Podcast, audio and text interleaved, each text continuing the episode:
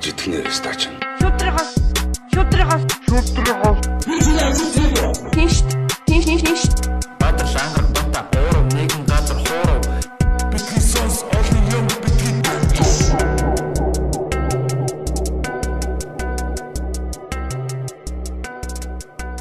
За сайн байцгаана уу. Ингээд битгий сонс подкастын 38 дахь дугаар лөө. Өнөөдөр чи тоогоо алдчихж जैन. Тэгээд а, 38 дахь дугаар маань эхлэхэд бэлэн болоод байна. Тэгээд манай нэвтрүүлгийг ер нь эхнээс нь сонсч ирсэн хүмүүс бол сонсогч нар маань бол бас мэдж байгаа бид нэр бас нэг зочныг бол маш удаан хугацаанд одоо хүлээж те. Ер нь бол түүхийн талаар бид нар өөрсдөө их сонирхолтой сонирхдаг залуучууд болохоор бас а энэ хүний гаргасан цахим цуврал монголчууд цахим цуврал Монголчууд цахим түүх цуврал. Тийм түүх цуврал гээд энэ контентыг бас а сонсож сонирхож одоо явсаар ирсэн. Тэгээд нэвтрүүлэгтээ оруулах юмсан гэж одоо баг мөрөөддөг Тийм байсан Анханасаа тий. хүн маань өнөөдөр ингээд зочин болоод манай студид хүрэлцэн ирсэн байна. Тэгээд та бүхний өмнө түүхийн ухааны доктор энэ Дэмбэрлийн Үлзий Батргаа хүрэлцэн ирсэн байна. За бидний урилгыг хүлээн авч ирсэнд баярлалаа. Сайн байна уу та. Бүгдээрэнд нь бас баярлалаа. Энэ өдрийн мэндийг хүргье та бүгд. За сайхан намардж байна та. Сайхан сайхан намарч байна уу та хэд. Сайхан сайхан сайхан сайхан намарч чинь. эд ажил ажил ундраал Харин хүүхд хүүхд цогтой одоо сургуульд нөгөө л яг нэг гоё ажлын цэгцэнд ороод тэгэл явчихна. Бид нар бас яг нөгөө а энэ подкастаараа яг одоо түүхийн а одоо өөрсдийнхөө одоо сонирхдаг сэдвүүдээр бас их ярьдаг. Тэгээд бас одоо таны юг бол зөндөө сонсч ирсэн л да сонсдог номыг. Тийм тэгээд шууд шууд хүнд асуултаас эхлэх бай. Аа Ер нь бол тий. Одоо Үлзий Баатар таныг одоо яг оруулах гэдсэн шалтгаан тий бид нэр бидэд одоо ингээл өөрсдөө ингээд аа, чадхаараа хамтдаа тий ингээд залуучуудаа гоё хөгжицгөө гэсэн уриалга ер нь бол гаргаж идэг. А бид нэр хөгжицсэн та нар ийм бол гэж байгаа юм биш. А хамтдаа хөгжицгээ гэсэн тий. юм сурыг тий. Тэгэл одоо бие махбодоо хөгжүүлээ, хоёрын санаагаа хөгжүүлээ, санхүүгийн тал дээр асуудалгүй болъё, хууль эрх зүгээ ядаж мэддэг бай тээ. Түүхээ одоо мэддэг бай. Одоо хүн түүхээ мэдэхгүй одоо ой төрс сан бүчтэй адил гэл. За тэгээд одоо өнгөрс ирээдүг харъя гэх юм бол өнгөрснийг харъя гэж гойгүй шүү дээ. Түүхэнд автагдчихийдэг. Тэгээд тийм учраас яалтчгүй одоо түүхэн түүхийн тухай ер нь мэдлэгтэй хүнийг оруулж тээ. Түүхийн судлахын ач холбогдлыг одоо сурталчилж явах нь бол маш зүг гэж бодсон л да. Тэгээд яалтчгүй та бол хамгийн түрүүнд тэгээ санаанд орж байгаа хүн байгаа л да. Та яг түүхийн салбартай яг анх яаж холбогдсон бэ? Тэндээс бас яриагаа эхлүүл.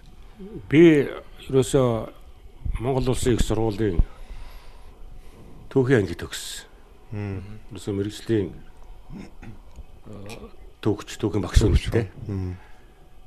Тэг яг хөө тэр түүхийг сонгоно анги тэр анги сонгоно гэдэг бол бидний үед одоо социализмын үе шүү дээ. Мм. Тэгэхээр мэрэгжил сонгоно гэдэг асуудал бас нэлээд яригтэй байсан. Хүн болгон сонгосон өөрийнхөө дуртай чиглэлээр явдаг тийм боломж жоохон хомсдоо.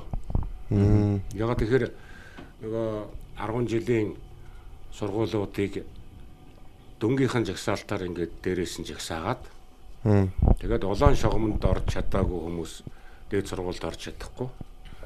Үлдээд. Улаан шугамнаас дээрээсээ ингээд доошогоо орсон хүмүүс бол эхний хэсэг нь бол нөгөө гадаадын өөрийнхөө нөгөө дуртай аа, сонгосон мэрэгжлийнхээ сонгох боломжтойгоор яваад тэгээд доошлох тусмаа нөгөө Цаанаас нь сонгосон бай. Оо, өөрийнхөө одоо арай ойролцоо юм уу яг нөгөөх нь өөр хүүхд аваа явчих хоёр. Аа. Тэгээ сургууль дээр чи одоо олон хуваар ирэхгүй.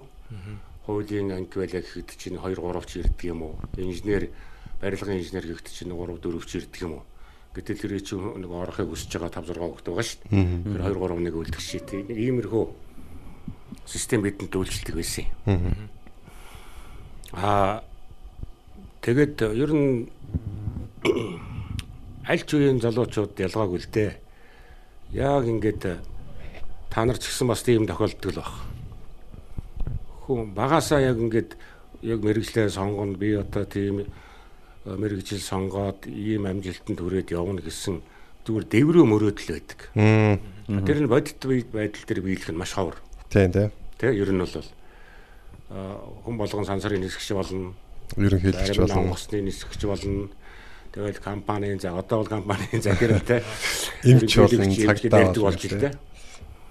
А, Гэтэл тэр нь яг хүн болгонд бас ингээд төдийлөн а, бодит байдал болж хэрэгждэг. Одоо ч ялгаагүй байх гэж боддгийг.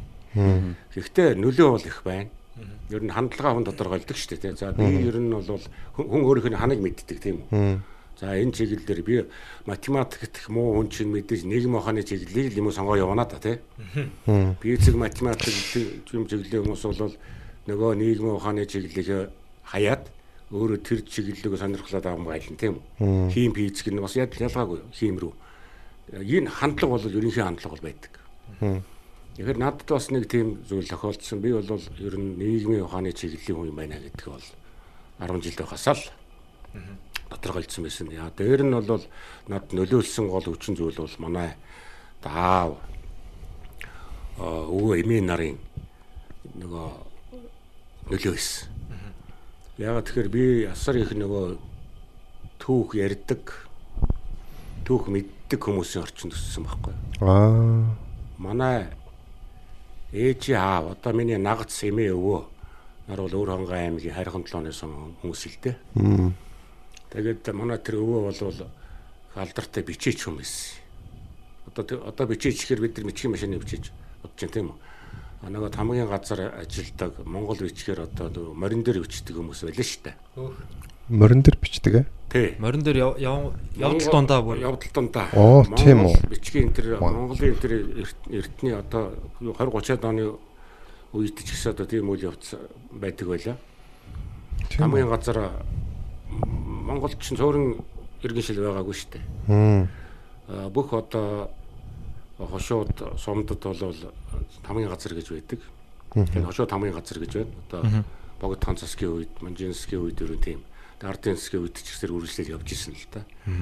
Тэгээд энэ энэ хамгийн газар хошууд хамгийн газар бол хамгийн энэ тэр бичиг үсгийн өндөр боловсралтай ийм хүмүүс ажилдаг. Тэгээд тэр манай өвөө бол тэр одоо одоогийнхоор бол өөр хангай аймгийн хайрхан талаа тэр тухайн үедээ бол Сайнаян хаамгийн Сайнаян хаан өшөө. Энэ дээр тийм тийм өндөр зэрэглэлийн бичээч. Хурдан бичдэг, аргацтай бичдэг хүмүүсийг л сонгож авдаг байхгүй юу? Аа тэгээд юун дээр ерөөсө морин дээр байж захта шууд одоо тогтоол ч юм уу тийм шийдвэр чинь юунуудыг ингэ бичээл яваад дунд шүү. яваад дундаа шууд бичээл гаргачихна. Монгол бичгийн нэг том даваа тал тэр. Монгол бичгийн. Монгол бичиг бол ямар ч татлаган бичдэг хүний бичиг гаргадаг юм монгол бичиг. Аа. Одоо бидний бичиж байгаа кирилл бичиг бол татчихад гаргадаггүй шүү дээ. Тэгээ хоорондоо ойлтаад өөрийнхөө баг биччихэд их баг ойл гаргадаг. Тийм, тий. Татаад ингээд тавьдсан. А монгол бичиг бол дээрээс нь доош нь татна. Тэгээ одоо нөгөө өртөө улаагаар явж байгаа хүмүүс тэгээд маш яаралтай тэр өртөөний бүр өгөөтэй хааны үеэс ингээд бий болчихсон Монголын тэр өртөөний систем байна. Энэ систем болвол асар хурдан зарлиг тогтоол бус зүйлийг өрх газар хүрдэг. Тийм учраас нөгөө Монголын хувьд 3 хоногт гэдэг нь үг гарсан шүү дээ. Одоо бид тэр буруугаар ойлгож яриад байдаг. 3 хоноод алга болчт юм шиг. Гэтэл э, их эзэнт гүрний үед бол Монголын хувьд энд хар хоринд гарахад 3 хоногийн дараа Европ төрж явах чинь тийм байхгүй. Йоо. Өртөө нийцээд хурд юм. Вау. Хурд шүү дээ. Тэр үедээ л одоо Мэдээлэл хамгийн өндөр хурд. Тийм учраас Монголчууд амар нөгөө юм бол байгаагүй те. хурд эзэмшиж исэн байхгүй. Өнөөдөр одоо интернетийн эзэд гэсэн үг шүү дээ. Тийм шүү дээ. Тэр үед тийм бүх юм уурах байгаагүй те. Монголчууд хамгийн хурдан дахиулт хол газар. Морин хоол тавихтаа зөгцсөн. Бэлчээрийн төсвөртэй ийм юу байгаа шүү дээ. Морд.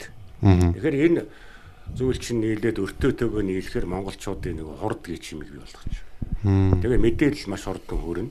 3 хоногт энд хар хоринд гарсан шийдвэр 3 хоногийн дараа хаа байсан 12 мянган километрийн цаадах Европт Батын улсад Ил хаант улсад хүрдэг. Вау. Ганцаараа том систем. хялтах тосон биз дээ. Бүгдийг хянаал. Монголчуудын хүчрэг байсны үндэс чинь тэр шүт хорд эзэмшиж. Хм. Дээр нь хорд дээр үндэссэн технологи одоо ч гэсэн хоцроогүй үстэй. Хорд технологи хоёр л одоо дэлхийн хөгжид тодорхойлж шít. Одоо өнөөдрийн бид подкаст хийж байгаа энэ чинь мэдээллийн хорд үстэй тий. тийм шүү дээ. Тий. Өнөөдөр энэ дэрж яхад бүгд зэрэг сонсож чинь тэр 5 твд. Хм. Энэ бол тэр мэдээллийн одоо хурд чинь ямар хурдан төвшин төрцнийг л илэрхийлж байгаа нэг хэрэг шүү дээ. Энийг эзэмшиж байгаа технологи эзэмшсэн тэр өөр нь одоо дэлхийд ахалж байна да. Тэ тэрийг эзэмшсэн технологи төр суурилдсан тэр хүчийг эзэмшсэн амьд хүч болчихж шүү дээ. Тэн дээр ажиллаж байгаа хүн бий болцсон. Тэгэхээр чин бидний тэр 13 14 дэх зуунд хүчирхэг байсныг бол нууц нэмэл байж. Хурд технологи хоёрыг эзэмшсэн. Хамгийн хурдан байсан тийм. Технологи нь юу гэхээр тэр нөгөө тухайн үеийн чинь одоо 10 дунд зууны үеийн гол э, үйл хэрэг бол байлтаан байлаа шүү дээ. Тэгээд одоо ч гэсэн ялгаагүй шүү дээ. Хэн далай төжирхэг зэвсэгтэй пуужин цөмийн зэвсгийг технологиг эзэмш чинь тэр өнөөдөр ноёлоод байгаа үстэй. Тийм бүх тийм бүх ухаамтуудаа хамгаалал Тий. Татвар аваад тий. э, хамгийн урд том пуужин зохиохон бүтээхийн төлөө яваад л байна. Бүгд технологи дээр суурилж байна. А тэгвэл тухайн үед монголчуудын технологийн хамгийн өндөр төвшөнд хүрсэн юм ном сум байсан. Мм. Ном сумны технологиг өөрийнхөө тэр нөгөө морд өөр бий болгосон юм мэд хурдтайгаа холбогдсон улс чинь монголчууд. Тэгээ энэ хурд технологи хоёрыг эзэмшсэн тэр хүн гэдэг имийг монголчууд бий болгосон. Ави одоо одоо ерөөс энэ гурвын нэгдлээ шүү дээ. Мм. төвчээртэй тэр технологи эзэмшсэн хурдандаа зохицсон тэр монгол хүн бол тэр 200 2 300 жил дамнаад дэлхийг ганцаараа хэрэгшээсэн. Мм. Энэ шүү дээ. Тэр чинь уламжилсаар а, яваал тэр бичиг үсгт нь хүртэл нөлөөлж байна да. Би сая нөгөө морины давхраан донд Бичдэг. бичдэг энэ технологиг монголчууд бий болгосон байна. Зүгээр явуулын офис Одоо тий надад ингээд хэллээ. За чи ийм ийм мэдээ хүргэн шүүгээд тогт чэйжлүүллээ те. Бичиж амжсангүй. Чэйжсэн зүйлээ өөрөө нөгөө дараагийн өртөө хүртэлх хугацаа зам замд мориныхоо давхиан донд өчээд хаасан дээр буулгаад нөгөө хүлээж авах хүндээ бичгээр нь гартал. Энэ бол өндөр чадвар байгаа ч тийм. Тэр чи одоо үндсэндээ 20 30 он хүртэл явж исэн баггүй юу? хизэнээс юу нэхэлтэй бол. Юунтэй өгөөдөө хаана Дундад зууны Чингис хааны өртөөний тэр Монгол их Монгол улс байгуулагдсан цаг үеэс эхлээл. Вау. Тэгээ өгөөдөө хааны тэр өөрийнх нь өгүүлэмж өгдөг үстэй. Би одоо дөрвөн сая өгүүл хийсэн. Тэрний нэг нь өртөөг би болгосон. Аа. Хажуусан явдлаа гэдэг. Тэр одоо мэдээллийн сүлжээ үүсгэсэн тий. Одоо одооны интернетийн тэр яг мэдээлэл дамжуулах тэр үндс нь ерөөсөө л нөгөө нэг мэдээллийн цэгээс юу дамжуулдаг? одоо сигнал явдаг. Тийшээгээ очиод дараагийн өртөөн дээр очиод цаашаага одоо хүрх одоо имэйл бол ерөөсө тэгж задарч яваад дундах юм жижигхэн мэдээллийн одоо юунуудаар төвүүдээр дамжиж хагаад нөгөө цэг дээр очиод нийлээд ингээд нэг имэйл болоод очдөг гэдэг. Тий, яг тэрнтэй адилхан. Тэгээд тэр өгөөд одоо манай өртөө систем бүр одоо том систем болж тогтоод энэ өртөө чинь бүр 1900 Э, 44 он хүрч халагдсан шүү дээ. 20 дугаар зууны дундын хүртэл манай өртөө Монгол үйлчилсэн ирсэн. Машин техник гарч ирдэл. Моор центр гэдэг. Бидний монголчуудын технологи дараагийн технологид л байраа тавьж өгсөн байхгүй. Хөөх тэгэхээр бүр 700 жил. Тийм, морины хорд чинь одоо бидний мориор бий болгосон тэр э, хүч чадал автомашин юм уу одоо галт тэргэнд өөрийнхөө байрыг тавьж өглөө. Ном сумны бидний технологи тэр давуу байдал галт буу одоо гар буу автомат буу тий. автомат буу гарч ирснээр бид нэр байраа тавьж өглөө. За холбоо харилцаа тэгээ нөгөө онгоц шуудан янз бүрийн гарснаар бидний нөгөө Морь тий. тэгээ морины гүйцэтгүүрийг ингээл тэгтэл эн чинь бол 13 12 дугаар зуунаас 20 дугаар зууны хүртэл бидэнд өвлөгдөөл боломжтой. Энийг бид юу боломжтой гэж яриад байгаа. Тэр тийм хүн байсан. Тэгээд тэр Таны нагц өвөө тий. Тэмний нагц өө. Тэгээд тэр өгчөөлч нь маш их э, түүх судар мэднэ. Тэгээд одоо тэр манай өвөгөнд би бол өвөө мэдэр өссөн хүн л дээ. Голцоо бидний миний насныхан бол нэг цэцэрлэгт явна гэхээсээ илүү эмээ өвөөгийн хүмүүждэг байсан. Тэгээд би бол тэр дагуул явсан сургуульд ортлоо. 8 нас хүртэл бид нар чинь 8 таа ордог гэсэн сургуульд. Эмээ өдөр өссөн. Тэгээ энэ үйл явдал бол тэгэл нөгөө хүний чинь нөгөө тал тохомсорт нэг юм сууна гэж бид яриад байдаг та тий. Тал тохомсорт. Цаана одоо тэр нөгөө түүх судар сонирхох нэг э, юм л төгөнд суудаг байна л та жишээ. Тэгээ тэр нөлөөлөд байсан юм уу? Дээр нь манай одоо аав болол энэ түүхийн их ном содор цуглуулдаг хүн байсан. Тэр үед 60-аад оны үеэс эхлээд шинэ ухааны академийн хэвлэх гэж тустай хэвлэхтэй байлаа. Тэгээд тэндээс энэ эртний энэ том сурвалжуудыг том томоор нь шууд хэвлэж гаргасан юм. Одоо хуучин намын төлөөрөдөд байгаад гэдэг юм эрдний энэ давч нөгөө алтан давч эдгэр чинь бүр ингээд бүр Монголын түүхийн Тэгвэл Монголын одоо үндсэн сургууль жичгнүүд тэрийг их олноор нь хэвлэж гаргадаг. Тэгэл тэр болгоныг ингээд манай гэрт байж идэг.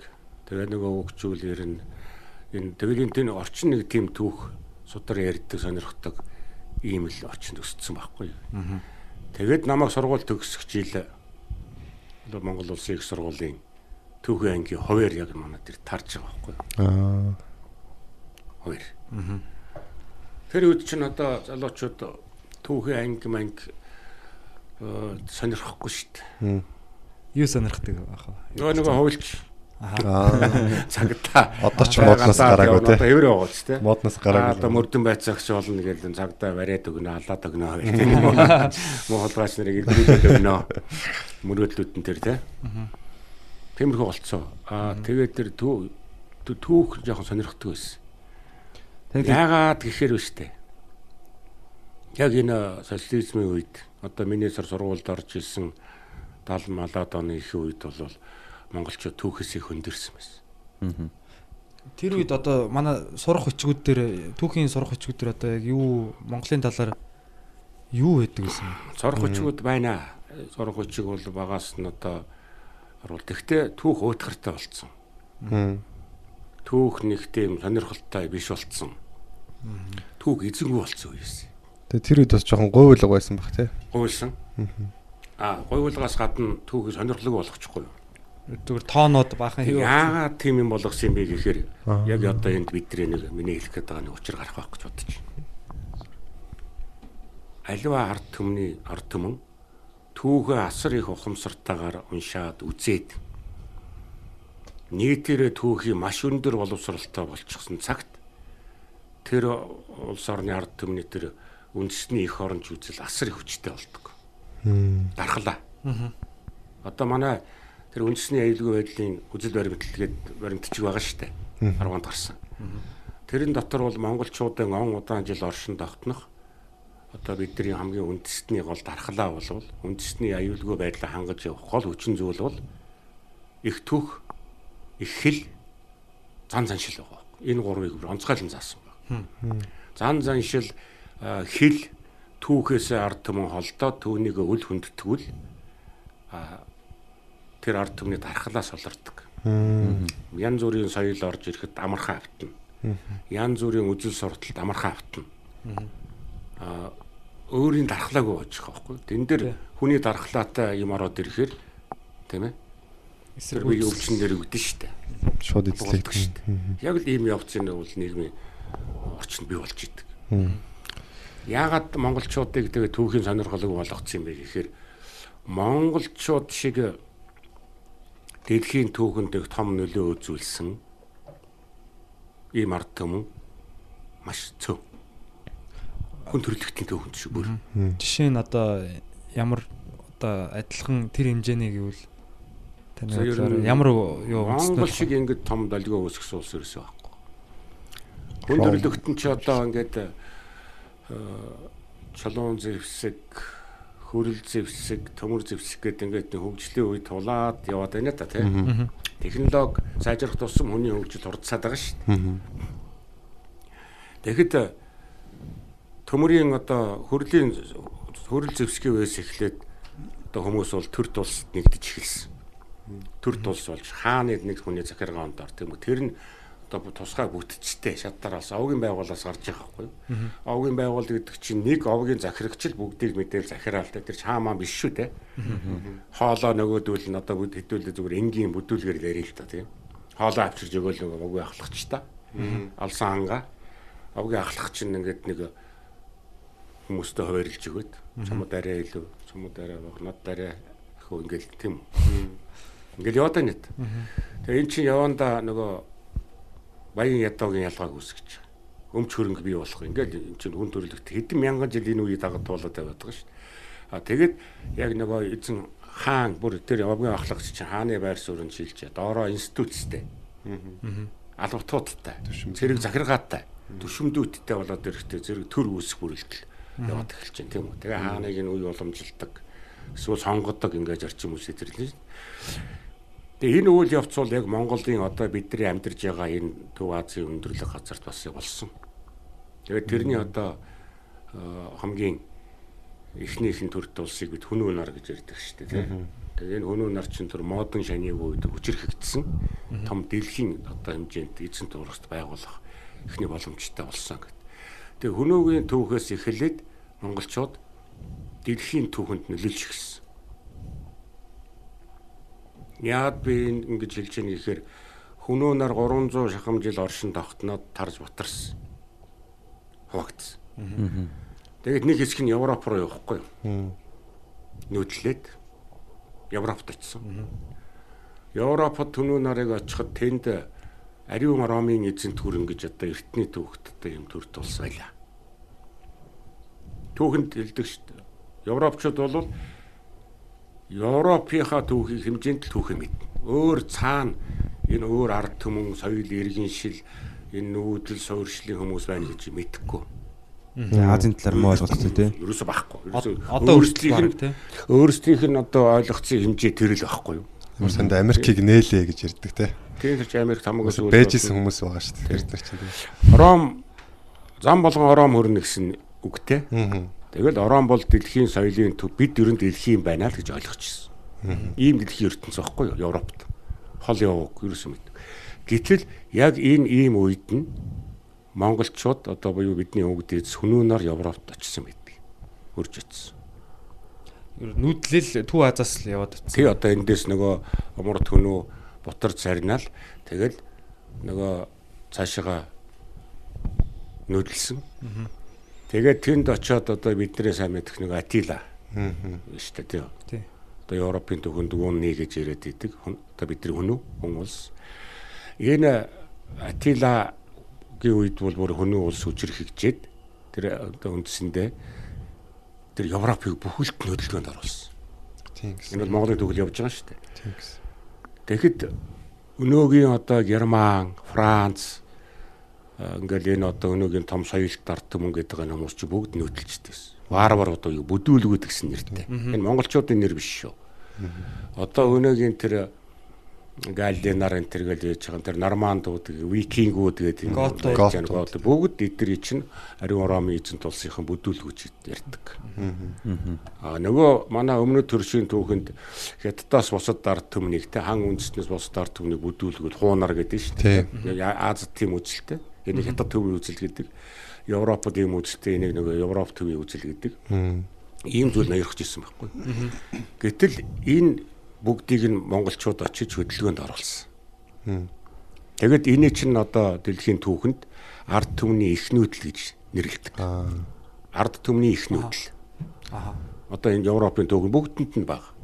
Одоо бүх энэ энэ ус юу овог аймагуд одоо энэ Аа одоо Энэ Франц, Испани, энэ Герман одоо бусад энэ Европын улсууд өнөөгийн улсууд бүрлдэх эхлэл нь энэ үед тавигдсан байна. аа тэгээд арт түмний нүд Эхний үдэлтийн. Тэгэл одоо байр баринд орж эхлэхгүй одоо ингээл божигнолцсон улс боллоо шүү дээ. Тэгээд мөн өнөө нарын довтооны дараа удалгүй ариун оромын эзэн тулс унсан. Тэгээд одоо дэлхийн шинэ улсууд байгуулагдах үндсүүд тавигдчих эхэлсэн. Энэ одоо нөгөө англ мангл гэл байна шүү дээ. энэ чинь. Тэгээд энийг дэлхийн түүхэнд үзүүлсэн одоо Монгол одоо бидний өвөг дээдсийн том нөлөө. Энэ энэтэй холбогдуулаад монголчуудын төвч дэлхийн төвхөнд яригддаг байхгүй.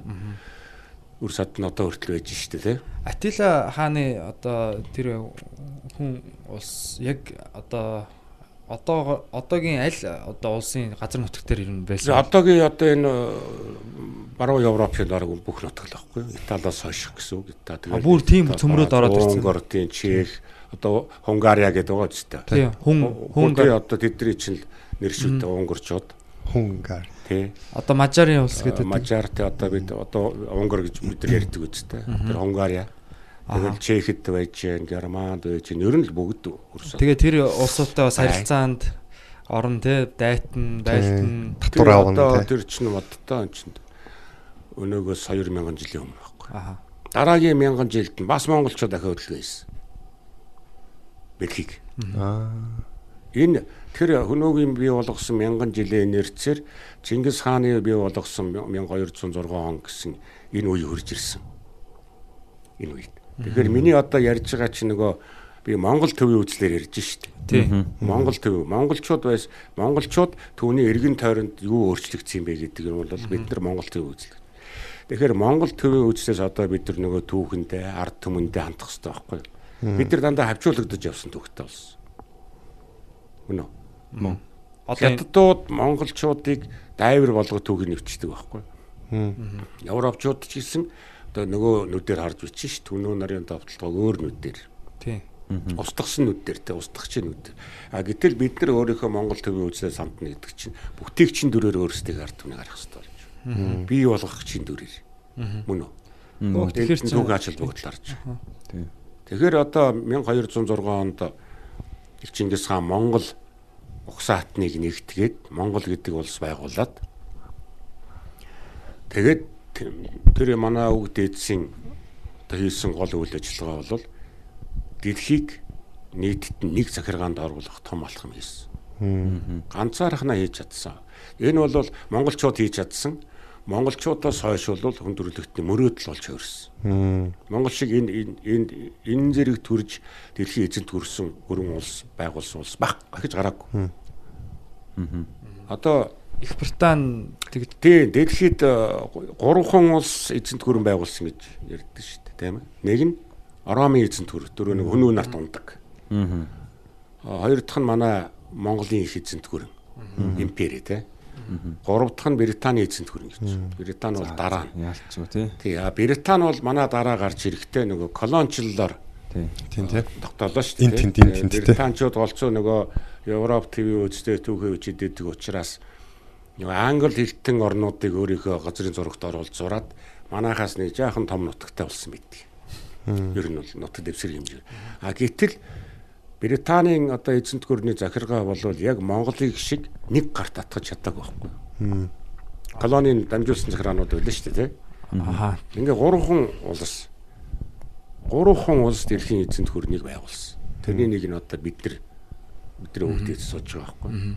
Тэгээ энэ Чингис хааны болон түүний өр садын байгуулсан энэ Монголын их эзэнт гүрэн дараагийн мянган жилийн түүхийн үйл явцыг тодорхойлсон. Тэр долгионуудаар хийсэн. За энд Үлзэбаатар юу яриад байна гэхээр Монголын эзэнт гүрнээс хойших дараах энэ үйл явц дэлхийн ертөнцид юу болсон бэ гэдгийг том түүхэн том дэвсгэр дээр навч үзэн штэ. Тэр энэ ч нөгөө бидний хувьд нөгөө түүхээр чэжээ дэлдэт байгаа биш байгаа байхгүй юу? Нөгөө түүхээгээ таны мэдхүү болгож харах те үндэснийхээ онцлогийг олж харах тэр нөгөө түүхийн үр дагаврыг олж харах энэ түүхийн арга зүй байна л та. Тэр үүднээс. Тэрс Чингис хаан ганцаараа хонтой өссөн учраас дэлхийг байна бид нар чинь түүний өрсөд гэдэг нэг харанхуйгээр ярих өөр хэрэг. Яагаад монголчуудын энэ уламжлалтыг ясноос дараа дэлхийн ертөнц өөрчлөгдсөн юм бэ? Дэлхийн үндсээр өөр болцсон. Хүнүгөөс хойших мянган жилээс явсан энэ хугацаанд дахиад нөгөө Аз Европын хоорондох холбоо харилцааг саардсан. Дахиад бие биенээ мартахгүй юу? Өнөөгийн манай энэ нутаг дээр байж байгаа хүнүүгийн одоо эртний олдууруудаас тэр Оромын эзэнт гүрний үеийн одоо юунууд олддог шүү дээ. Олдуурууд. Тэр нэг шилэн аяга аяга байна. Тэр чинь одоо ховор аяга те. Тэр худалдаанд явагддаг аяга гэж. Худалдаанд биш бүр том хаад ирэх хэмжээний биелэг одоо тэр хэмжээнд байдаг. дипломат одоо би Тэр аяга тэр чинь нөгөө тэр олон юмнууд байна л да. Тэгэхээр энэ үеэс ингээд мартагдаад дахиад ертөнц нэг Европын нэг хэсэгтэй Азийнхаа хэсэгтэй ингээд солилцсон. Өрний соёлд орны соёл гэж одоо хүртэл бид яриад байдаг шүү дээ тийм. Арт хоёр арт юм. Тэгэл нөгөө европчууд ч ахаал тэр хэмжээнд нөгөө шин зохион байгуулагдаал. Шинэ улсууд байгуулагдаал ингээд явсан. Европ. Энийг монголчууд нэгтгэж өгсөн. Өрн дорны хоёр соёлыг холбоотгоцсон. Дэлхийн ер нь аль ч орны түүхийг үзсэн монголчуудын түүх бол заавал орж ирнэ те. Одоо бүх дэлхийн сурах хүчгээс энэ Монголын эзэнт гүрний түүх орж ирж ягаад тэгэхээр салшгүй түүх нь байхгүй. Тэгэхээр чин бидний түүх агуу шүү дээ. Төрөний бас гоё асуулт асуужсэн те нөгөө а таны үед одоо түүхтэй одоо өөдрөгтэй болж ирж байсан гэдээ та хариулж ирсэн те. Тэгэд тань таны бодлоор ч юм уу таны мэдж байгаагаар ч юм уу одоо яг тэр өөдрөгтэй болсон шалтгаан нь одоо хүмүүсийн оролцоотой зохион байгуулалттай байсан уу? Яг яг нь одоо э, би ингээд сонгоход манай одоо ангид орсон нэлээд олон хүүхэд бараг нөгөө ховээргүй болоод тэ нөгөө авах гэсэн сонирхсан зүйл нь алга болоод ингээд орж ирсэн байдаг байхгүй ер нь тийм юм их хугацаанд явсан л та. Тэгэхээр яагаад ингээд түүхээ монголчууд сонирхгүй сонирхолгүй болгоцсон юм бэ гэхээр нэг улс төрийн бодлоготой холбоотой. Түүх бол өөрөө их э, улс төрчлөлтөнд автдаг. Улс төрчид төр түүх рүү их тайрдаг эзэмшгийг боддог, говьрлахыг боддог, өөртөө ашигтайгаар илрүүлэхийг бодож явдаг байхгүй. Тэгэхээр одоо 20 дугаар 100 гараад ирээд монголчууд тусгаар тогтнолоо олоод олсныхоо төлөө тэмцэж яхад Хөвзөө яны ирэхээр Монгол 3 хуваагдсан. Хойд хэсэг нь зөвлөл холбоот улсын нэг хэсэг бүрэлдэхүүнд орцсон. Одоо байгаль нуурын тэр хэсэг байна шүү дээ. Бурятууд гэж ярьдаг да. Тэр чинь Монгол манай л нутаг байсан шүү дээ. Одоо манай хэлчин бараг одоо одоогийн Красны Ярсаг тэр Омсог хүртэл Монголын баруун Монголын ил хязгаарлал байж лээсэн. Байгаль нуур гэдэг нэрэнд. Байгаль нуураас цаашаа баруун тийш явна. Бидний эзэмшил газар бол манай хэл.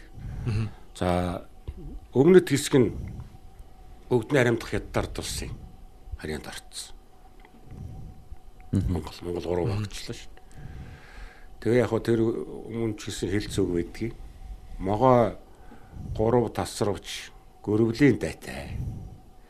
Монгол гурав тасравч гөрний дайтай гэж үг байдаг шүү дээ. Тий. Том байсны л. Тэгээ бид нар энэ авуу том эзэн төрөн байгуулж явсан энэ түүх мэддэг мэддэг байдаг учраас өнөөгийн бид нар тусгаар байж. Тэгээд энэ 11 он өнгөрсөн зууны 11 дугаар оноос эхлээд монголчууд энэ монголууд монголчуудаа л нэгтгэхийн төлөө тэмцсэн байхгүй юу? Бид. Тэгээд энэ тэмцэл чинь нөгөө өмнөд төршийн эрх ашгийг хөнддөг, хойд төршийн эрх ашгийг хөнддөг.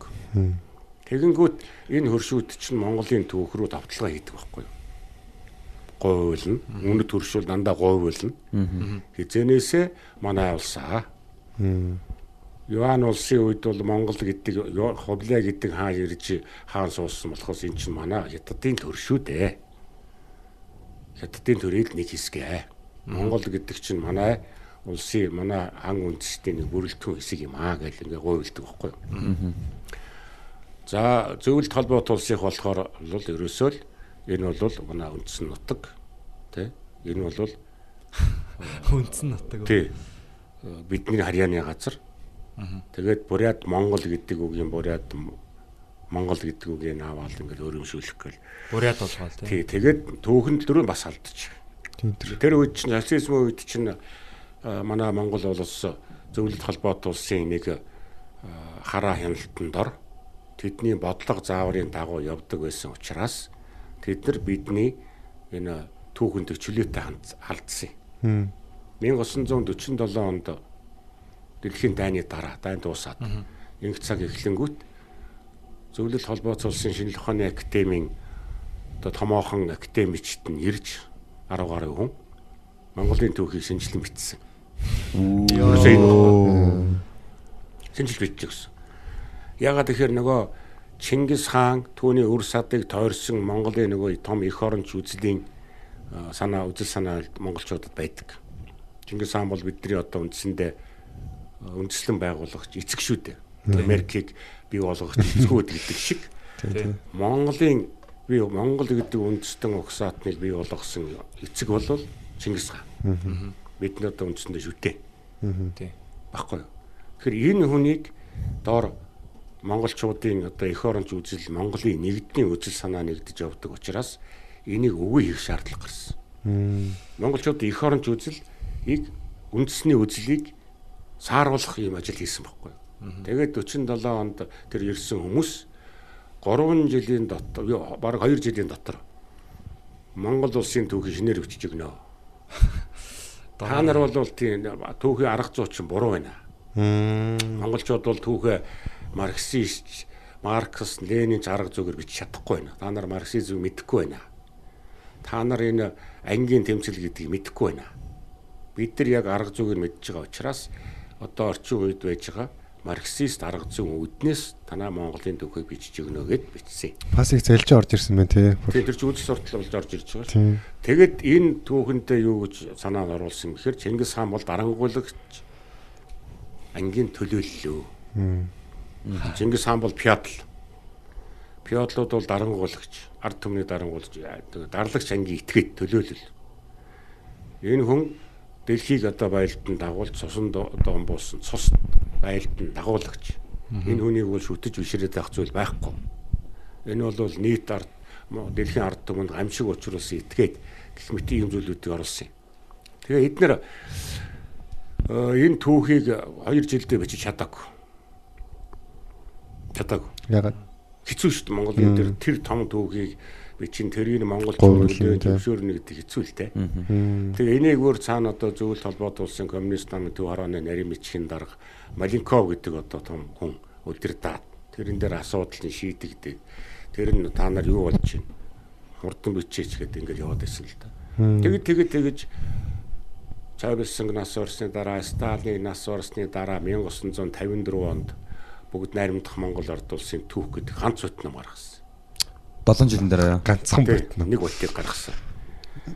Тэр боттой одоо сайн миний ярьсан тэр энэ монголчуудын түүхийг эзэнгүүдүүлсэн Чингис хааны түүний өр садын үйл ажиллагааг муучлан гутаасан ийм дүгнэлт оруулсан байхгүй юу. Тэгээ энэ түүхээр монголчууд нэг 60-аад оны үе хүртэл яваад энэ түүхийг бичихэд Монголын 3хан түүхчийг оруулсан гэдэг. Бүрэлдэхүүнд нь. Бус бүрэлдэхүүн Нацагд орж байгаа, иш нацагд орж байгаа, ширэн дугаа ингээ энэ 3 хүнийг оруулсан. Тэгээд энэ 3 хүнийг бол маш жижигхэн бүлэг дээр 2 3 хаа бүлэг дээр оруулсан. Бусдын дандаа тэр нөгөө зөвлөлттэй академич нар хийсэн байдаг. түр нэр төдөө. Өөртөө тий. Тэгээд тэрийг бол монголчууд хүлээж аваагүй л дээ. Үндсэндээ одоо монголчуудын дунд эсэргүүцэл бий болсон. Тэгээ энэний нэг илэрлэл нь штэ. Тэр 1957 онд ингээд монголчуудын дунд гарсан тэр сэхэтний төөрөгдөл гэдэг нэг юм үйл ажиллагаа байна. Сэхэтний төөрөг. Сэхэтнүүд төрцсөн байна. Сэхэтнүүд үндэсний үзэл ярьж байна. Сэхэтнүүд энэ улс орны хөгжлийг өгөөсгсөн юм ярьж ийн гэсэн ийм улс төрийн хаагц гарсан юм. Энэ бас л зөвлөлтөй оролцоод хийгдсэн. Ягаад тэгэхээр нөгөө түүхийн гуйлаад түүхийн ингээ Чингис хааныг нь муулаад нэг зэрэгтэй зэрэг монголчууд Монголын сэхэлэг хэсэгт дургуутсан байхгүй. Дархлааны систем Дархлаа ажиллаж шít ажиллаж шít. Тийм. Тэгэнгүүт тэрий чинь нөгөө улс төрийн давчааны 413 бэлэн 17-д тогтоол тогтоол гараад сэхэтнүүдийг дугуй болох арга хэмжээ авсан. Тэрийг яаж дугуй болгосон гэхээр за ингээд сэхэтнүүд ер нь нийгэмдээ шүүмжлэлтэй хандаад ирэхгүй юу? Яг үндсэндээ 1989 90 онд ярьсан одоо нэг ардчилсан хувьсгалын үед яригдчихсэн тэр бүх үжил санаанууд энэ 1956 7 онд эргэцсэн шүү дээ. Өөх бүр тийм шүү дээ. Тий. Тэгэхээр бид одоо түүхээс жоох хөндөй байгаа нь харагдаад байгаа биз. Би тэр сонсдог номонд бол усаа бүлэг болгоод оруулж ярьсан байгаа л да сэхэтийн төөрөгдөл гэдэг. Аа. Тэнд хоо тодорхой ярьсан. Тэгээд тэнд юу гэхээр за сэхэтнүүд ийм ярьж гин гэдгийг тэр мэдээд за ерөөсөө бүгд тэр жилет ярьчих. Тодгоод чинь юу л бодогдож чинь ярьчих. Их сургууль дээр, өдөө аж ахуйн ер нь дэгтэй сургуулиуд дээр, энэ шинжлэх ухааны байгууллагууд дээр ийм чөлөөт ярьслага маягийн өрнүүлэхгүй юу? Та нар чөлөөтэй та нар яач вэ? Тэгэнгүүт ингээл миний тийм хүмүүс нь ярина үсттэй тий. За одоо манай Чингис хааны түүхийг гойволсон бидний түүхийг одоо өнцөр хөөцөдөөс нохчин дарж шин түүхийг мартуулах гэж байна ингэж болохгүй янз бүрээр. Тэгээд тэрий чинь одоо эргээд эргээд арга хэмжээ авах та скетнүүд үндэсний үзэл гаргаж байна. Төрөгдсөн байна. Марксизмоос ухарсан байна. Ухарж байна. Марксизм гэдэг сайн ойлгоогүй. Тэгээд нөгөө өдөр чинь ажил мэтэс нь хаалгах энэ нөгөө тогтоол гараад ахиж үндэсний үзэл гаргаж болохгүй. Чингис хаан гэж ярьж болохгүй. Тэгэл энэ үеэс хойш чинь Монголын сэхэтнүүдийг чимээгүй болж эхэлсэн байхгүй. За ярил халгаа байх болж байна. Ажилгүй болно. Зөвлгөө болно, тий. Тэгэл ам ам за тэгэл үзэл суртал даггаас өрөөр. Гэхдээ 66 67 8 онд Монголын түүхийн 3 бот номыг монголчууд гаргасан. Аа. Түүхийн хөрөн 3 бот гэдэг шүү дээ одоо. Их хөвчлэн хуучин номын дэлгүүрүүд харагдаж байгаа. Бага. 67 он гэсэн үү? Тий 60 68 онд 3 түүхийн 3 бот. Тэр бол их мундаг ном шүү дээ монголчууд өөрсдөө хийсэн. Тэн дээр бас жоохон ирүүлэх гэж оролцсон. Гэхдээ л нөгөө марксист түүх бичлэг гэдэг тэр арга зүйн орсон байхгүй. Ангич намч Чингис хаан муухай байлдан дагуулт хийсэн. Оросын ард түмнийг даралсан. Ийм явцсан. Тэгэл энэ чинь бүгдийнх нь ард одоо энэ монголчуудыг сайхан болгоод байгаа зүйл нь бол одоо Монгол ардын хувьсгалт ам гэдэг байгууллага байна. Түүний мэрэгэн жолоодлого байна. Гэтэл нөгөө түүх нь эзэнгүүдэж эхлэхгүй юу? Цэдэн мал даргийнхаа өөрийг оройлог ярихын оронд Монгол ардын хувьсгалт намын хамтын удирдлага гэдэг дор нөгөө эзэнгүүд өгч идэх хэлж. Баахан тоо баримт элсэн систем батар л тэ нөгөө тоо тоо баримтууд тавиад идэг. Тэдэс тэдэн 5 жилийн үе тим тим тим юм зорилт тавилаа. Тэрийг нь тэдэн хувьтай биелүүлэх хүн тол санаад яаж багтах юм? Тогтохгүй шүү дээ. Тийм ээ. Тэгэр чи ингээд хүмүүс айчмар ингээд үгүйсээ хүн дөрөө түүх уутгартай, түүх сонирхолгүй, түүх судлаад нэг юм төрөхгүй. Хэрвээ түүх судлаад түүхч болвол заа мэдхгүй тэгэл Ажилгүй, тий. ажил бол болно шүү дээ гэл ингээд. Иймэрхүү урамсгал бий болцсон байсан байхгүй юу? Ер нь. Аха. Тэгэхээр Та та бол- түүхийг сонирн байгааз. Тийм байна. Тэгээд яг нөгөө ял э, англи нэг тийм өгöd штэ. Ялагч тал нь түүхийг бичдэг гэдэг. Тэ. History is written by the victors. Ялсан хүмүүс түүхийг бичдэг юм шиг байдаг. Ялагч түүх бичдэг. Ялагчд түүх Тэгээд бичдэг. 57 оноос хойш Оросын нөлөө зөндөө их байсан дээ. Тэгээд Хятадын нөлөө ер нь байсан юм уу? Хятадын нөлөө ер нь манайх өөрсдөө гаргасан дээ. Өөрсдөө. Яг тэгэхээр нэг зүйл бий. Нөлөөг нь гаргасан гэж юм. Монголчууд шүү дээ. Энэ өмнөд төрштэй ерөөсөө их олон мянган жил хөрш явлаа шүү Тийм тийм. Тий. Энэ хөршийн муу сайн бүх занг монголчууд мэднэ. Бид нар. Ма хятадууд ч бидний талыг мэднэ. Бид нэр ямар давуу талтай, ямар сөрөг талтай, ямар бүгдийг сайн мэднэ. А хойд хөршийг бол сайн мэдэхгүй. Хойд хөршүүд чинь бүр сүүлд 1600 1700-аад оны үед тэр Уралыг дагаж орж ирж бид нартай яг ингээд Алтан ордны улсын суурин дээр бий болсон хөрш байгаа байхгүй юу? Монголын их эзэнт гүрний үед монголчууд Европт одоо жүчийн одоо угсааны улс улсаа байгуулж явахдаа Оросын тэр Новгородоор төвлөсөн Оросыг өөрийнхөө вассал уу юу Дагуур. тийм дагуул орны хэмжээнд барьж ирсэн. Оросууд чинь тэр үед маш олон жижиг ванилгууд байлаа шүү дээ. Москва, Киев, Новгород байл тиймэр зөндөө олон жижиг жижиг нэг хэрэм барьчихсан жижиг улсууд Славянууд. Тэрийг э, Монголын жүчийн одоо жүч төвний усааныхан очиж улс байгуулж нэгтгэсэн. Оросын нэгдлийг хангасан монголчууд. Тэгээд Алтан ордны улс гэж Орос орсууд ирдэг те. Монголчууд бол одоо гэж жүчийн улс гэж ирдэг ер нь. Энэ улсын суурин дээр өнөөгийн одоо Оросын ард түмэн өсөж байж нэгдэж бий болсон. Алтан ордны дипломатын ёс, татвар хулаах ураах уламжлал, хувцас, хунар энэ дэглэг энэ бүгдийг авсан. Тэгээд ер нь Оросын нэгдүгээр Петр хүртлэх энэ угсааны ноёд бол дандаа Монгол угсааны ноёд гэдэг шүү дээ. Хаадууд. Одоо нөгөө Грозны Иван Грозны Догшин Иван чинь Монгол угсааны Оо тийм үү. Догшин. 3 дугаар Иван тий тэгэл ер нь одоо монголчуудтай ус солилцож тэд нар өөрсдөө нийгмийн дээд түвшинд гарч ирдэг байхгүй юу? Элит түвшинд гарч ирнэ. Тэгэхгүй бол тэр хүлээж авахгүй. Тэр чинь нэг язгуураас уламжилсан хүмүүс хаан болдог. Хаан төсний гол онцлог чинь тэр шүү дээ. Хаан хаан үе уламжлална. Үе залгамжлална. Тэгэхээр хаан өөрөө тэр өндөр дээд огсоогүй бол тэр хүлээж авахгүй байхгүй. Өндөр дээж угсаатай болохын тулд яг хөр Монгол үнтэй Монгол эмэгтэйтэй цус солидж тэр угсаад ишилдэг. Тэр яс нь тэгээ тэрий чинь яг нөгөө Петр Перви гэж хүн та нар мэднэ те. Нэгдүгээр Петрийг гарч ирж энэ монголчуудын уламжлалыг бас талсан зогсоохыг оролдож тэгээд Европ зүгийн те Франц тэрийн цаашаа өөрөө бүр биеэрээ тэр очиж явж те. нийслэлээ нүүлгээд Тий одоо тэр Санкт Петербург гэж байгуулад Петр тий. Тэгээд Европын тэр соёл тэр өөрөө очиж ажиллаад бүр юм байгаа шүү дээ. Тэр Монголоос уламжилсан тэр үстэй малгай өмсөг тэр дэг ёсыг өөрчлөөд баяруудынхан тэр сахал махлын усаад тий. Тэгээд бүх юм шинжил Петрийн шинжилгээ ярьдаг дээ. Жохон Европчлох, Оросчлох хандлага ингэж хийгээд ихсэн. Ер нь тэгээ Арманавийнхны дараа нь угсаа золомжилсан 2 дахь Николай хүртэл явсан энэ үе байна. Эдгэр чинь жоохон Орос цал руу гарсан. Өмнөх нь бүгд Монголын суурин дээр байхгүй. Тэгээд ер нь одоо ер нь одоо Орос зөвлөлт өнөөгийн орчин цогцч ч одоо хөлийн зөвшөөрч байна л да энийг. Бид үнэхээр алтан ордны одоо буюу жүчийн улсын суурин дээр би болсоо энийг хөлийн зөвшөөрөө. Тэр талаар Монголын дарлал гэдэг хэлсэн одоо энэ чинь үндсэндээ бас яг тийм цустай нь холиод Орос сэргийх нөхцөлийг бүрдүүлсэн. А тэгэхээр бид нар тэднээс жоохон хол байхгүй. Тэгэл жүчийн улс тэндээ ингээл явж байгаа л Уралын цаадах улсууд байж байгаа л дараа нь тэр Урал давж одоо Ермакууд орж ирж сүүл хүчрэх цаана Оростой хил залгасан. За Оростой харьцах одоо тэр дархлаа бол бидэнд арай өөр сул өс. Их сайн ханддаг байхгүй юу? Одоо Оросын ард түмэнтэй. Бүр хожим 1600 700-аад оны үед ч гэсэн Оросууд өөрсдийнхөө доторх улс төрийн тэмцлээ монголчуудаар буюу халимгуу татаруудаар дарвалж исэн шүү дээ. Одоо Кримийн татар гэж байна. Тий. Украинд байгаа шүү дээ. тий.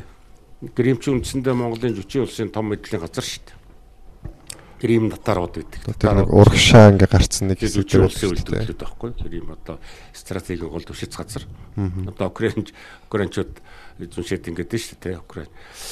Гэтэ сая бол авчлаа шүү дээ. Оросын мэдэлд очсон. Тэгэхээр энэ миний том зөрчил энэ төрийн чинь бол халимг аа, татаруудын аа, одоо Оросын одоо хатан хаатууд ашиглаж өөрхийн дотоод асуудлыг зохицуул асар их нөлөөтэй л байсан л да. А яг бидний хувьд бол тэр миний саяны дээр яриад байгаа тэр Оросуудтай хандах тэр дайсагнах харилцаа бол монголчууд их бага. Мм. Би энэ үлдэн шүү.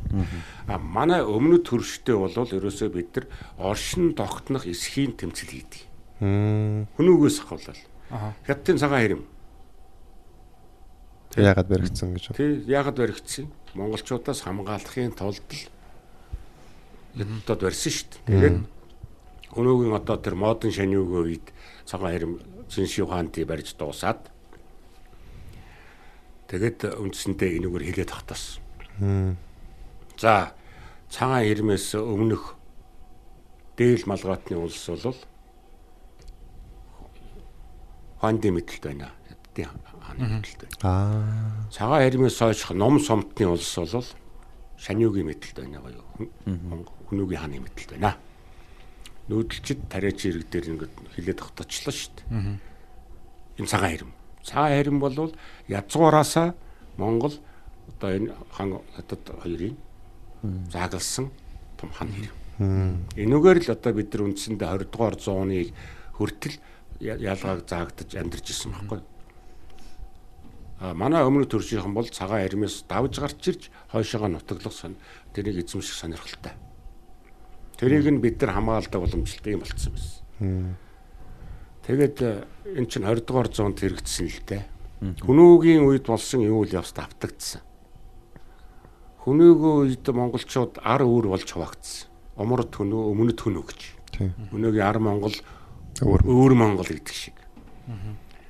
Хүнүүгийн үед бол говьоос хойших буюу одоогийн одоо энэ бидний нутаг дээр умрад хүнүү говьоос өмнөх энэ цагаан хэрэм хөрлөх нутаг дээр яг өөр Монголоор харагдаад байгаа санарт.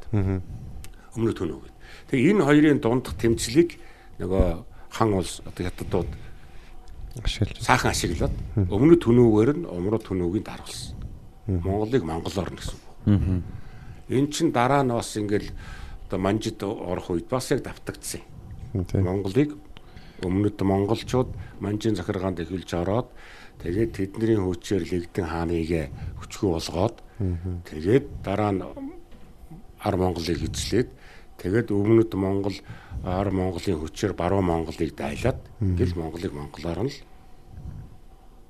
тусдуулсан байхгүй. Орно тийм. Тийм Мингийн модлого манжид үзүүлэл явсан.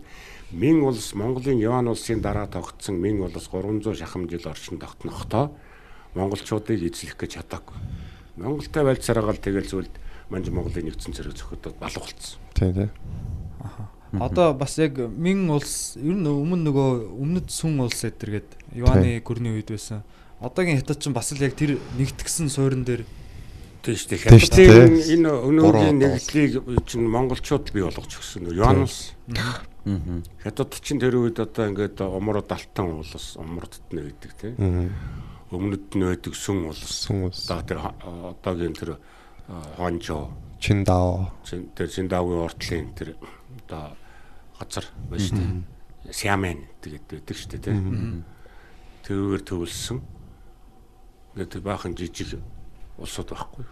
Ер нь өмнөд сүм болвол үндсэндээ одоо өнөөгийн том хятадтай гол сүм. Аа Омор хятад бол тэр алтан улс чинь жүчийн зөрчдийн угсааныхантай ойлтоод ингээ хагас нүдэлж мэдэлтэй юм. Энийг чинь монголчууд их гүрний үед юун улс хүлээ хаа нэгтгээд том дэвсгэр тэгээ нэгдсэн нэгдмэл улсыг бий болгож өглөө ш. Ноёрхох чинь Монгол. Тэнд бид нар 180 жил ноёрхсон юм. Тэгээ Яван улсын үед биш үү одоо Монгол хүний статус юм нэг ямар байсан юм. Хамгийн нэгдүгээр л таахгүй нөгөө дарангуулагч те олон зэрэг туваадаг ард түмнийг бол дөрвөн зэрэг хуваагаад нэгдүгээрт Монгол хоёрдугаарт өнгөтнүүдтэн тэр нөгөө дунд даасан тэр зэрсэн хүмүүс Аа. гэж шүү дээ. Хамгийн доод зэрэгт нь хятад том. Хан Тэгэхээр чин нөгөө ноёрх тэгээд эдгээр чинь нөгөө гурвуулаа нийлж явж болохгүй орой Оо бас бүр барьж явахгүй. Өөрийгөө л хамгаалж л байгаа байхгүй юу? Чи нэг дарангуул дарангуул л шүү дээ. Яа харахгүй. Тийм. Учраас эдгээр яг хаа бослог гаргаад ингээд. Тэгтээ бид нар энийг хийсэн юм бол тэр хятад гэдгийг нэгтгэцсэн. Одоо одоо тэр суурин дээр одоо явж шít. хоёр хөрш хоёлаа. Тийм бидний бүтээсэн улсууд үндсэндээ энэ нь. тийм. Тэгэхээр энэ улсуудын тэр нөгөө Монголын түүхийг говуулдаг бидний түүх түүх биднээс илүү түүх э, байсан бидний нэг жижиг улс их хэмтийн энэ түүх говуулдаг юм аргагүй болоод байгаа юм л да. Тэгээ яг энэ бодит түүхийг бичвэл бидний нэр хүндийг өөр болно үсттэй. Тийм бод тэр юм биш. Монголчууд ч гэсэн энийг одоо сайн мэддэг байх юм бол бас өөрсдөө шал өөрөөр харж эхлэх. Тийм шүү дээ тийм. Бид чад өөрөөр харах. Бидний- чинь тэгээ түүхээ харж түүхээ уншиж мэдчихэж ил өөр өөрсдөө өөрөөр хардаг болно шүү. дээ. Өөрсдөө толинд харах хэрэгтэй байна. Бусадтай харьцах харьцаа хүртэл өөрчлөгдөд эхэлж. Тийм шүү дээ. Бид дээрээс нь харж явсан, дээрээс нь харж. Тийм. Одоо дандаа ингэж ингэж дээш хараад байгаа шүү дээ. Ингэж нөгөөдүүлээ тэг ингэж дээшээ. Ах нар гэдэг. тэр лигдэн бол тэг их өөр. Тэгээд энийг мэддэг. Тийм учраас 1911 онд монголчууд манжаас салаад өөрийнхөө тусгаар тогтнолыг олоод Тэгээд нэг улсаа байгуулахын том зорилго нь бол тэр нөгөө нэгдсэн Монгол улсаа л байгуулахыг зорьсон. Тийм учраас 13 онд монголчууд ч нөгөө өөр Монгол руугаа таван замын цэрэг орууллаа шүү дээ. тийм. Ятад цэрэг оруулчаад өөр монголчуудыг нэгдэх үйл ажиллагаа зогсоох гэдэг харна. Монголчууд цэрэг оруулаад үндсэндээ өөр Монголыг чөлөөлж ирсэн. Тэгэхээр тэр тэрий чинь нөгөө Орос хятад хоёр нийлж зогсоож байгаа байхгүй. тоглолт игээд. нэг зогсож байгаа. Ягаад тэгэхээр Орост байгаа монголчууд өмнө зүгт байгаа монголчууд ингээд нэгдэхээр энэ Төв Азийн нутаг дэвсгэр дээр чинь асар том нэг улс гарч ирж байгаа. Тийм ба санаар Тий. газрын зураг толгойдоо төсөөлөд үзтээ. Том бөмбөг шиг л том Тэгээ байгаль нуураас урагшаа цагаан ирэм хүртэл. цагаан айрын хүртэл Манжуураас баруун тийшээ Казахстан хүртэл энэ нутаг дээр нэг улс байна гэж боддоо. Тэ? Чинь одоо газар нутгийн хэмжээ бол бараг 4 5 сая км хавдраад болоо явчих шít. Одоогийн өвөр Монголын газар нутаг чинь 1.3 сая км хавдраад. Өвөр Монголын. Манай Монголын чинь 1.5 сая км хавдраад. Нийлэхэр чинь 3 сая болчихоо. Өрөөдгийг оруулаад 4 сая шахнаа та. Ийм. Тэгэхэр чин энэ хоёр улсын ашиг сонирхолд асар их нөлөө үзүүлж жин дарах үс том улс гарч ирнэ. Тийм. Тэрийг энэ хоёр чи яач зөвшөөрч чадахгүй. Аль болох л. Монголыг хэсэглэх бодлого явуулсан. Тэгээд тэр үед чинь бид нар нөгөө манжийн эрхшээлд байгаад ингээд э, өөрөө өөрсдийгөө манжаар ингээд дэлхийгээс хаалгацсан болсон байхгүй юу? Тэрийг сонин түүхштэй бас. Бид манжаар хятадаас өөрсдийгөө хамгаалуулсан. Тийм. Хүмүүс бас буруу ойлгоод идэг штэ. Манж дарлаад ингээд Тэг яг уу бидний нөгөө хаангу хаан төрийн чинь эрх мэдлийг манжийн төрийн авчлаа шүү дээ. Тэгэхээр эний чинь одоо бид нар харийн дарлалд орсон гэхээс өөр яах вэ? Тийм ээ. Манай өөрийн хаан байхгүй шүү дээ. Вассал биш гэж үзэхээр Вассал бол өөрөө хаантай. А тэр хааны эрх мэдэл нь нөгөө манжийн хааныхаа эрх мэдэл захирагддаг, бүх юмаа гаргаж өгдөг барьдаг байвал яг тэр вассалын хэмжээг ярьж болох байхгүй. Манай зарим хүмүүс бол ярьдаг юм л вассалын гэдэг. холбоотой байсан гэдэг. А зүгээр би бодохдоо бол яг вассал их их тэр их э, сонин та залуучууд бас төв содтолдог залуучууд зараанд гараад ирэхтэй зэрэгт энд 5 тэмд байж байгаа залуучууд те энийг бас өөр нүдээр харах хэрэгтэй байна. Манайх бол хаан байгаагүй. Мм. Манай Монголын чуудын бүх эрх мэдлийг манжийн хаан мэдчихсэн. Богд Аа, хаан тий, гэдэг. Гэхдээ манжийн хаан. Аа. Могд хаан ч нь бол зөвшөд Богд хаан нөгөө билж. 11 он тусгаар болж болоод гарч ирсэн хаан. Мм. Аа. Тэгээ Монголын төрийг бол улиастай цугласан амбунгуудаараа дамжуулж удирддаг байхгүй. Та нар одоо Австралийн сандаа Австрали одоо өнөөдрийн Австрали ТV-г те. Английн одоо эзэмшилд байгаа шүү дээ. Далбаа малбаа. тий. Гэхдээ Австрали чинь одоо хаа ерөнхий сайд ерөнхийлөгч байхгүй дээ. Амбан шүү дээ. Одоо хүртэл. Тий. Одоо ерөнхий сайд гэж яддаг. Ерөнхий сайд нэг. Одоо амбан ер нь Австрали Английн мэдлэлд байгаа гэж. Тэ? Англичуудын үндсэн мэдлэлд байгаа шүү дээ. Ер нь бол. Тэгсэн мөртлөө бие даасан. Тэ? Бие дааж бүх үйл ажиллагаанд оролцоод байгаа шүү. Дэлхийн спортын тэмцээн, урал давс Тий. төрийн үйл ажиллагаа нүг мөв гээл тэ. Гэхдээ энэ бол их том асаал харагдаад байгаа байхгүй. А монголчууд тэр үед юу хийсэн бэ гэхээр тэр одоо 1691 онд өндөргийн тэргүүтээ хүмүүс манжид дагаар орё эрх мэдлээ тийш нь өгчөө гэд хийхдээ том тохироо хийсэн шүү. Зан озар тий өндөр гигийн. Тий. Зан озар. Тий. Тэд тэр үеийн одоо өндөргийн тэргүүтээ бол тэр чинь маань өндөргийн чинь бол одоо төр засгийн эрх мэдэл байхгүй шүү дээ. Төшөө там мэдчихсэн. Өндөргийн бол зүгээр шашны тэргүүн байхгүй юу? Тэр чинь төрөө мэдээ зүгээр зөвлөгөө өгсөн. Зөвлөсөн байхгүй юу? Яах вэ? Тэр чинь нөгөө өндөргийн нэг тойрсон Монголын оюун санааны нэгдэл бий болцсон үе байхгүй юу? Монголчууд бүгдээрээ бурхны шашинд орлоо шүү дээ. Тий. Тэгээд тэрийг тойрсон манайдын шашин дэлгэрсэн үйл явдал ч гэсэн энэ улс төрийн нэгдлийг хангах гэсэн л нэг бодлого шүү. Улс төрийн зорилготой хийсэн юм байна. Тийм тийм ард түмнийг тийм. Ер нь Монголд. Тэгэхдээ тэр үеийн одоо улс төрчид ямар тактик, стратеги барьсан бэ гэхээр за бидний одоо хүчин ингээд яхахгүй мөксдөж юм байна. Өнөөдөр манж улс хүчрхийг ингээ болоод гараад ирлээ. Тэгэхээр манжийн төр өөрийнхөө эрх- төрийн эрх мэдлийг өгөөд харин өөрсдөө үндэстний хувьд бидний байнгын одоо дайсан аюул занал учруулж идэг хятадаас хамгаалуулъя. Ийм бодлого ирсэн. Тийм ч учраас нөгөө манж ч гэсэн өөр яг тийм бодлого ирсэн. Адилхан. Хятадтай уусахгүй гэдэг. Тий одоо Монголын нутаг дэвсгэрлөө хятад хүн орж болохгүй. Удаан суурьж болохгүй. Аа суурин худалдаа хийж болохгүй. Хятад хүн Монголд орж ирж Монгол нэр авч болохгүй. Монгол хүнтэй сууж болохгүй эмгтээтэй. Бүх маш олон хорой бий. Тариа тарьж болохгүй. Алт газар ухаж болохгүй. Хөөх хэвээр. Ерөөсөө ингэ хаацсан байхгүй? А ма- манжнар ч гэсэн өөрсдөө бас тийм бодлого хийцсэн. Хиттэй эсрэг. Тий. Тэгэхээр чин яг одоо ингээд цагаан хэрмээс хойш газар нутаг Монголын газар нутаг яг ингээд ийм вакуумд ороод үлдчихэж байгаа байхгүй. Вакуумд ороод үлдсэн. Яг монголчууд 1911 онд үндэсний эрхчлөөнийхөө төлөө тэмцээд тусгаар төлөө олоод гараад ирж яхад яг нөгөө 1690-ад оныхаа байдалтай л үлдсэн байсан. Өөрийгөө ертөнцөөс хас. Япон бас тэгсэн шүү дээ. Гадаад ертөнцөөс өөрийгөө хаасан шүү. Хилээ аваад тийм. Тий, манж нар бас манж нар Мингийн төрийг устгаад одоо ингээд хятад Монгол за ингээд энэ уугур Шинжааныг нэг эзлүүлсэн том өөрийн манжчин улсыг байгуулахдаа бас дэлхийн ертөнцийг Одоо хаас ертөнцөөс өөрийгөө хаацсан.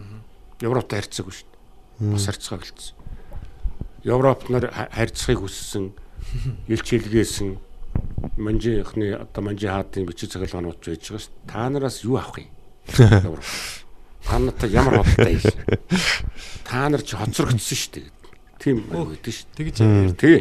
Та нартай ямар ч харьцах шаардлага байхгүй. Европуудыг те. Тий. Тэгэнгүүт нь одоо англи тэргүүтэй улс чинь хятадын одоо зах зээл буюу манжийн зах зээлд дэвтэрхийн тулд далаа. амар том бодлого хийсэн шүү. Хар тамхи. Хар тамхи. Хар тамхи дэвтэрөөс контрабанд хийсэн. Дотоодын дайн өдөөхийг болсон, бослого өмөө хийсэн. Дотоодын хямралт байдлыг үүсгэж байгаа байхгүй. Энэ дотоодын хямралт байдалд нь гол нөлөөлсөн юм нь хар тамхи байна. Хар тамхи. Нийт хятадын ард түмний бүгд нь хар тамхинд оруулсан. Хар тамхинаас үүдсэн хоёр дайн гаргасан. Тэгээд нөгөө манжин төр солирохгүй юу? Дотоодын өмнө самун гаргаад ир. Тэгэл нөгөө дараа 8 орны цэрэг орж ирсэн.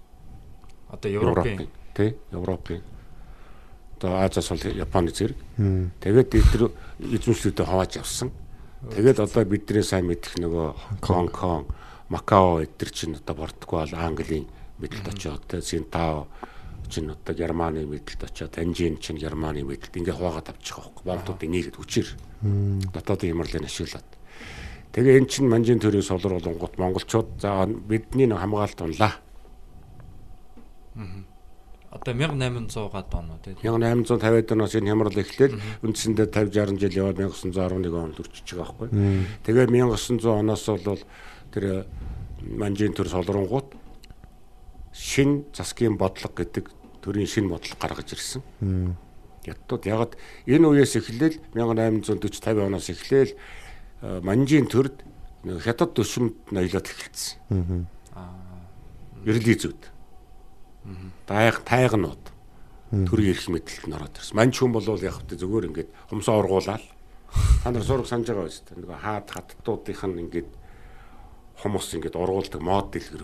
Оо тийм үү. Язгуурдаг хүн бол ингээд Ажил хийдгүү те. чиний өндөр дээд зэргийг Хумсаар яаж мэдэх вэ? Хумсаар чинь тань. Тэгээд бүр Оо. мөрөх хэвээр та бол ажил хийдүүг харуулж байгаа. аа Ийм урт хумс, ийм метр урт зүйл. Йоо.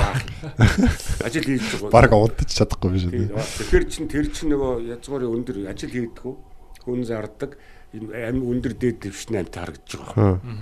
Тэгж нөгөө нөлөөлж штэ. Тэгж арч байгаа Ажил алдаж та. хийхгүй юм л хүн бол дээд зүр. Тэгэл нөгөө төч хотлоо мөргөж унаад тахиж үтэл. Тэгэл нөгөө дүүлч ирэх юм да. Тэгээ тэр чинь ордны ялцрал гэдэг юм л та. Тэгэл ажил хийхгүй их цантаа гоё тансаг байдалд омбочлээ гэвэл тэр дээд элитийн юм болчих. Баян тансаг гоё одоо юм мэдлэлээ гэвэл. Тэгээд нөгөө нэгүсээ тасрал эхэлж байгаа байхгүй. Тэгэнгүүт тэр зайд нь нөгөө хятадын нөгөө төшөмдөд айжим айжим ороод үндсэндээ 1890 1880 он гэхэд бол манжин төрийн бүх захиргааны албан тушаалдуулалтанд хятад гаралтай хүмүүс. Шургацсан. Тэгээд тэр 1900 он шин засгийн бодлого гэж гаргаад тэр шин засгийн бодлого гэдэг нь манж Монгол хоёрын хооронд барьж исэн тэр нэг харилцааг Байхгүй өгсөн. болцсон. Цагаан харимд аваад ороод ирж байгаа байхгүй нэг хятад ч. Тариа тариад. Бодолтой хийгээд жилээ тодалтай хийгээд те. Монгол эмэгтэйчүүдтэй гэрлэгийг оролдоо тариа тариад. Тэгэнгүүт манай өөр монголчууд эхэлж боссон шүү дээ. Тогт тэргүүтэй хүмүүс ингээ босоод. Энэ одоо хятадууд ингээ тэгэл монголчуудын нөгөө Тэмцэл тусгаар тогтнохын төлөв тэмцэл эхлэхгүй юу? хамт толж энэ гэл. Гол. Үнэхээр л мэдсэн тоглолт байж тээ. Тийм шүү дээ. Бидний нөгөө ирэх шиг ороо тэгээд нөгөөдөл чинь болохоор аль болохоор э, орж ирж монголчуудыг суурьшуулах. Хятадуудыг суурьшуулах. Монголыг гэж. Тэгээд Монголын энэ энэ үеэс эхлээд тэр үржил шимтэй газрууд чинь тариа тарьж эхэлсэн шүү дээ. Сэлэн гархан сэлэнгийн сав. Ховд. Чин одоо тарианы газрууд байгуулад эхэлсэн байхгүй юу? Тэгэл эн чинь монголчуудын дургууслыг хөргөн шүү дээ. Бидний нөгөө тайван байдал алдагдсан. Монголчууд бол ингээд нөгөө ертөнцийг өөрийнхөө нүдээр хараад малаа маллаа л аж төрөөл яв- явж исэн энд юм байхгүй болсон. А ингээд бид дэлхийн тавцанд гараад ирсэн чи харин нөгөө хурд маань алга болцсон байсан. Технологи маань хоцрогдсон байсан. Дэлхийн ертөнц өөр болцсон байсан. 11 онд гараад ирэхэд. За бид нар ингээд тусгаар манжаа саллаа, бослого хийлээ. Манжаа манж нарыг хөгөөд гаргачлаа. Монголоо чөлөөлчлөө. Тусгаар улсад өлөөн зөвшөөрүүлээ гэсэн чинь олон улсын хууль эрх зүйн дүрм нь өөр болцсон байт. Та нар мэдэх баха. Вестфалийн гэрээгээ те. Сонсч байсан юм. Вестфал. Одоо энэ зарчим үйлчлдэг болчихгүй юу? Энэ бол 1630 40-од оны үед олон улсын Европод бий болсон олон улсын эрх зүйн баримтч байгаа. Вестфалийн одоо гэрээ гэдэг Вестфалийн зарчим гэдэг. Тэгэхээр энэ юу вэ гэхээр яг энэ үе хүртэл яваад монголчуудын нөгөө дэлхийн дэг журам өөр болж эхэлж байна. Өөр Европод их олон жилийн дайм болсон юм. Тэгэд энэ дайныг зогсоох харилцан бие биенээ хөлөө зөвшөөрөх ямар улс тусгаар улс ямар улс бие даалсан улс биш гэдгийг харилцан тогтъё гэдэг ийм зарчим тогтсон байхгүй юу. Энэ фестивалийн гэрээ гэж байгаа зүгээр хар угаар л ярьж байгаа шүү дээ. Тэгээд тэрний хоолны зарчим бол нөгөө нэг хөрш орнууд хөрш орнууд нь тэр тусгаар улсыг хүлээн зөвшөөрсөн байх ёстой гэдэг тийм аргумент гаргад ирсэн. Гол нь. Хөрш орнууд нь хүлээн зөвшөөрөөгүй бол тэр улсын тусгаар тогтнолсон гэж үзэхгүй. Ийм зарчим үйлчлдэг болчихгүй юу? Тэгсэн чинь монголчууд 11 он тусгаар улс гараад ирсэн чинь нөгөө дэлхий яг тэгж хүлээж авч байгаа юм. Бид тусгаар тогтнолдоо зарлсан. 9 оронд бид нар бичиг явууллаа. Том орнуудад Англи, Франц, Герман, Итали, Япон, э, Орос, Морс гэдэг энэ том 9 орн бид тусгаар тогтнолдоо зарлаа явуулсан. Нөгөөдөл нь болохоор хөрш орнууд ч хүлээсэн юм уу гэдэг л асуудал явчихгүй. Яа. А нөгөө зөвшөөрж байгаа нь хаант орсох. Бид нар чинь нөгөө өмнө төршийн дараалаас гарч байгаа юм чинь. Чөлөөлөгдөж байгаа юм. Нөгөөдөл нь яаж зөвшөөрөх юм? Өөрөөсөөс нь өөрөөсдийнх нь ойрхлыг унгаад тусгаар зогтлолдоо зарлж байгаа юм чинь нөгөө өмнө төрш маань үгүй. Та нарыг гаргахгүй. Та нар манай мэдлэлд байна гэд юм яриад эхэлж байгаа байхгүй. Тэгээд тэр байтугай нөгөө өөр Монголыг нь зэрэгээр эзлэр монголчууд болохгүй бол даа хэлнэ шүү дээ. Тэгж яхад л нөгөө хоёр хойрш хойд урд хоёр хоорондоо тохироод гэрээ ихэд тэр нь олон улсын гэрээ хүчнтэй болчихж байгаа юм. Монголын оролцсон гэрээ бичгүүд ч хүчнэг болоод байгаа юм. Тийм учраас монголчууд ийм хүнд байдалд орцсон. Тэгээд нөгөө бидний нөгөө нэгдсэн Монгол байгуулах гэсэн үдэл санаа шинэ орхигдоод хаягдаад ирээд байгаа байхгүй. Тэгээд хооронд нь нөгөө яс хаях нөгөө эрх баригчдыг нь нууц илээр халах Аа. Ийм үйл явц ч одоо 1913 оноос эхлээл хүчтэй явлаа шүү дээ. 13-аас 19 оны хооронд үндсэндээ Монголын 1911 оны эрх чөлөөний төлөө тэмцсэн тэр тэмцлийг удирдсан бараг их бүх язгууртнууд баггүй болсон. Хоёрхан жилийн дотор. Зөө нэг 6 жилийн дотор. 3 тий. бүгд тийм. Тэгээ зарим нь одоо түүхэндээ урагч мурагч хулгай антраараа дурсагдаал тий.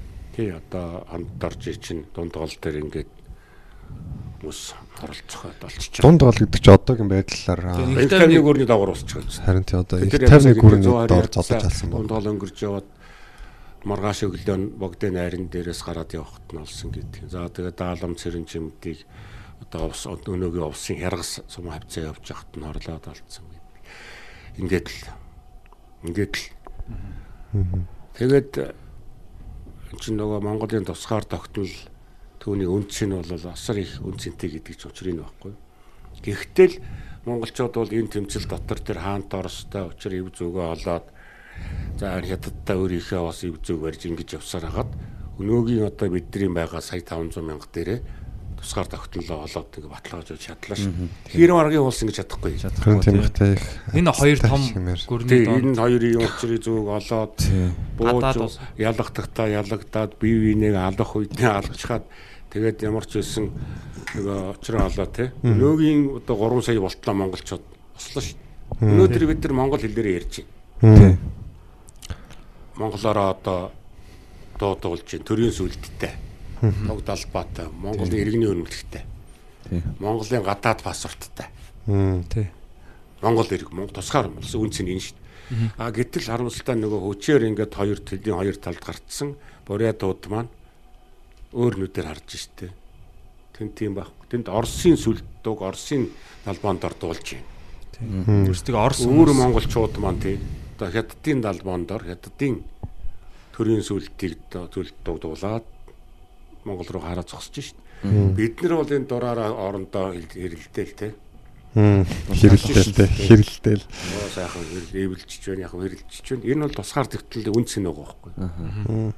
Их үнцэн тий. Хэрвээ бид 11 онд тэгэж хөдөлж чадаагүй бос чадаагүй 21 онд энэ өвсгөлийг хийгээд гүйцээж чадаагүй болвол өнөөдөр бид нарыг тэр бурятын хөв заяа эсвэл өөр Монголын хөв заяа үлээж байгаа. Өнөөдөр би ингээ монголоор монголын төгөө яриад подкастыг сууж чадахгүй байхгүй. Тэ? Дотроо л ингээл одоо монгол гэж бодвол төгөө удаа шаналал явж штэ. Тийм учраас бидний энэ нөгөө түүхөө үзэх үзлийн үндсэн чинь асар их үнэтэй байхгүй. Энийгээ саудчих хэвээр. Яалч сүүлийн одоо 1000 жил 2000 жилийн дотор бол хүчнөө 100 тий улсууд бол алга болсон баг тий бүр юунд тусгаад бий болоод алга болоод. Аа ингээл бүр ингээл. Манах ингээл яг байснараа ингээл Яг байранда. 2000 жил байж чадлаа. Одоо ч тусаад багт байгаа байхгүй. Энэ амар хүнцэн тий. Одоо яг энэ яг нэг газар одоо энэ Төв Азийн өндөрлөг гэж ярьдаг те одоо бидний энэ байгаа газар. Яг нэг байранда яг нэг нэрээрээ. араг өөрийнхөө угсаатны онцлогийг хадгалаад ингэж байж байгаа улс ер нь баг байхгүй шүү. Түнцөө. Тэгэхээр би бас танаас асуумаар байна л да. Бид нэр одоо 2019 онд те ингээд подкаст хийгээд дэлхийд дахин бас монголчууд чөлөөтэй зорчоод аа ингээд явж гин. Тэгээд яг таны одоо түүхч хүний нүдээр бол яг одоо яг энэ цаг үе а ер нь ямар ач холбогдолтой гэж харж байна. Ер нь залуустай яг бас яг юуг ойлгосоо энэ цаг хугацааны нэг ач холбогдол Бид хамгийн гол нь 20 дугаар зууныхаа түүхийг бид нар сайн харах хэрэгтэй. За мэдээж хэрэг нөгөө дунд зууны түүх, чих Чингис хааны үеийн түүх түүний байлдан дагуултын түүхийг бол бид нэр сайн мэднэ. Тэг мэд харцангуй сайн мэддэн шүү дээ. Ер нь бол альж төвшөнд залуучууд бол Чингис хааныг мэддгүй хүн бол байхгүй. Түүнийгээ өмгөөлдгөө хамгаалдгүй хүн байхгүй тий. Хойш нь хийдэг хүн бол одоо байхгүй шүү дээ. Бодлогоор л тэгэхгүй л бол а бидний хамгийн сайн мэдэх зүйл бол сургамж авч явах хэвээр үе маань тэр манжин иргэшээлд орсноос өнөө хүртэлх үе баг. Энийг бид нар яг нөгөө одоо түүхийн орчин үеийн түүх гэдэг байхгүй. Орчин үеийн түүх чи өнөөгийн яг бидний байгаа энэ цаг үе биш шүү дээ. Манжид манжин иргэшээлд орсон үеэс эхэлж бидний цаг үе. Цаг үе. Хүртэлтэй. Тийш одоо эн чинь 1636 онд Өвөр Монгол 1691 онд Ар Монгол 1755-аас 58 онд Баруун Монгол. Ингээд 122 жилийн дотор монголчууд манжи иргэшилд орсон. Тэгээ энэ үеэс хойш бол Монголын дотоод байдал гадаад орчин их өөрчлөгдсөн байхгүй. Энэ энэ энэ инерц одоо хүртэл явж байгаа. Тийм учраас энэ нэг 3 400 жилийн түүх гэдэг бол яг тэр том түүхийн ай савн дээрээ бол ёстой ойрхны үе ойрх үеийн түүх байхгүй. Тийм ээ. Тэ. Яг өглөөний цай ч юм уу одоо гэсэн үг шүү дээ. Тэр түү- түүхийн хэдэн мянган жилийн дотор. Харьцуулал тэ. Тэгээ ерөөсөө дөнгөж өчтөрийн түүх байх байхгүй. Энэ үеэс эхлээд энэ түүхээ сайн мэдчих واخ. За хятадтай яаж харьцажсэн, оростой яаж харьцажсэн, яагаад бид жижигэрсэн, яагаад бид өнөөдөр ийм байна гэд. Тэгэхээр өнөөдрийн бидний энэ Монгол улсын хэмжээнд байгаа ард түмэн нэг ярил л да одоо Брэдэ орхи тэ өөр Монголоо орхи нэг цаг нь тэгээд таарцсан. Тэгтээ нэг зүйл байдаг. Бүх юм өөрчлөгддөг. Бүх юм цаг хугацаатай хэлбэлцэлөө. өөрчлөгддөг. Бүх юм байга өөрчлөгддөг. Энийг бид ойлгож байгаа. ертөнцийн байл тийм ээ. Одоо болсон ард түмэн байна. Алга болно, жижигэн томорно. Томорн жижигэр нь ийм үйл явц явж л байдаг байхгүй. Тэгэхээр ийм үйл явц болно гэдгээ бид нар сайн мэдчих хэрэгтэй байна. ер нь ингээд яг энэ энэ хിവэрэ байхгүй өөрчлөгдөхөд Бэлдээ. Тий. Тэгэхээр бид нар яаж өөрчлөгдөхөөр алга болохгүй тулд энэ дархлаагаа сайн суулгаж явах хэрэгтэй байхгүй? Магадгүй хэдүүл өөр байдлаар хараа л. Буряд нөгөө манай өвөг дээдсийн бодоод хэлсэн буряд өөр Монгол хоёр тусгаар улс болж магадгүй. Аа. Нөө. Аа. Магадгүй тийм. Өөр Монгол тусдаа улс болж магадгүй. Магадгүй. Одоо шиг аль хэзээ нэгэн цагт ингэ салаад. Ягаад тэгэхээр нэг эзэнт гүрний одоо өмнө төршөд огтнож исэн э, улсын хов зээний үргэлжлэх хугацаа нэг 2 300 жил л байсан шүү дээ. Тийм. Ер нь. Мянган жил биш. Яг ухсаатны хувьд бол нэр нь өөрчлөгдөөд э, байгаад шүү дээ. Төр улс нь өөрчлөгдөд. Хил хязгаар нь өөрчлөгдөд нэг тэлээд, нэг жижигрээд, нэг том. Өнөөдөр бол манай өмнөд төрч бол хамгийн том газар нутгийнхаа хишэл Яг одоо байна. байгаа. Тэгэхдээ тэрний чинь 3-ны 1 нь бол өөрсдийнх нь үндэс нутаг. Өмнөд цүнгийнх нь гэсэн үг шүү дээ. Хойд хэсэг нь Манжуур, Өвөр Монгол, Төвд. Хараа хэсэг нь бол Уйгур. Одоо Шинжаан гэж нэрлэгдсэн те. Тэр чинь Шинжаан чинь 1755 онд Баруун Монголыг эзэлчихэл Монголыг эзэмшил байсан нутгийг шинэ хязгаар гэж нэрлээд тэнд уйгуруудыг авчиж өөрчилсөн шүү дээ. Өнөөгийн одоо Шинжаан чинь үндсэндээ Монголын нутаг дэвсгэр байхгүй. Зүүн гарын. Тэгээ олон үндэстэй угсаатай айгүйх асуудал үүсэж байгаа тий хоорондоо. Тий. Одоохондоо тэдний хэрэг болцсон. Нэг нь тэлд нь орцсон, нөөбж өвшөөрцөн, гар өрцөн учраас аа бид нөгөө түүхэн үүдний санд ярахад юм байна. Тэгээ өмнө нь талд нь одоо юу вэ? Төвд вэ? Ийм байгаа. Тэгэхээр чи энэ бүгд хөдөлгөөнд ороод хөдөлгөхөд ямар нэгэн байдал өөрчлөгдөхөд нөгөө ертөнцийг өөрчилж явсан монголчууд чинь яг өөрийнхөө нөгөө хил соёл түүх дархлаатайгаа хэвээр байж их асуудлаа л хадгалж явах хэрэгтэй байхгүй юу? Яг энийг одоо да залуучууд л одооноос эхлээд хийж явах хэрэгтэй байгаа. Тэгээд энийгээ дандаа үе үедээ уламжлуулад явах хэрэгтэй байх байхгүй юу? Чи нэг хар хайрцагны бодлого гэж яриад байдаг чинь тэр л энд оршин л да. Хар хайрцагны бодлого гэдгийг үндсэн ухагтуу нь бол ерөөсөө л бид оршин тогтнох ухаан л ихлүүлээд байгаа. Арга. Энэ Сая түрүүн та нөгөө ингээд тусгаар аа, тусгаар одоо байхын одоо гурван дархлааны тухай ярьсан шүү дээ. Хил соёл, түүх, а уламжлал гэдэг. Яг энэ уламжлалыг бас ярил одоо уламжлал за хил соёл, түүх хоёр бол ойлгомжтой те мэдээч ингээд түүхээ мэдж байгаа өөрөө өөрсдөө ойлгоно. А хил соёлоо ярьж байгаа бол тусдаа гэдгээ мэдэрнэ. А уламжлал байсны одоо ач холбогдол ягаад юм хүчтэй байдаг? За хэдүүлээ нэг зүйл бодъё. Ягаад тэгэхээр вэ штэ. Монгол их одоо бидний яг амьдарч байгаа энэ Монгол бол их онцлог ард юм дээ. Дэлхийд байхгүй сооны онцлогтой. Аа. Тэр онцлогийг та нар юу гэж бодож байна? Ганцхан Монголд байдаг онцлог баг. Нүүдэлж байна. За Тийм тийм үү. нүүдэл. Нэг нь юу? Аа. За за. Нэгдүгürt нүүдэлж байна. таван хошуу мал юм болов мал Тэг яг яг наадаг чинь нэг нь мөн. Нөгөөх нь суурь. Хоёр иргэншил байгаа байхгүй. хос хос иргэн Аа, шүү дээ. хослоод явж байгаа гэж. Хоёр иргэншилтэй ганцхан ус манах. Бусд нь бол дандаа нэг суурь иргэншил газар тариалангийн соёл үндэслэлсэн суурь иргэншил байгаа шүү дээ. Тэ? Хятад бол нэг соёлтой нэг иргэншил шүү дээ. Өөр Монголыг үс тооцол. Өөр Монголоос өөрчлөлтчлээ шүү дээ. Эдгэр чинь бэлчээрийн үгүй болгоод хашаалаад Тийм. малын ингээд тижигээд Ферм болгоод Ажуулдаг малчлын байгалаа. одоо ингээд дугуйч болгоод явуулчлаа шүү дээ. дугуйч нь. Тэ? Одоо дугуйд хүн тийм. энэ болгочлаа шүү дээ. Хүн тэрэг, хүн тэрэг. хүмүүс тэмцэж байгаа юм байна. чинь. Юу нэ тий. Тэгэхээр чинь одоо хүчээр хийчих. А гэтэл манай Монголд бол яг энэ байж байгаа. Энэ дээр бид нар нэг боломжлоо ярьж байгаа хэрэгтэй байхгүй. Яг энэ бэлчээрийн мал аж ахуйд соврилсан нэг эргэншил байгаа. Монголын. Энэ бол бидний бүр одоо бүр ёстой нөгөө эртний бидний эргэншил байгаа. Энэ ер нь эргэншил ерөөсөө ганц дэлхийд ганцхан Монголд байна. Хамгийн эртний. Монгол угсаатны бусад газруудад байхгүй болчихсон. Одоо хамгийн баруун талын халимг байна те. Байхгүй. Нааш ирээд Киргиз, Казах руу ороод ирээ. Эд нар чинь нүүдэлчд байсан шүү дээ бас. Бэлчээрийн одоо мал аж ахуй дээр суурилсан иргэншилтэй усууд байсан. Одоо тэрнээс өнөр байхгүй болсон. За Мал хариулдаг юм байхгүй тий. Казах. байхгүй. Яг манах шиг байхгүй байхгүй. Тэр тэрийн гашаалаа суурлаад байна шүү дээ. Аха. Тэгээд тэр нь иргэншлээ тодорхойлж чадахгүй болцсон байхгүй юу? А үрээд байхгүй болцсон. Өөр Монголд байсан байхгүй. Одоо ганцхан Монголд байна. Яг тэр унган утгаараа Одоо тэр юу нь өөрчлөгдөж байна гэхээр бидний нөгөө малаа морио биш мотоциклаар хариулж байна. Тийм ээ. Тэр нэг өөр болоод морь унсан үнийг гоё харагддаг болцсон. Гэхдээ мал мал маань уламжилт аргаараа бэлчээрээрээ бэлчиж байна. Тэн дээр суурьшсан гэр байна. А бидний одоо нөгөө нүүдлийн талбай багасж байна.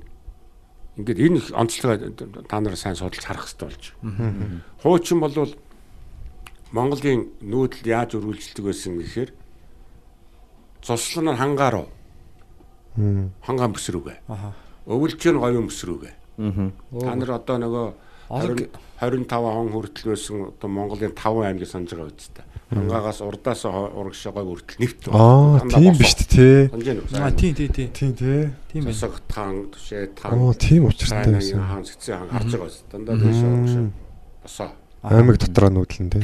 Тэр чинь нөгөө Шижид нүүдлийн том юу харж хангаагаа бүгд тосолсон. Аха. Мөн үү? Монголын манай өнөөгийн байгаль биш. Дэлхийн бүх бүслүүрт байдаг Онцлогуудтай. онцлог Монголд л байна.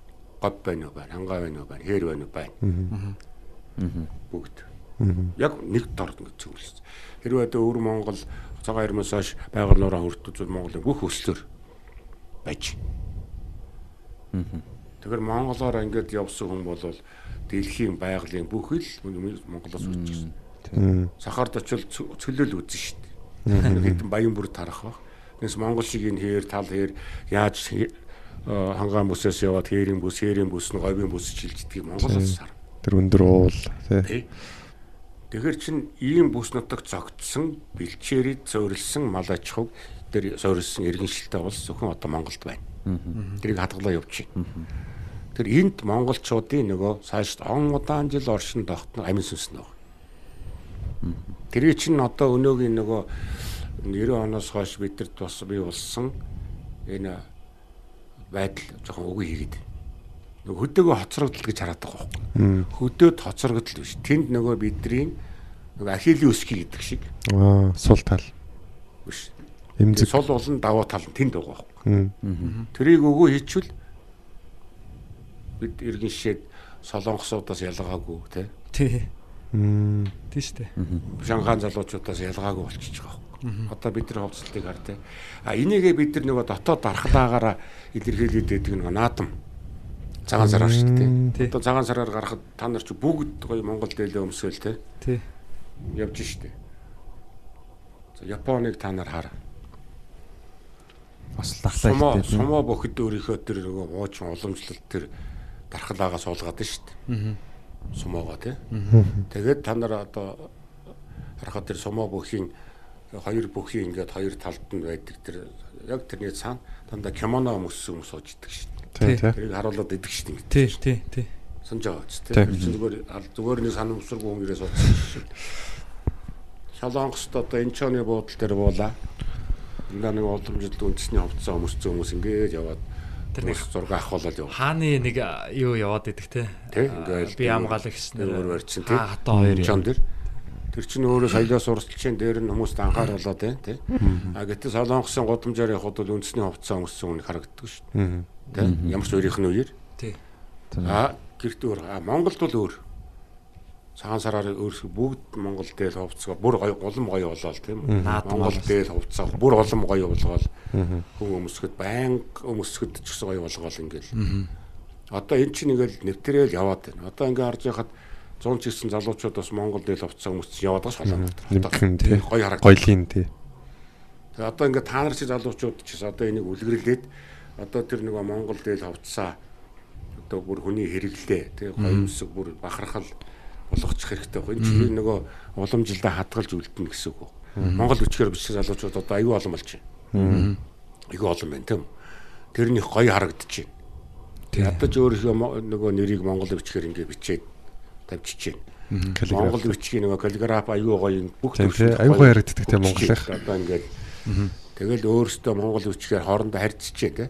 Ингээд эн чинь ингээд бид нар чинь нөгөө дархлаа суларчныг мэдэнгүүтээ талд ухамсарынхаа юугаар хийгээд байгаа байхгүй. Эний чинь нэг одоо төр төр засаг чи дээлээ өмсгөл шаардлагатай үг байгаа шүү. Тий. Боловсролын яамны сайдын тушаалгаар эсвэл ерөнхийлөгчийн зарлаг гараад чи дээлээ өмс Тэгэл өмссөн байна шалгаалаа. Тэгэхгүй гоос Тий. тий. Хамтын юм байхгүй тий. Хамтын даалдах нөгөө юмсаар явж штэ. ингээд тэр шийгээд аа бид нөгөө дархлаа хөдлөд шүү дээ. Бид яриа Европчод байна эсвэл одоо Азчод байна. Энийг болох хэрэгтэй байна. Тэн чинь ингээд яваал юм л та. Тэгээ энэ дээр нэг жоохон нөгөө төрийн бодлого энэ төр нэмгээд дэмжээд ингээд өгүүлэх юу болчих. Дархлаа бол зан зашил ирээд. ер нь нэг юм одоо юу нь жоохон уруудах тэгээ өксөх үе гэж байдаг хэл та. Танд яг одоо бид нар яг ямар үеэр юм шиг өсөж гинөө гэж гинөө. Одоо бид нар нөгөө 90 онд нээлттэй болоод 90 онд нээлттэй болохдоо янз бүрийн олон орны соёлоор их цангацсан байсан байхгүй. Аа. Хаалттай нийгэмс нээлттэй нийгэмд орсон шүү дээ бид нар. Тэр үеийн бидний хардаг цонх нэг л цонх байсан байхгүй. Первый канал. Тэгээ социализмын цонх.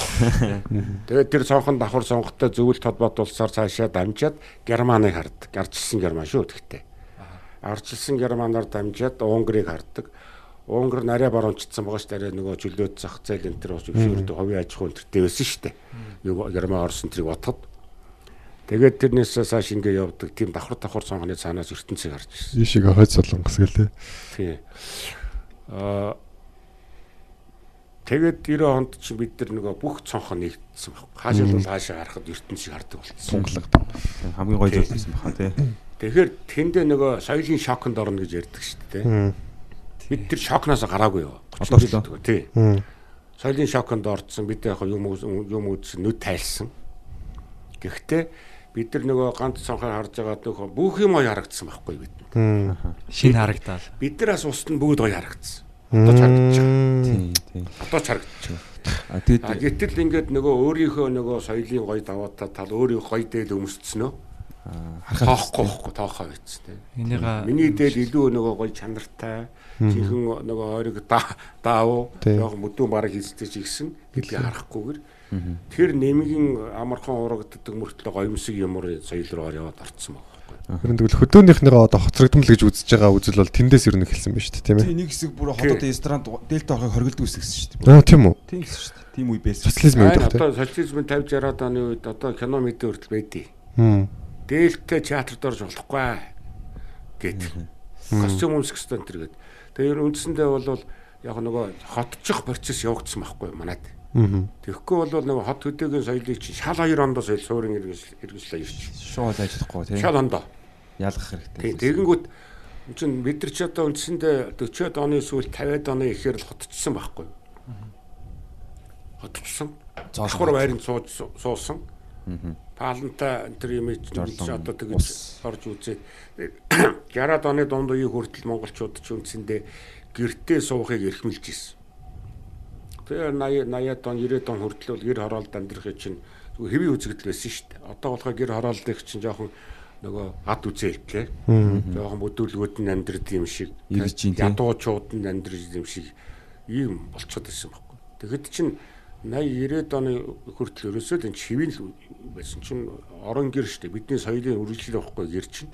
Тэрийг сайжруулад, орчноо сайжруулаад явахгүй байгаа болохоос биш. Аа, тэр гэрийн хорооллын байшин хорооллын нэг ялгаа антрийг нэг ад үздэг байсан байхгүй. Одоо би ингээд 70-ад оны оюутан, 80-ад оны оюутан байхгүй юу? 80-ад оны үеийн оюутан. Тэгэхэд хотынх нь нэг э, 10 төвхтэй хөдөөнөөс 10 төвхт ирэхэд нөх нөгөө бид тэр нөгөө хөдөөнийх нэг ард үзэл энэ хөдөөнийх мангаар нь юусэ тэгдэг гэсэн шүү. Үйл яг л нөгөө найзууд хамт нэг байранд тоглож өссөн юм шиг л байд. Тийм Монгол хөгтөд. юу байгаагүй. Тий. Ялгаа. Одоо хамссан тийм ялгаанууд гаргаад Тий. тий. Соёлын ялгаа гаргаад байна. Хм. Болчих. Янз бүрийн одоо мөнгөний ялгаа гаргаад байна. Янз бүрийн. Тэгээ эн чинь нөгөө бидний тогтоосон нийгэмтэй холбоотой л доо. Тэгээ Тэгэхээр яг бидний тэр нөгөө олон цонхоор зэрэг хардсан энэ үйл явц чинь бидний яг соёлын шоконд оруулаад тэр шокноос яаж гарахаа одоо мэдэхгүй нөгөө хин нэгний соёлыг дагах гээд байгаа байхгүй. Хин нэгний соёлд уусчих гээд бидний нэг алдаа. Бид нэг талцах дуртай хүмүүс юм шиг байна тий.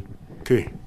Тэгэхээр бид нар өөрсдөө нэг ойлгоод өөрсдийн нөгөө одоо уламжлалт соёлоо энэ өнөөгийн нөхцөл байдалтайгаа уялдуулсан ийм зүйлүүдийг л гаргаж ирэх хэрэгтэй. Суур ойлголт юу гэх юм уу те нэг Тий одоо нүүдлийн иргэншлийн соёл гэдгээ өөр аваад тэгээ эн чинь бидний нөгөө засаг төрийн тогтолцоотой энэ төр холбогдоод ингээл уялдаал улам газар аваад юм л та.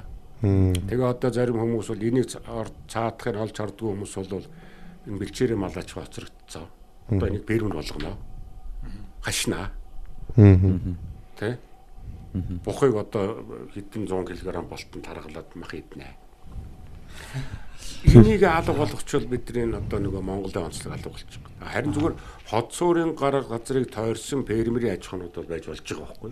Тэр чинь махаар хараа Монголын 5 хошуу мал чинь зөвхөн одоо бидний эдтэжээлийг хангах гээд оршиж байгаа антид биш байгаа шүү. Бидний нөгөө иргэншлийн уламжлалыг тээж аваа бидний тэр сэтгэхгүй онцлогийг тээж аваа ертөнцийг үзлийг үзэх тээж аваа юм чин энэ мал аж ахуй байгаа байхгүй Тэгээ тэгээ шагаагаар нь тоглоно. тий бүх юм байгаа шүү дээ тий тэгээд тэр бидний ертөнцийг үзэх үзэл тэр философи сэтгэлгээ тэр чинь бүгд мал аж ахуй дээрээс өөрлөлдсөн байж байгаа гол нь тэрийг адгуулахаасаа суурилсан бидний соёл төндөө суурилсан гэж байгаа.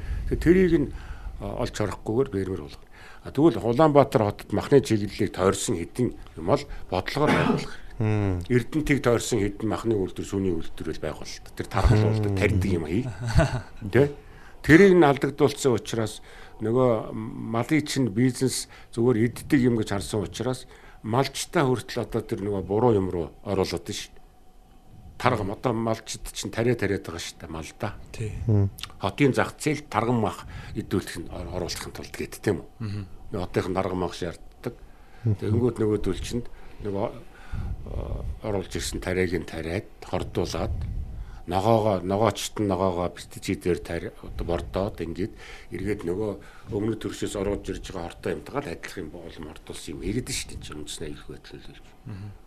Тэгэхээр энэ бүгдийг тооцсон бүх юмаа ингээд хооронд нь шүлжээнд нь харсан ийм бодлогыг л одоо манай залуучууд барих хэрэгтэй байна. Олон талаас нь нэмийг бүх юмд эргэлж гэж нэг философи байдаг үстэй тийм үү? Тийм тийм. Декартийн. Итэг тэгээд бас шалга гэж юу вэ тийм? Тэгэхээр бүх юмныг ингээд зохиороор дагаж бүх юмд эргэлж бүх юмыг өөрийгөө тунгааж бодоод нийлж үзээ тэгээд хэрэгжүүлдэг ийм юмыг одоо манай залуучууд их сайн эзэмших хэрэгтэй.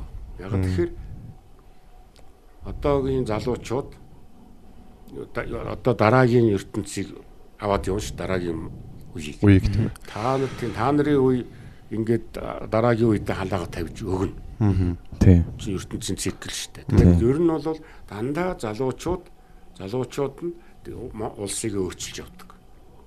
Ялч үү тий. 1921 оны хувьсгалыг дандаа нэг 30 хүрсэн өрөөгөө өнөхтөд хийсэн байдаг шүү дээ. Хүүхэд 30 бат хүнээс доош. Жанжин Сүхбаатар 29 настай нас орсон. 25 наст 25 6 тат хувьсгалд оролцсон. Аа. Данзан бодооноор одоо 30 30 дөнгөж 30 гаруй настай байсан. Яг бид гурлаасан шүү дээ. Тэгээ ингээд хувьсгал ингээл ардын хувьсгал хийгээл Сайнагийн хан намн үсрэн 41 настай нас орсон 30 хэдэн настай байхдаа манжаас салах энэ хөдөлгөөний өдөртөжсэн. Богдгийгэн 40 хэдэн настай байхдаа Монголын хаан болж исэн. 40 дөнгөж гарч явахдаа боддоо. Би Тэгээ таньсан залуу хийсэн. Тэгэхээр бид нар өөрсдөө нэг Голох те. Тийм жаахан туршлагагүй ч гэдэг юм. 50 60 үеижгээл юм ертөнцийг өөрчлөх та нар чинь нөгөө дараагийн үе чинь гараад ирсэн шүү дээ. Харин Бид таньсан юм асуу. Та яг түүх чүний үүднээс одоо ингээ бүгдийг судалсан байгаа шүү дээ. Тэгээ бид нар яг бүх цаг үеийн турш ямар алдааг хамгийн их тавцсан. Тэгээ одоо 90 30 жил тэр юм дахиж тавтагдах уу? Бидний сул тал дээр нь яг юу юм бэ? Гоё асуулт, гоё асуулт байна. Алддаг алдаа тэрийгэ мартдаг. Бидний байн галддаг алдаа шүү дээ. Түүхээс сургамж авдаг бол та. Эхнээсээ аваад шүү. Эхнээсээ аваа та.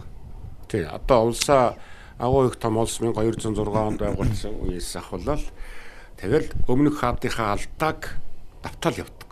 Мм. Алдаанаасаа тойрдгоо. Тэгэл бол Яг л давтагдаад байдаг, ирээдээс учраа байгаа шүү дээ. Нэг.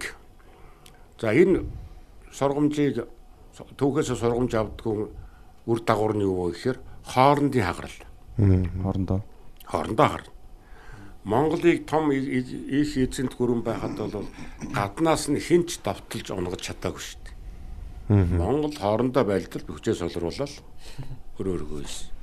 Одоо тэр жүчийн улс Ил хаант улс хоёр үжирхэг байхдаа нэг нь Аад дундад Азийг тэр чигээр нөгөөх нь Европыг атгаж исэн улсууд хоорондоо байлдал бэрх хүлэг хоёр хоорондоо юм байл дээ өөрийнхөө хүчийг солируулвал чи баг дэлхийн хэмжээний дайм болсон. тэгээд тэр дунд нь нөгөө нөгөөдөл нь Хэлцэн орнуудын тий. хүчийг солируулж. Юан улсын чинь одоо үндсэндээ а одоо тэг цагаан алчууртны бослого гэж гараад монголчуудыг ноёрхлыг нэг хуанжуу гэдэг одоо нэг мо тариачин ер унагчж байгаа шүү дээ. Тийм хэлбэр болтол нь юу хийсэн гэхээр дотоодын хагарал. Дотоод нэг ордонд нь хагарал гарцсан. Тогоон төмөрийн үеэс эхлээл одоо жанжтууд нь хов живэнд автал нэг нэгнийхээ өгөнд үл идэхгүй тэрийг нь шалгахгүйгээр бурууг нэгтлэхгүйгээр л хоорондоо байлтал байтал хүчээс болоо. Бурууг нэгтлэхгүй Тэрэн дээр нь зүгээр нэг мод тариачин шүү дээ. Тэнд ямар ч одоо угсаа гарал байхгүй. Тэгээ хаан болчихж байгаа. Тэгээ хаан болцсон. Миний улсын ханхны хаан болж байгаа.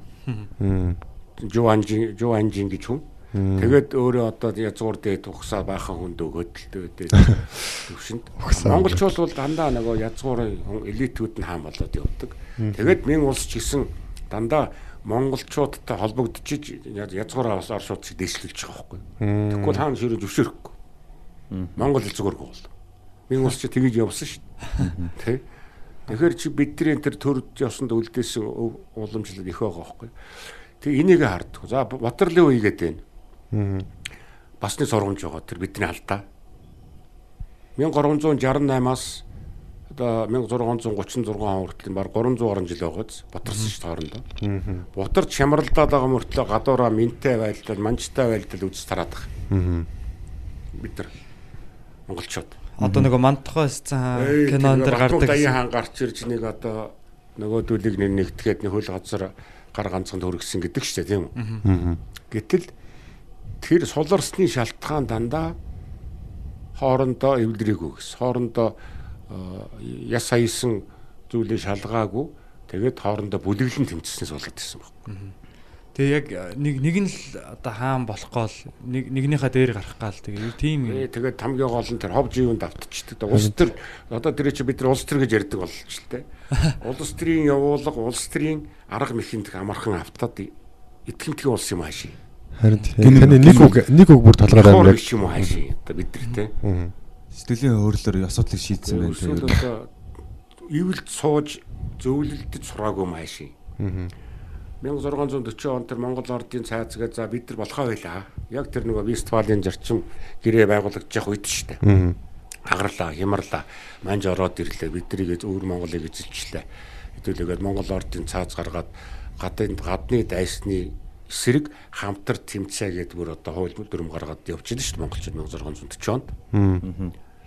Тэрийгээ тэгэл дараа нь барихгүй л хин нэгний хов үгэнд автал хоорондоо хагараад энэ намайг тэгсэн байлээ. Тэр юм галнаа. Тэгэл явчихсан шүү дээ. Яг тэгдэг тий. Нэгтлэн шалгаагүй гэдэг үг чинь бол айгу тод тусч юм л да тий. Одоо ер нь хүний харилцаанд чинь тийм Тийм, илэрдэг монголчуудын донд. Тэг яг энэ алдааг бол Тийм. 2000 жил давтсан юм чи Аа, одоо цаашдаа давтахгүй байх бол Тэр намайг байхгүй шүү дээ. Явуулсан байлээ. ирээдүйн 30 жил жисэн яг Тэгээ нэг нэг нөгөө энэ Монголд хов жив хов их ярьдаг нэг тийм байна. Тэр Батмөх Даян хааны үед ч гэсэн тийм шүү. Одоо Батмөх Даян хааны эрдэн цэцэг үед агууржин жанан гэж. Одоо тэр хүн чинь одоо Монголын энэ төр бас бутарч баруун Монгол э, энэ төв Монгол хоорондоо хагарахад бас их нөлөө үзүүлсэн юм байдаг байхгүй. Их их- нэг эрх ашигаас урамд худалдагддаг. Одоо шууд хэлье та бид нар худалдагдчихдаг. Нийтийн эрх ашиг, нийт улс үндэстний эрх ашиг гэдгийг нөгөө том цар хүрээтэй харах нь их багасдсан. Ийм үйл явц Монголыг тэр пеодлын моторл өргөцсөн. Хувийнхаа эрх ашигыг аюу хардаг. Тэр их жижиг дэвсгэр дээр харна гэсэн үг шүү дээ үйл явцыг. Тэгэнгүүт тэр чинь гэхээр нөгөө хов үгэнд их амархан автдаг. Тийм Мандуулхаан тэрийг давтцсан байт. жижиг болчихж гэнэ гэсэн үг шүү дээ. Тэгэл хооронд нь хов ярихад л итгэхгүй. Тэгэл тэр ховын үгэнд дундаас нь нөгөө хоорондоо тэмцэлдэг хэрүүл хийгээл тэгэл хүчээ солируулаад явсан үед Бядлын Батрлын үед бол тэр их гарсан. Одоо цагт Одоо явж байна тэр. тий. Тийм. Одоо тэгтээ миний харж байгаагаар бүр ингээд бүр илүү жижиг юм болсон байгаа. Одоо нийгмийн хамгийн жижиг давхар гол нэгж бодоод хүмүүс байгаа шүү дээ. Тэнгүүд одоо энэ нэг юм барууны соёлтой ч холбоотой байд юм уу? Нэг бодголч үзэлтэй индивидуализм яг. Одоо миний эрх бол миний эрх үүрэг юм байна. Чи миний юмыг заадаг хийн гэсэн яг ийм үзлүүд амар их байхгүй. Одоо яг автобусны буудлын дээр ч юм хүмүүс ингээ бөөгнөрөө зогсож байгаа боловч бүгд ингээд өөр өөр юм бодсон. Бүгд өөр өөрийнхөө эрхийг боддог те.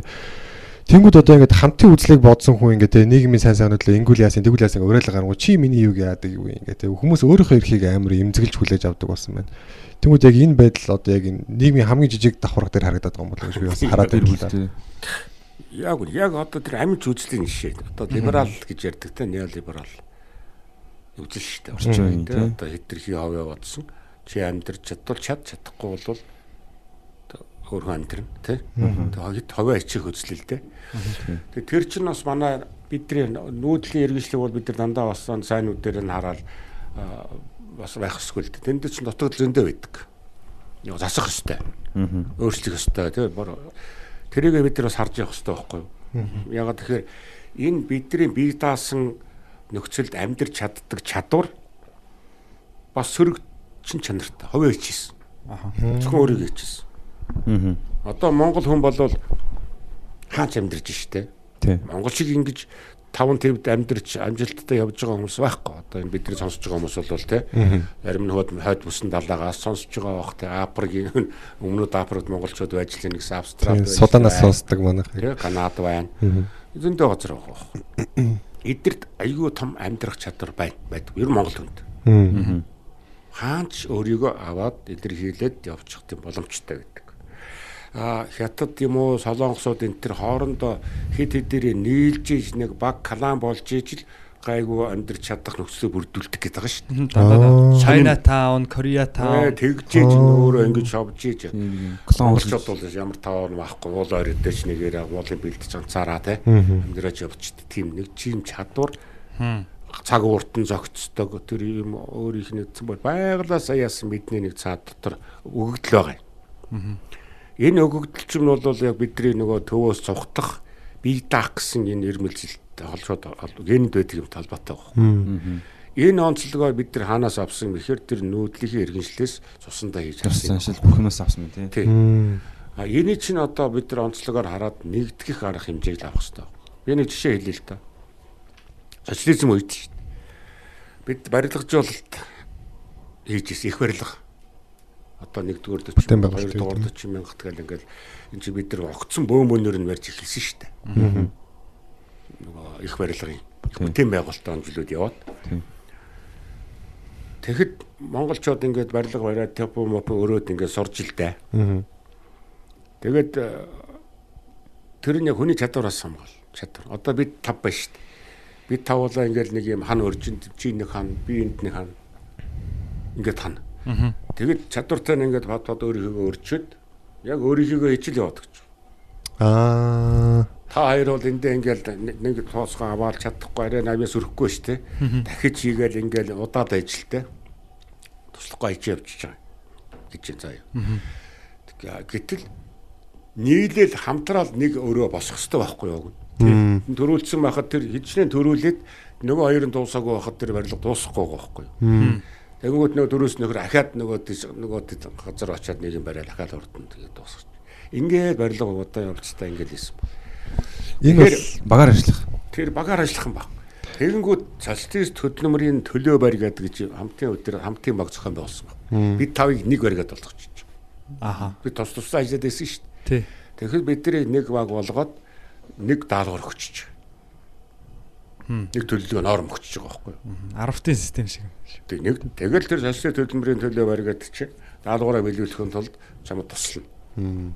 Би ганцаараа тэр хоёрыг урд нь бариад ирсэн чинь нэгэнт бид тэр дууссан ч гэсэн хамтын ажил дуусаа гэмж яах юм? Тий. Тэгээ баригад үдтэй. Ер Тэг нь баригад тий баригадын зохион байгуулалтанд оруулахгүй юу? Хамтын нөхөрлөлд орол. Тэгжээж нөгөөдөл чинь хамтарч. Тэгээд манай тэр- үеэс чигтэд нөгөө нийллэг мэйллэг юм эхэлсэн гэдэг байгаа шүү дээ. Аа. Баяр хүрээлээ. Нийлнэ хэдүүлээ. Баригадаараа. Баригадаараа нийлнэ. Ганц юм тавина. багаар ажил сурсны. Аа тэгэл нэг нэдэ очиад орой морой дуулж хуурдаал ягаал тэр нийллэг гэдэг нэр чинь үрдэл тийм. Арай өөр зорилготой. Юма тэмдэглээд нь шүү дээ. Тэгээд арих мэр социалист хөдөлмөрийн төлөө барига тэмдэг өгдөг энэ нэг хоёр хүн гараа барьсан юм тэмдэг өгдөг. Гурвалжинтай. Тий. Тэгээд тэр баригад тийм мөнгө шагнал аавна. Тэрийг аа, хамтарч тэмдэглэн, хамтарч баярлна. Тэр бол бас нэг хамтарч үзлийн юм суулгаж байгаа байна. Тийм байна те багийн ажиллагаанд хүлээн. суралцчихсан байна. Хамтарч үүрэг хүлээн. Хамтарч үр ашгаа хүртэн. Их чухал шийдэлтэй үе бэ? байгаа байхгүй тийм. А энэ чинь одоо нөгөө бидний энэ чөлөөт нийгэмд ороод ирэхдээ зэрэг дахиад салж байгаа шүү дээ. Харин тийм байна. Нэгдэл гэдэг чинь бас л тийм байгаа шүү дээ. Нэгдэл хөдөө аж ахуйн нэгдлүүд Тий. хамтын хөдөлмөрийг л хөдөлмөрийг нэгтгэж байгаа байхгүй юу? Малын хороож яваад хөдөлмөрийг нэгтгэхэд малын суурьаар яагаад тэр дэхтээ бид тэр хөдөө аж ахуйн нэгдэлт нэг зөв талаас нь андах хэрэгтэй бол нэг талаас бол бид тэр хүний өмчийг хурааж авцсан хоосруулсан коммунизм одоо ингээд яриад идэг шүү дээ тийм үү? Гэтэл тэр чинь нөгөө үйлдвэржүүлэх процесстойгоо хамт уялдуулж хийсэн ийм үйл ажиллагаа Цэцгийн асуудал байсан. Яг тэр малыг суур суурьаар нь гэд ялгаж хариултыг болгочихж байгаа байхгүй юу? Жишээлбэл Бүхэн тусдаа. одоо та нар боддоо дархны нэхий эдлийг ягаад манай нэхий эдл ингээд гой технологи өндөр хөгжсөн социалист бараг бүх орон Монголын дархны нэхий эдлээр ингээд гойдог байсан өнөөдөр нэхий эдл зогссон. Манай нэхий зогсцсон. Ягаад хой хүний нэг жижиг сажиг эдэмшлэг болоо явчихжээ те. Ихэр тэр нөгөө манай одоогийн хоньны арьс технологийн шаардлага хангахгүй болчихж А социализм үед чинь болохоор технологийн шаардлага хангадаг хоньыг зөв залуу хонь нэдэлдэг байна л та. Залуу хонь. Тэгжээ тэр чинь нэг арьсан сайн суундаг нөгөө янз бүрийн шаарах сорив байхгүй ийм байгаа байхгүй. Тэгээд тэр технологийн шаардлага хангадаг. Нэхидэл болох. Толбгүй. А одоо чи нөгөө мал хүний гарт шилжсэн 5 30 мал нь яатсан нөгөө малаа эрүүлжүүлдэг, сайжруулдаг тий нөгөө хэрлийн мэрлийн дорж арьс үсийн цэвэр байлгадаг юм малчинд байхгүй болсон шүү дээ. Зүгээр малчтын манай малчт л тооны хойноос өвчлөлт. Мянгат малчин болохын төлөө явдаг. Одоо малчт өөрөө хэлж байна. Мянгат мянгат малчин гэдгээ бодич. Жалгаар нэг мянгат малчин болцсон. Аа. Бараг сумаараа мянгат малчин болцсон. Бүгд мянгат. Зөө. Энийг болич гэж. Чанар. Тэгээд тэр малын тоо хойноос өөжлөлтгөө болооч. Одоо тэгээд эргээд нэгднэ гэхээр нөгөө хүмүүс чинь нөгөө либерал үзэлд амгаалцсан учраас өмчөө нэгтгэж чаддаг. Тийм ээ Тэр хэрүүлээс айж Аа тэгээд нөгөө байгаа. жоохон нэгдсэн нэг хамтын хоршоо зохиол зохион байгуулдаг байна.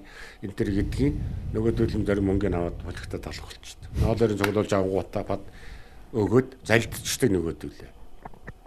Энд өндөр 50 мянгаар өгснөө тэнд 90 нөгөө азар өөр өөр өөрөөс аваад байгаа хэрэгс төр чинь 30 гутаа 40 мянгаар өгчлөөгээд ингээд юм унгаад ундаас нөгөө завчаа хийгээд. Энэ ийм юм яваад идэг учраас тэр 50-аад оны сүүлээр 60-аад оны ихэр чинь нөгөө хөдөө аж ахуйг хүчээр орчилсан байна. Хүчээр нийлүүлсэн. Хүн амны өмч ховын юмнаас сайн дураараа салж чаддгүй юм байна. Ер нь. Аа. Тийм шүү дээ. За алуу хэдүүлээ тавуулаа дундаа нэг машина нийлүүлж такси байгуулъя. Тэгэхэд тэр нэгдэхгүй шүү дээ. Хэцүү асуудал шүү. Чиний машин бензин хийдэг, миний баг хийдэг. Чи чи ягаараа би илүү Тий. авах орлого юм. Ингээл юм. Тэр чинь бүгдээ нэг тас хийгээд нэг хамтын хөдөлгөөрөл оруулаад явуулах юм юм чинь одоо нэхэд өдөө. Социализм руу орох гэсэн үг биш л те. Хөдөлмөрөө яаж нэгдэх вэ? Ашгаа яаж нэг цол болгох вэ гэдэг шин юм зохион байгуулах хэрэгтэй. А тэрийг нөгөө барууныхан орж ирж нөгөө шаал нөгөө суурийн иргэншлээ нөгөө хөдөө аж ахуйн бэрэмэр байдаг гэдээ ойлгох юм яриад байгаа байхгүй. Монголын хөдөөний байдал нүүдэлд яг ойлгохгүй. Сэтгэхүйг ойлгохгүй. Тэр нь Монгол таарахгүй. Тэгээд ярьдаг нөгөө фермер үлдрээ сайжруул. Оо Монголын бүх мал ингээд фермер болчвол болохгүй. Тим сонирхол байгаа. Соёл иргэншил гэдэг юм. Монголын бүх малыг фер ингээд фермерт ороод хашаалаад ингээд тэгээд тэр баялагтай газар нутаг бэлчээрийг солж авах сонирхол байгаа. Ягаад гэхээр хөрсөн дараа асар их баялаг байна. Тий, тэр хараа хилдэг бид нар байсан бас тэгж харах хэрэгтэй байхгүй. Яагаад бидний малыг бэлчээрийг хоцрогдсон гэдэг байгаа юм. Тэ? Тий. Цаанаас Яагаад манай Монголыг фермержүүлэх гэдэг байгаа малыг гэтэл газар сулж явах англ тийм л явц болсон тоххой. Тэгэхээр зөвхөн Аж үйлдвэрчлэл зөвхөн хоол хүнс юу мах гарахтаа ч биш бас. бас нэрийн юм байт юм Тийм асуудал энд оршиж байгаа байхгүй. Тэгэхээр одоо бид нар малчин болж байгаа хүүхдүүдэд дэмжих хэрэгтэй байхгүй тэр.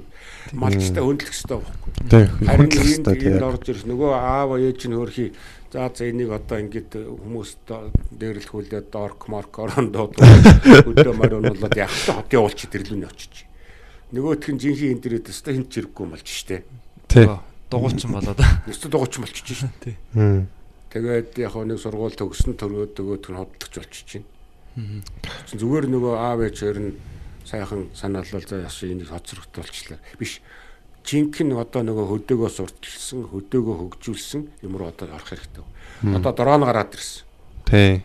Дроноор малаа хамаалал. Тий. Хадгалал Хилээс тий. Адууга гамилжуулсан. хаалт тий. Тэ?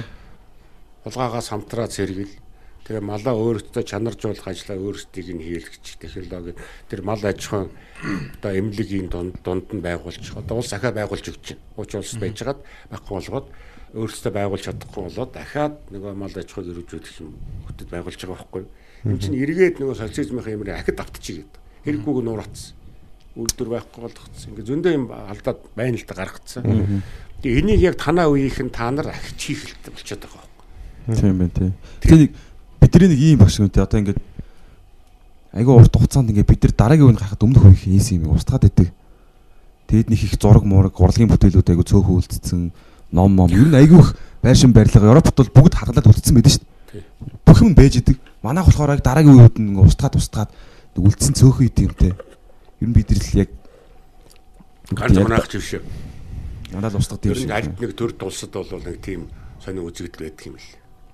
Одоо үеийн тэр үс. 23 төр тулс гэхэд чинь э, э, одоо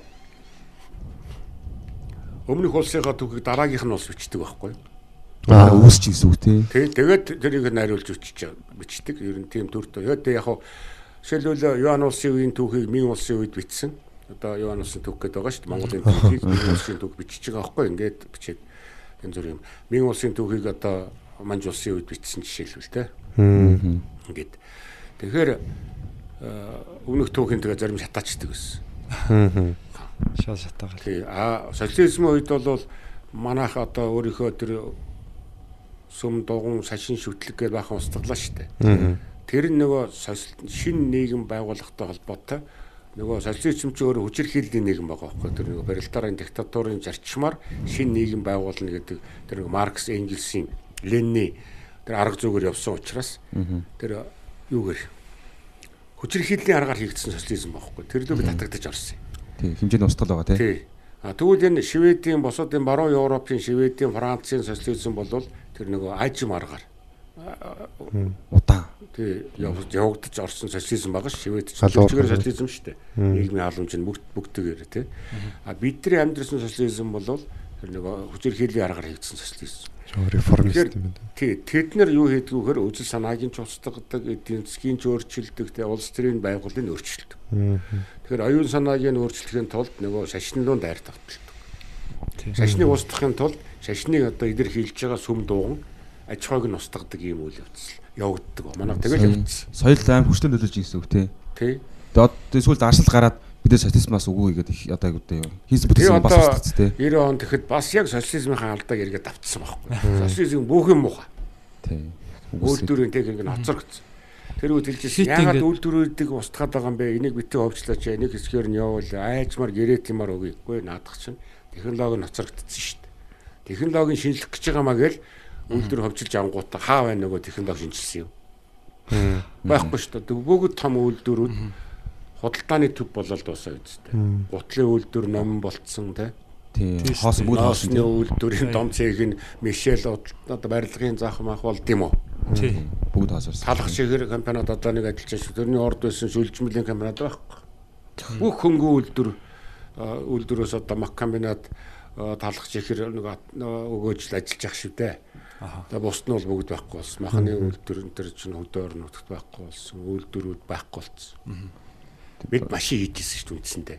Автосурын завод дээр. Мм. Зэргүүлээ өөрөөсөө хийждэг байсан. Ма- Автомашин угсарж исэн. Том үйлдвэрлэлийн суурь машинуудаар энд нөгөө зөвлөлт холбоот улстай гэрээ хийгээд тоног төхөөр хэмжээнд бүр өөрөөсөө экспортлдог болсон юм. Тийм юм уу ингээд орж исэн байхгүй. Тэрийг бид нар шууд социализм хэрэггүй. Хит савлж чинь тий. Хит савлж. Малыг нь малч татна. Уг нэгдэл хэрэггүй, нэгдэл чинь хүчээр хийлэн байгуулга гэд. Одоо 30 жилийн дараа гэхэд нөгөө малчт нь өөрсдөө малаасаа үүдсэн. Мал нь дараа болцсон. Энийг сайхан янзлаад өгч мянгатаа болчих. Үйлдвэр өгсөөгөө сайжруулах хамтрыг гэсэн юм яриад эхэлж байгаа. Нөгөө малын таваарлаг байдал нь алдагдчихж байгаа. Одоо нэхий хөдөө өнгөө шүү дээ. Тийм шүү дээ. Малчд ингээд хонь алчаад нэхийг Хайчдаг шүү дээ, хайчдаг шүү Тэгэд энд нэхий боловсруулах манай хөнгөн үйлдвэр байхгүй. Нэг гаргаж юмар шүү дээ. Зарж юм. Тэгээ тэр чинь одоо боловсруулад гаргах технологийн шаардсан юм их хэвээр. Тэгэнгүүт нь одоо манай өмнөд төрш яг Монголын малыг газар дээрээс нь худалдаж авч шít. Махыг Ам дээр нь энэ дээр. тэгээд яхаа алуулаад тэгэл хайчих чинь. Махыг гаргаад байна. Тэгээ мах үнтэй ороод ирэх амар ард дээрээд байгаа. Тий. Ч- Махны юу газар дээрээс нөгөө ченжүүдийн гарт орцсон. Ченжүүдийн ард хятадууд мах аваад явж байна гэж яриад байгаа шүү дээ одоо. Гэтэл тэрээ чинь бид нар махны үйлдвэр бариад урагшаа зөвхөн одоо төрийн бодлогоор зохицуулах ажил л да. Боловсруулсан. Та нар дээр л яг та нарын эрдэл том проблем болол уг гадаг юу байхгүй юу? Одоо. Өнөөгийн манай улс төрчид их хуралдаага зууралдаад би суудлынхаа төлөө гэж байгаа л ингээл явчихна. Одоо саяны үндсэн хууль ингээ боловсруулах энэ асуудалд холбогдоод гарахад ингэж шít. Гэтэл нийт ор- орны эрх ашиг Монгол улс том өнгөжин бадархын үндэс суурийг бол дараагийн залуу үйл өртдөг. Залуу үедээ бидний асар их яг хуу соёлын сайхан үгээс гадна асар их хүнд бэрх ачаа бас үр үлээдэж шít. Өнөөгийн одоо нэг харлаган бодлого хүчтэй яваад байгаа учраас. Ин- Ингэж одоо том дэвсгэр дээр бол харагдаад байгаа байхгүй юу? Тэгэхээр яг нэг тийм том зургаал тодорхой болох хэрэгтэй юм шиг байна тий. Одоо бүгд дор дороо ингээд амин үзлэр яваад байгаа. Яг эцсийн нэг юм том зураг. Тэрийг хүн болгон мэдчихвэл за хичнээн бас би гэж байгаа ч гэсэн замаар за явсан ч тий зорилго нэг тий. Тийм үү. Одоо тэрийг л тодорхой бол. хаваа ачаа даваа шарлуулах цагааг өнгөрөөж өнгөрөх хэрэгтэй даван тоолох хэрэгтэй болж байгаа. Тийм. Тэгээ эски хийх газар нохоо хэрэггүй гэж хүмүүс бас нэг юм ярьдаг. Энийг даван тоолох хэрэгтэй болж байгаа. Тэ. Уучлаарай тэрний үгс өглөө. Өөрийгөө нохоо нохоо бол өөрийгөө нохоо гэдгээ мэдээд эсгийн Эски одоо тэндээс хийх холдох бол нохоо хэрэггүй хүмүүс хэлж байгаа. Энэ нохоо одоо нэг бид нар эски бид тав эски хийгээ байж энэ. Тэнд нохоо байна та. Тэр нохоо бол энд эски хийж байгаа хүмүүс шал хэрэггүй. тусгүй. Аа тийм л дээ. Гэтэ яг одоо энэ нийгэмд нэг нэгээр биднэрт бол бүгд хэрэгтэй байгаа байхгүй юу? Аа, нэг нэг нийлүүлэх тийм үү? Тэр нохоогоо хүртэл хэрэггүй үнийг хүртэл авчирж ашиглах. Төрийн төлөө охт нь Охт нь боож өгөх. Тэгээд тэр чинь нөгөө энэ социализм манжи үед гарсан нэр том яш штэ. Төр ямар байхын тэр охтонд ямар хамаа чи тэр боож өгөх гэж хэрэггүй. Өгөө боож өгөх хэрэгтэй байхгүй бидний хувьд. Мм. Тийм Бас л номхруулж байгаа. тэр төрийн төлөө санаа зовоод бид нийгмээ Эд ис үхэн. явах хэрэгтэй болж байгаа байхгүй. Чи төрөөс олвол гэсэн үг шүү дээ. Мм. Төр хийдэг юм а хий бид нар дарга нар Бид нар- хийдэг юм а хий. Бидний томсоо Та нар тэг та нар тэг та нар өмсөө болоод эсвэл яваад сууж. Өөрийгөө л бод, амиа л бод. Эднэргээ сурталж байгаа шүү дээ үстэй. Тэр чи одоо либерал гэдэг байгаа шүү. Зөвхөн амиа бодоо. Чи бусд нь тэр хүн амьдрч чадахгүй бол тэр үнэ л хог шүү. Чи амьдрч чадж байгаа бол чиний л болоо шүү чи. Та одоо бидний яг одоо байгаа оршин тогтнож байгаа иргэшлийн талаар яг ямар үзэлтэй байна? Эргчлөө болол ингээд бид нар түрүүнийг яриад өнгөрөөд байна те. Байнга юм байдаг юм биш шүү. Доктортой биш. Алга болчдөг. Гонконгийг харж байна. Бид нар бол эрхчлөөтэй байгаа. Одоо бол эрхчлээтэй. Бид нар бол үнэхээр туйл туйл одоо туйлын эрхчлээтэй баг. Эзэж байгаагүй юу? Хизээч байгаагүй. Одоо бидэнд бол ямар ч дарамт шахалт юу ч байхгүй байгаа шүү дээ. Яг бидний энэ энэ их аюул сайхан гоё цаг үе бидэнд ирсэн байна та. Юу дуртайгаа ярьж байна. Юу дуртайгаа хийж байна. Хаа дуртай газараа явж байна. Бидэн шиг юм эрхчлөөтэй газар орон байгаа. юм. Баггүй. Хоёр улсын нөлөө хүртэл бага байна тий. бага. Тэгээ яг хуу уу? янз бүр орж ирэхэд яг монголчууд бол жинхэнэ нөгөө эрхчлөөний бялуурал давтцсан байгаа бид нар. Нөгөө эрхчлөөгөр бялуурдсан. Одоо аад ч гэсэн юм юу байхгүй шүү. Хийх юм олж чадсан тийм. Тий одоо тэр бид нар ингээд нөгөө зөв зохистой оруулж зохион байгуулалтанд оруулах шаардлага эргээд гараад ирж байгаа байхгүй. Ард түмэн бүгдээрээ яриад үндсэн хууль өөрчлөөгөөд бүгд орлоо яриад байгаа байсан тийм үү? Ерөнхийдөө чинь засаглалтай байх уу? Парламент байх уу? Алийг сонгох яриад байгаа байсан тийм. Бүгдээр яриад ш за зохион байгуулалт хариуцлагатай байя. Өөрийг эрх үүргэн тодорхой байя. Хин нэгнийхээ өмнө хариуцлага хүлээцгээе бид нар. Тий, хариуцлага тий. Тэ? Аа нэгдэж нийлээд нэг юм бүтээцгээе гэж одоо одоо л ярьж эхэлж байна л да. Тий. Яриад эхэлж шít. Одоо энэ дээр нь одоо хэдүүлээ маш сайхан нэгдэх хэрэгтэй байхгүй юу? Одоо бид нар ингээд одоо эргээд нэгдээд яхад бол одоо монголчууд асар том хүчтэй улс болж чадах юм байна. Вау. Одоо Монгол бол их сонин шүү дээ. Монголчууд өнөөгийн бидний монголчууд монголчуудтайгаар хэлэлдэг байхгүй юу? Дандаа Монголын төлөө гэсэн хар залбирдаг биднийг дэмждэг хүмүүстэйг хэлэлдэг байхгүй юу? Тийм юм биш үү? Өөр Монголтэй. Өөр Монгол тий. Ард бүрээд л баг шүү дээ. Өөрсөндөө хэлдэг. Монгол Монголтойгоо хэлж байгаа. Тэнд одоо нэг урд нь хятадуудын нөлөө ард нь орсуудын нөлөөл орж ирж нөгөөдүүлийг Жон төрөлчний төрөлчний үзлийг нь дарж босохгүй ингэж байгаа болохоос биш. Дандаа Монголыг харсан, дэмжсэн Сэтгэлтэй. хүмүүс байж байгаа ш. Тэгэхээр бид нарыг яагаад ингэж энэ хэвээр нь ингээ жоохон толдуулаад байх гэдэг юм хэр Монгол энэ том хүчний чинь дунд аялсан сорон зогоо байхгүй. Хм. Соронз. Одоо энэ ширээн дээр төмөрийн өртс ингээ хэдүүлээд ингээ үрүүл аялчих л та тий. Нэг хэсгийг энд өөр Монголыг төлөөлөл, нэг хэсэг нь Бориодыг төлөөлүүлээд. Дунд нь нэг соронз тавьчих. Бүгд шүү дээ энэ лөө. Тий. Тийм ээ. Тий. 11 онд яг ийм үйл явц болсон. Монголчууд тусгаар тогтолдоо зарлангууд өөр Монголын 49 30 баг бүхэлдээ бог тааны соёлтойгоор орно гэд бүгд нэгднэ гэд илэрхийлсэн. 1921 оны хувьсгалын дараа Бориадууд наашаа бүгд ороод ирсэн их их. Тэгээ их их нь зөвшөлдөө яг нэг хэсэг. Одоо манай энэ хойд хэлээр байдаг э, дорнод хинти сэлэнг э, хөвсгөл болгоны энэ хойд хэлээр нутгууц нанда Бориад сумдууд байгаа шүү дээ. Тэр үед чинь 20 21 оны хувьсгалд энэ дараа хэлцээр хийгээд данзан сохиод Усбаатар нар Буриадуудыг газар нутгаар нь авч чаддаг юм бол хүний навчаа гэдэг хэлэг ирээ байгуулад 23-аас 30 он хүртэл ирсэн Буриадууд шүү. Нөгөөд ирсэн. Тэгэхээр тэр нүүдэл тасрахгүй асар их байсан учраас 30 онд зөвлөлт холбоотой улсын засгийн газар зогсоосон байхгүй. Тийс хоосорчлоо тий. Аа наадах зогсоо. Буриадууд нөгөөд тусах. Жаас хоосон үлдээж болохгүй гэд. Яг нөгөө Тий, тэгэхээр чинь бид сорон зогооз. Тий. А яг ингээд бид нар тусгаар байхаа хүчинд бид нар одоо маш ингээд 5 төв хүмүүсээ тараагаад явуулаад тэр хэд ч мэдээж яг хөө амьдрал хайж явсан, сургууль хайж явсан, тэндээс өөрс янз бүрийн бага. Тий. А бүгд Монгол хүн морь хоёр л нутгаа тэмүүлдэг. Дэлхийн ертөнцийн дотрын одоо хүн амьтан дотроос бүгд гөөж ирнэ. хм. Нутаг руугаа. Аа. бүгд зөөрхөн зогч идэг байхгүй. Тэгэхээр энэ хүмүүс Монголыг ингээд хөгжүүлчих одоо 5 твээс ирсэн асар том туршлагууд ирэх байхгүй. Тийм тийм. Тий. Энэ цагийн сайхан болгох хэрэгтэй, нөхцөл сайхан бүрдүүлэх хэрэгтэй. Ойрхон сонсож чинь тий. Тэг айгүй амар энд чинь төрийн зөв бодлого зөв бодлого хэдхэн хүний нөгөө эрх ашигт нөлөөлүүлсэн бодлого биш нийт Монголын эрх ашигт нөлөөлүүлсэн бодлого явахын цагт Монгол энэ асар хүчтэй болох байх. Тэгэхээр эний чинь ийм болохгүй гэсэн гадна дотны янз бүрийн урт баг нь гарууд байгаа байхгүй юу? Хүч. Хм. Тий. Уусаа байх ёстой Монголыг баг байлгах, Аа. Тий. жижиг байлгах, хямралтай байлгах, хагаралтай байлгах. Далд ажиллагаа Хэдхэн хүнийг худалдаж аваад тоглолдог байх ийм бодлого яваад идэг. Нөлөөлсөө тий. Та тэр э, ерөнхийлөгчийн засаглал гэдэг дээр яг ямар бодол? Би ерөнхийдөө засаглалыг дэмждэг. Ягаад тэгэхээр манай монголчуудын туулж ирсэн туршлага энийг харуулдаг байхгүй. Энд чи төр улсаа байгуулах, төр улсаа засах үндэсний онцлог түүнээс этгэлгээнд цуурилсан төрийн байгууламж байх хэрэгтэй гэдэг нэг философи байдаг. Аа. Бид нар хуулаад байна шүү.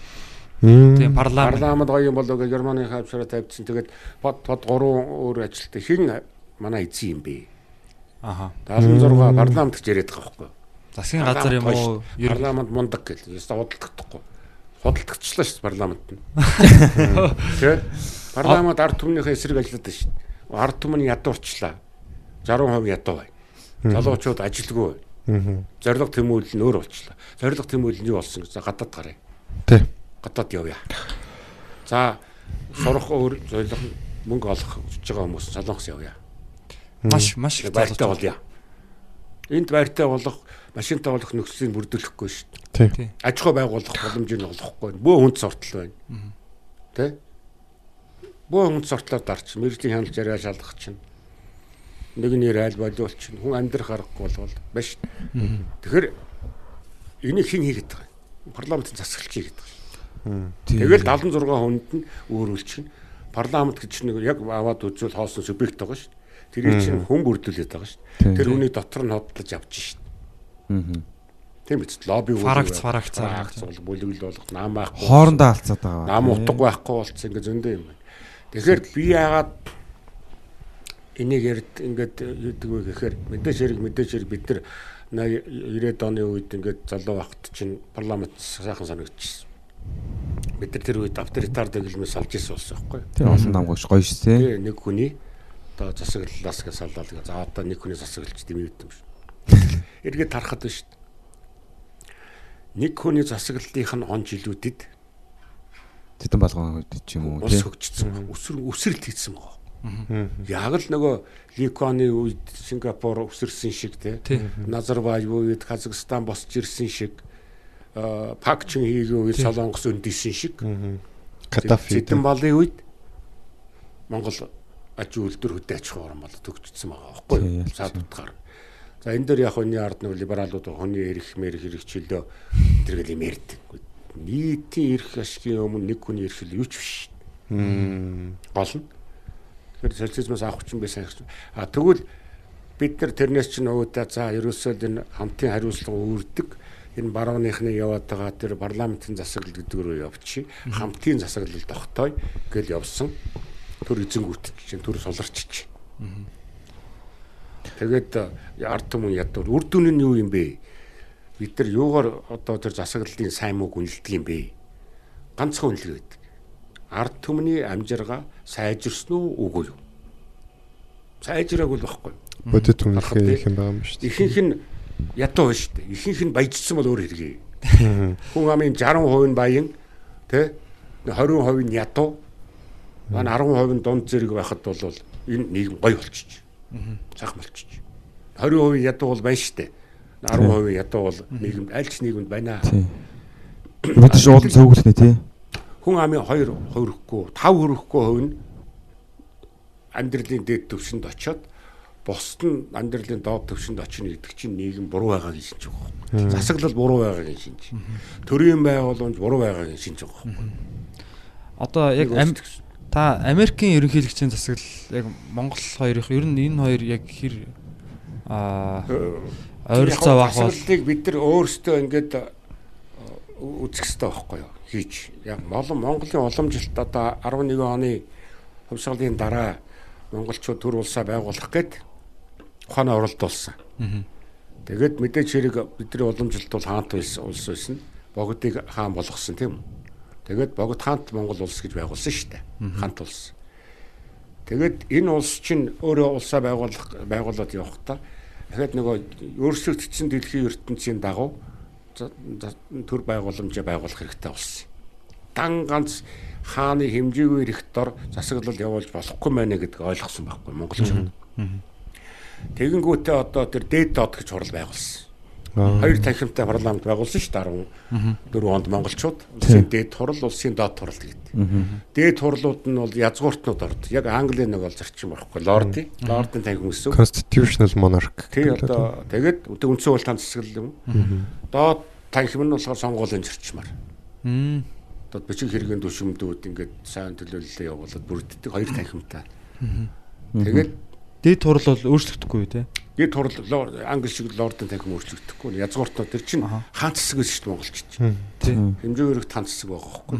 Хааны эрх мэдлийг дээд доод хурлаар хязгаардахыг оролцсон. Үндсэн хууль тан цэсэг байгуулах гэж оролцсон.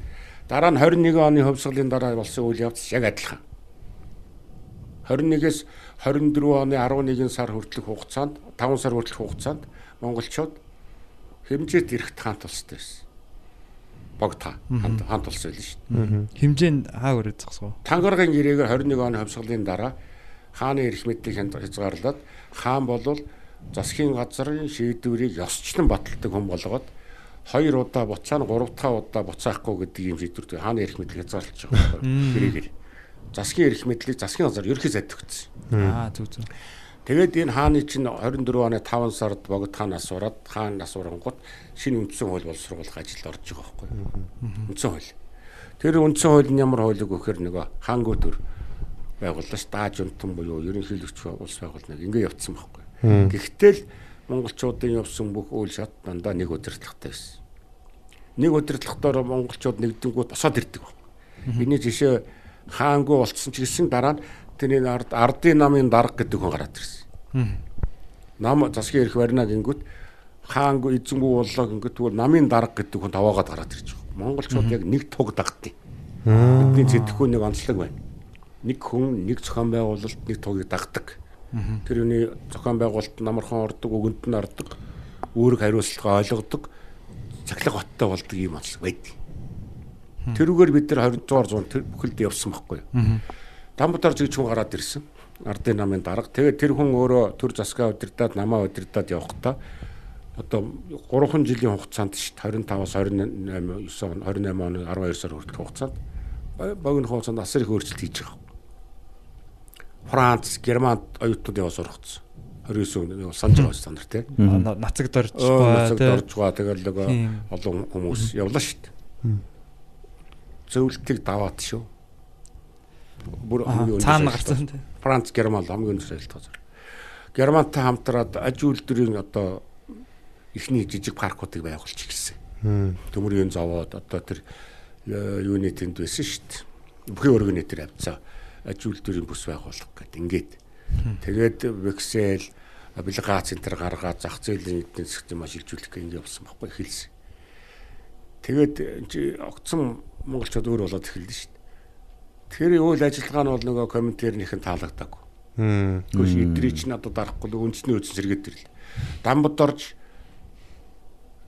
урд хөрчөд очоод намын дарга байхдаа хүмүүсэд тэдний хоролд ороод ерөнхийлөгчтэй нь уулзаад за монголчууд танаа даралд орно гэж байхгүй шүү. Та нар Монголын нутагт өнгөлцөх хэрэггүй. Монголчууд Монгол хүн морь хоёр нь алга болсон цагт л тусгаар тогтолд осоо нэлсэн шүү. Ерөнхийлөгч нар ингэж хэлсэн байдаг шүү. Тийм бие даасан бодлого явуулдаг гэсэн. Хятад Орос зөвлөлт холбоот улстай бас шууд тажид эхэлсэн. Танаа комментэрний Монгол явуулж байгаа бодлого чинь буруу байна. Манай нөхцөл таарахгүй. Бид өөр онцлогтой улсаа. Ингээд тэгэнгүүт за энэ ер нь одоо болох байлаа. За энэ Энийг авч ийна. Толгойг болгоно гэд 28 оны 12 дугаар сард намын 7 дугаар хурал дээр төрийн эргэлт маягийн юм хийгээд өөрийнхөө бэлдсэн зүүнний хүчин гэдэг хүмүүсийг оруулж ирээд Дамодаржийг авч хаяад тэгэд ямар удирдлага бий болгосон гэж нам нөгөө төрийн толгойд гараад ирсэн учраас намын дарга байхгүй болгочих. Гурван ижилхэн эрэхтэй нарийн бичгийн дарга гаргаад ирж байгаа. Яг адилхан эрэхтэй гурван дарга. Нэг дарга биш. Тэгээ гурван дарга гурван асуудал шийднэ. Хэн дээр ч орж асуудал шийдэж болно. Ижил эрэхтэй гурван нарийн бичгийн дарга. Нэг гар үсэг авахд л Зөвөр гурван толгойтой могоол болгоцсон юм Ялж шиг байхгүй. Хоёр нь намын нэг дарга дарга байхгүй. Намын дарга байхгүй. Багаач. Тэгээд үр дүн нь юу гэхээр нөгөө улс оронд чинь нөгөө хурдан коммунизм байгуулна. Тэгээд зөвлөлт холбоот улстай болж байгаа бүх юмыг шууд хуулбарлаад аваад буулгачихж байгаа. Комментээр нь тэнд зөвлөлт холбоот улс хамтарч болох бодлого явж исэн. Манай хамтарч болно гэх. Аж үйлдвэржүүлээ. 5 жилийн төлөвлөгөө яг дагаал Монгол улсыг 5 жилийн төлөвлөгөөр хөгжүүлнэ. 5 жилийн дотор Монгол улс социализм байгуулна гэж ингээл үзсэн. Хөрөнгө хураасан. Шашин бурхан болов шал тэнэг асуудал марксизмтай арчилд юм байна. Хаа игээл яасан. Цагаан сарыг хорьсон. Ингээл тэгэнгүүт нийгмийн дургуутал эхэлж шít. 30 оноос эхлээд ард түмэн хил таваад нүгэд эхэлсэн. Өөр Монгол руу. За энд нь бүтэхгүй юм байна. Хөрөнгө хураачлаа.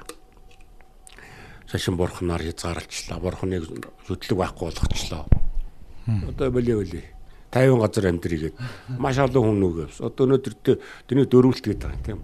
Оргосон, хутсан дөрвсөн л дээ. дөрвсөд тий. Өнөөгийн явцад адилхан байгаа биз. За тэгээд нөгөөдөл чи алдаатай бодлогоо засааг. Тэгэнгүүт дараа нь юу болсон? Бослого болсон. 32 он. Цус урссан. Тэгжээж нөгөө нэг зүүнтний бодлого гэдэг байгаа юм нь зослоо шүү дээ. Тэгээ шинэ эргэлтийн бодлого гэж бодлого гаргаж ирээд энэ бүх юм болио за за бор алдаатай боллоо уучлаарай. ямар хүмүүс бослог гаргасан. Ямар тал? Монголчууд л бослоо гарахгүй. Ард иргэдийн талаас. Ард түмэн ард түмэн бослоо шүү дээ. Тэгээ яг тэр үеч нам нарын бос хувьсгалын эсрэг бослоо. Тэгээ бослого цус урсгаар чинь хин энэ талд харигсэлдэг байхгүй. Нэг нэг нэгэ алж байгаа юм чинь харигсан шүү дээ. Засаг нь харигсэлсэн, босогчт нь харигсэлсэн. Босогчт бол бас үзий ядмар юм хийсэн л дээ нөгөө шашны далбаан дор өрнсөн тэр дайн гэдэг бол тэр нөгөө монголсон хүмүүсийн даа болж өрдөг байхгүй. Чамааг сумдаахгүйгээл нэг тарин энд нь юм зүлгэж өгөөл явуулчихна. Аа. Тэгээ нөгөөх нь нэг 2 3 хүн алуулсан байгаа зөөр хүн ална. Тэгэл муухай харгасэл үлдчихсэн. Нүг амдаар нь зүрх сугалдаг. Аа тэр зүрхийн нэдвэл тэр хүний баатар зүрхтэй болно гэл нэг мухар сүсгтэй авчихсан хийсэн. Чи хэн блэ? Өө самбууд өвчин одоо төгөж мөгөж гэл жанжгууд байна. Тэгээ зүгхээр ор шийтгсэн л. Зөндөө юм харгасл явчихдаг байхгүй. Тэгэл дараа нь чавбилсэн гэж надад гарч ирж байгаа. Үндсэндээ 52 хон хүртэл бол чавбилсэнгийн захиргаан дор ингэж яваад намын үйл ажиллагаанд доошо ороод тэгээ зэдэн бол 2 дугаар игнээс гарч ирсэн шүү. Тэгээ дараа нь чавбилсэнгийн дараа тэр үйл явцуудын дараа зэдэн бол удирдлаганд гарч ирээд дараа нь тэр намын иргэшээсэн ерөнхий нарийн бичгийн дарга нэртэй боловч намын авторитар дэглэмийг болгосон байхгүй. Нэг удирдлага гартаа нэг удирдлага авсан. Хамтын удирдлагыг зогсоосон үндсэндээ. Улс төрийн товчоо гэдэг 9 хүнтэй 11 хүнтэй байгууллага бий болов тэр нь хамтын удирдлага нэртэй нэг хүний шийдвэрээр явдаг байгууллага болгоцсон. А тэрний сайн муу олон тал бий. Гэхдээ ингээ харахад яг энд нөгөө удирдлага зохион байгуулалт нэг гар төвлөрж явсан нь дүнд нөгөө дэвшил явагдсан байдаг байхгүй. Энийг одоо бид нар нөгөө дарангуйлалтай холбож ойлгож болохгүй. Өнөөгийн ерөнхийлөгчийн засаглалын мөн чанарыг дарангуйлалтай холбож болохгүй юм байна. Ардчлаас угарсантай холбож болохгүй. Социализм руу ухарж байгаатай ойлгож холбож болохгүй юм байна. Ягаад тэгэхээр монголчууд 90 оноос хойш ингээд өнөөдөр 19 оны хүртэл 30 жилийн дотор бий болгосон энэ ардчлалын үнэт хөрссөөр арилахгүй болцсон. 90 онд төрсэн залуу хүүхд одоо 30 таа байгаа ч 29 таа. 80 онд төрсэн 90 онд 10 настай байсан залуу одоо 40 Тий. хүрсэн байгаа үстэй. Энэ энэ нийгэмд амьдэрсэн хүн шүү дээ. Ухамсар түүх амьдралаа. Чөлөөтэй. Тэгээ 85 онд төрсэн залуучууд одоо 45 30 эдтэй байж байна те. 35 6 35 төрж байна. Эдгээр чинь жинхэнэ нийгэм өндсөөр байгаа шүү. Хүн ам дийлэн хувь эзэлж байгаа 70% байгаа. Өнөөдөр Монголын хүн амын одоо 2010 оны тооллогоор хүн амын 74%-ийг 44 нас хүртэлх залуучууд эзэлж байгаа. Өөх тий. Өнөөдөр 70 Тэгэхээр монголчууд энэ залуус залуус эргээд социализм байгуулъя, фашизм байгуулъя, цэргийн коммунизм байгуулъя гэж юус үцэхгүй. Чөлөөтэй байгааг л. Тийм шүү дээ. Агуу хэлэх хэрэгчлөөтэй, нүүн шилжих хэрэгчлөөтэй бүх энэ энийг эвдэж чадахгүй. Мэдээлэл ирэх. Энэ бол алга болохгүй тийм. Ганцхан ерөнхийлөгчийн засаглалыг одоо байх нь манад байх нь яг зүйтэй вэ гэдгийг үздэг учраас юу гэхээр зохион байгуулалт, дэг журам, хариуцлага өөрөх, өөрөг хүлээлгэх эзэн субъект нь тодорхой байх хэрэгтэй байхгүй. Ерөнхийлөгчийг аа, хязгааргүй аа, ноёрхолоос ангижруулах улс төрийн системийн нэг тогтцсон. Одоо сонгуул- системийг аваад үзэхэд тийм Сонгол 8 жилээр хязгаарлаж. Ганцхан юу гэхээр ерөнхийлөгч нь засгийн талгаалга засгаа мэдээлэх гэж байгаа байхгүй. Засаг нь засаг нь бол ерөнхийлөгчийг мэдэл парламентаас хараат ус. А ерөнхийлөгч нь өөрөө парламентаас хараат. Мөн үү? Засаг нь парламентаас хараат бус. Гэхдээ ерөнхийлөгч нь Парламентаас хараат. хараат. Аа. Тий одоо ерөнхийлөгч Америкийн одоо зарчим гэж тэгэхэд чинь ерөнхийлөгч нь засгийн газрын сайдуудаа парламент руугаа оруулж ш конгресс руугаа тий. Аа тэгж батлуулж Тэгээ тэнд нь батлна. За оо энэ хүнийг болохгүй энэ бүтэхгүй наадах чинь туршлахгүй байна гэж. Бага өөрөө бүрдүүлж. Чадахгүй. Тэгэхээр энэ заавал сайн хүний олж бүрдүүлж хийж байгаа байхгүй юу? За нэгэ батлаад өглөө гарлаа. А харин хизээ тэр ерөнхий сайдын өмнө ерөнхийлөгчийн өмнө засгийн газрын гишүү хариуцлага хүлээхээр тэрнийг засгийн газраас явуулах сайдаас халах эрх нь ерөнхийлөгч. Явуулах эрх нь. Сонгох эрх нь биш. Тэгэхээр тэр чинь ерөнхийлөгчийнхээ өмнө хариуцлага төлөж байгаа биз. тий. Огцруулалт чинь нөгөөдөг чинь. Тэгэхээр хинээс асуухгүй огцруулна. Яа. Чи муу байна. Чи хариуцлага хийх чадсангүй. Одоо Трамп ч тэгэл солиол байгаа шүү. Тий. А оруулахын тулд жинхэнэ шилдэгүүд оруулж байна. Конгресс шалгуураад за тэгэд ерөнхийлөгчийг бол бу- буруу үйл ажиллагаа явуулж ийн яхад нөгөө одоо импичмент явуулах хэрэгтэй дуудаж ирээд хариуцлага хүлээлгээд халах эрх нь конгресст байж байгаа байхгүй. Гэтэ ард түмнээсээ сонгогдож байгаа ерөнхийлөгч чинь тийм үү? Ингээд зөндөө олон эзээч Монголд биш штэ. Нөгөө энэ юм өөрийнхөө онцлог энэ төр болохгүй байгаа учраас бид нар ингээд нэг хүн гарч ирэхээр дарангуулж болчихно гэдэг толгой нөгөө либералын үжил голдод амгаалсан хүмүүс хийгээд байгаа юм л да. Энийг бид нар даван тулж ойлгох хэрэгтэй байхгүй юу? Тэгээд дээр нь тэр парламентын танхимаа бүрдүүлэхдээ хүртэл өөрийнхөө тэр онцлогийг харах хэрэгтэй. Би бол хоёр танхимтай парламенттай ерөнхийлөгчийн засаглалтай улс байвал Монголд одоо энэ бүх юм амархан дэг журамд орно санагддаг. Хоёр байдаг нөгөө нэг Их хурл багвал. Тий. Ардны их хурл, би улсын их хурл, тэгээ баг хуралтай. Баг хурл нь одоо бидний ярьдаг хууль тогтоох дэд байгуулах. Зөвхөн хууль тогтоох, төрийн эрх барих биш. Төрийн эрх барих дэд байгуулах нь одоо ард их хурл. Ард нийтийн сонгогдсон тэр нь бол байнгын ажиллагаатай биш. Жинхэнэ нөгөө том бодлогоудаа ерөнхийлөгчийнхээ асуудлыг хариу засгийн газараа байгуулна тийм. Аа төсөв юмаа батлна. Ямд Дайн инхийг зарлна. Гэрх нь мөн үү? Ийм. Аа баг орол шүүхэ одоо засгийн газартайгаа нийлж байгуулна. Шүүх засаглал ард их хурл. Тэр нь болохоор одоо манай сонгуулийн насан туршсан хүмүүс чинь сонгох эрхтэй, сонгох хэрэгтэй хүмүүсийн та сая 800 хавцаа байгаа. Одоо сая 700 800 байна уу? 18 насны төрс иргэн штэ. Одоо 2010 оны 20 оны сонгуулиор тодорхой болох байх. Тэгэхээр өмнө нь бид нар ямар учраас тийм танхим байгуулж ирсэн бэ гэхээр жинхэнэ нөгөө төрийн төлөөлөл гэдгийг яг нарийн нэгт социализм үед ч авч үзчихсэн байхгүй юу. Тэгээ нөгөө намын дарангуулалд ор байсан учраас тэр яваагүй болохоос жинхэнэ төрийн төлөөлөл сон- сонгогдчихсэн. 2500 хүнээс нэг депутат сонгоно гэд 49 оноос хойш 51 онд анхны сонгуул болох хийжсэн байхгүй юу. 2500 хүн өгөө хэлээд тэр төрийн төлөөлөгч явуулна. Ард их орлоо. Тэр хүн малчингаа хийгээл, салчингаа хийгээл, багийн дарга хийгээл эсвэл явж идэг байхгүй юу. Тэгтээ ард их хурлын тэр төрийн төлөөлөл. Очоод их хурл дээр очихороо төр болчихдог. Яг ардын төр байгаа үст тэр чинь. Хурал хуралдаад ирэхдээ жихэн төр болчихдог. Тэрнээс гараад явахдаа зэрэг төрийн төлөөлөлч болоо явчихдаг.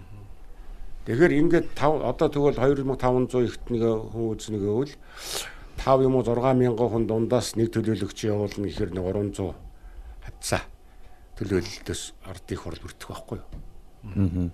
Тэр нь ирэх юм бидлэхгүй. Яг нэг цөөнхөө авах үз. Хоол идэх үз уралж явах чуулганы үедээ тий. Автобусаар явах үз. Тий. Үрэх таа. Тэр нь ямар ирэх вэ? Тэр нөгөө засгаа байгуулах, шүхэ байгуулах. Дайм ба инхийг зарлах юм том ирэх мэтэл. Ерөнхийлөгчөө татах, огцруулах эсвэл дэмжихийн том амар том ирэх мэтэл нэгтгэхэр тэр нь намын гишүүн төр барина. Тэр хамаагүй. хамаагүй тийм. Зүгээр л зүгээр л нам босчудаас гэж үздэг байсан хинчээж болно. Тэр харин системээр олох хэрэгтэй байхгүй Монгол хөрс. Ягаад тэгэхээр Өмнө хойд аймгийн ноён сум Хөвсгөл аймгийн 10 болог сумаас их өөр байхгүй. Байгалийн нөхцөл нь өөр. Малалдаг мал нь өөр. Тэрнээс үүдээд хүмүүсийн сэтгэхгүй нь өөр. Өөр шүү дээ. Ханга гой хоёр. Тэ штэ. Өөр. Шаалондоо. Тэгэхээр хөвсгөлийн хүн аваачаад өмнө говийн тэр ноён сумын хүний эрх ашигыг ард түмний эрх ашигыг энэ пар- төр төлөөлж чадахгүй байхгүй. Мэдэхгүй шүү дээ. Тий. Тэмээ нь яагаад байгаа юм? Бэлчээр нь яагаад байгаа юм? Говь нь яаж сүлжээд байгаа мэдэхгүй. Ханга хүний асуудлыг тэр өмнө говийн ноён сумын хүн мэдэхгүй байхгүй. Аа. эсвэл хөдөөний үний юг хотын хүн бас сайн Тий. Тий. Гэтэл хотод дотор депутатууд байгаа болж байна. 100 мянга 10 мянган дотор нэг байж болж байгаа. Яагаад би хэлж ийм ихээр шүү дээ. нэгтэршил Сонгон хайрхан дүүргийн гэр хорооллын ард түмэн Баян зүрх дүүргийн гэр хорооллын ард түмэнтэй яг л нэг ижил зовлонтой, нэг ижил бэрхшээлтэй. Адилхан байхгүй юу? Тэн дотор асар их сонгон хайрхан ч 2 300 мянган хүнтэй тий. Баян зүрх 100 мянган хүнтэй бодол гэр хорооллоо. Зовлон нэг. Ирэх ашиг нэг. баггүй. Тэднийг тэгвэл бас нэг хүн төлөөлж болно. Тэгэхгүй одоо манайхны ямар алдаа гаргана гэхээр парламентын нөгөө төлөөлөл тэр тоогоор хийгээд байгаа ш 20 30 мянган хүнээр бодоол тий. Тий. Хуамаараа хүсэж байгаа. Сонгон хайрхан дөрөв дөрвөн депутат. Скватерд гурван депутат. Тэ? Энэ нөгөө зөв хүнтэй хоёр депутат гэдэг ингэ яваад. Энэ биш ээ. Бидний ирэх шиг хотын орон суудсан суудаг нэгдүгээр хорооны скватер дүүргийн нэгдүгээр хорооны ирэх шиг хөдөлмөрчтэй ирэх шиг нэг л баг шүү. Үндсэндээ. Мөн үү? Хөдөө өөр боловч хөдөө сэргэж тусмаа байдал онцлог өөр. Энэ чинь Монголын онцлог баг. Тэгэхээр нөгөө төрийн төлөөллийн депутатууд нь өөрөөр зохион байгуулах. Энийг төлөөлсөн нөгөө төр онцлогтой байгуулагдах хэрэгтэй баг. Тэгэхгүй яг ингээ Монголын төр тохирно гэсэн жор хаач байхгүй. Бид тэр жороо өөрөө найруулах хэрэгтэй. Тийм тийм. Тэгээд тэр нөхцөл байдлын тааруулж. Яг гоо тэнцвэртэй л хийх хэрэгтэй юм. Аль аль талын бодвол та нар сайн одоо залуучууд ч гэсэн энэ дээр ухааны уралцууд саналаа хийчих хэрэгтэй байхгүй. тийм. Үндсэн хууль над хамаагүй гэж юусэн уучлаа. Хамгийн хамаатай. Чиний ямар захиргаан дор яаж амьдрах гэж үндсэн хууль заах гэдэг шүү дээ. Тийм. Нийгмийн Одоогийнхоор бол энэ яг энэ 76-аараа яг энэ хуучин сонгодог системээр байж яа гэдэг. Ягаад гэвэл өөрсдөд нь ашигтай учраас. 76 нь өөрөө тэгж хэлээд. Тэгээд шүү дээ одоо. Тий.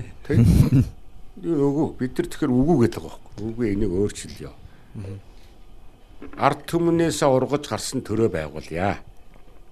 Тэр төр нь ард түмэндээ үйлчилгээ. Хэдэн бүлэг буюу хэдэн намд биш. үндсэн үйлдвэр нь өөрчлөлт оруулах хэр яг үндсэн үйлдвэр өөрчлөлт оруулах хэр эрсдэлтэй вэ? Гэхдээ одоо бол энэ чи болохгүй болчиход Өөрчлөхгүй бол өөрчлөлттэй эрсдэлтэй. хэрэгтэй. Одоо бол эн чинь өөрчлөлт хэцүү болчихлоо л доо. Тэ? Яг уу тэр нэг нордулсан долоо өөрчлөлт өөрчлөлтгээд парламент э, засгийн газар хоёр эрх мэдэл нь холилдсон, парламентын дархлаа ихссэн, хүнд захирагдахгүй болцсон дутагдлууд ч эндээс ихтэй байхгүй. Одоо парламент буюу энэ хийсвэрний хэдэн хүн шиг их дарахтай юм байхгүй ш, дөрөөрөө дөргөж штэ тэ. Засгийн газар нь ерөнхий сайдынхаа эрх мэдэл биш. Ерөнхий сайд ямар ч сайдаа халж чадахгүй байгаа штэ. Оо тийм үү. Хэрүүл Тэгэхгүй яах юм. Энд чинь нөгөө бүлэглэлтийн хүмүүс тавигдчихсан юм чинь. Дээд нөө дээл давхарлцсан. Давхарлал дээл. Давхар дээлтэй. Тий. Тийм. Өөрөө өөрсдөө хамгаалал байгаа. Тэгээд ерөнхий сайд хөрхөө тэгээд нэг сэлэм эргүүлээд ингээл шүү Аа. дээ. Бууж чадахгүй толгоо үн- бүнд шихгүй байхгүй. Сэлэм эргүү байна. Тийм өлгид болцсон байна гэсэн үг шүү. Тийм. Толгой. Тэгээ одоо Тэгэхээр чин энийг засдаг хин энийхээ өмнө хариуцлага хүлээдэг хин нэг нэг нь одоо хариуцлагатай байлгадаг ийм төр хэрэгтэй. Тэгээд тэр баялагын хуваарлтын зөв зохицуулдаг тийм үү. Ард түмний амжиргааг өөдөн татсан ийм төр хэрэгтэй байхгүй. Уг нь бол одоо ингээд эдийн засаг санхүүгийнхэн яриа сухад монголчууд нэг нэг хүний дундад цалин нэг 2 сая төгрөг 1.8-аас 2.5 сая төгрөг байхад бол бид нар өнөөгийн төвшин сайхан болчихно гэж байгаа байхгүй болчихно. Уул нь хүрэхэд уул зөв зохицуул яг Гэхдээ одоо 800 мянган төгрөг авах нэг сая төгрөг нэмнэ гэсэн үг байхгүй. Тэгээд эний чинь нөгөө янз бүрийн нэг урт баг нь гартнууд нь угаа нэмэхгүй. Тэ? Тэгвэл одоо эдгэр чинь толгоо нисгэхэд Аа, яг- явчихна.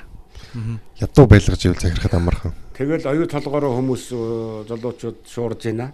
Тэнд 2 саяар 2.5 сая төгрөгтэй гэл тэ. Тэр чинь Монголын баялаг Монголын урах шүү Тий.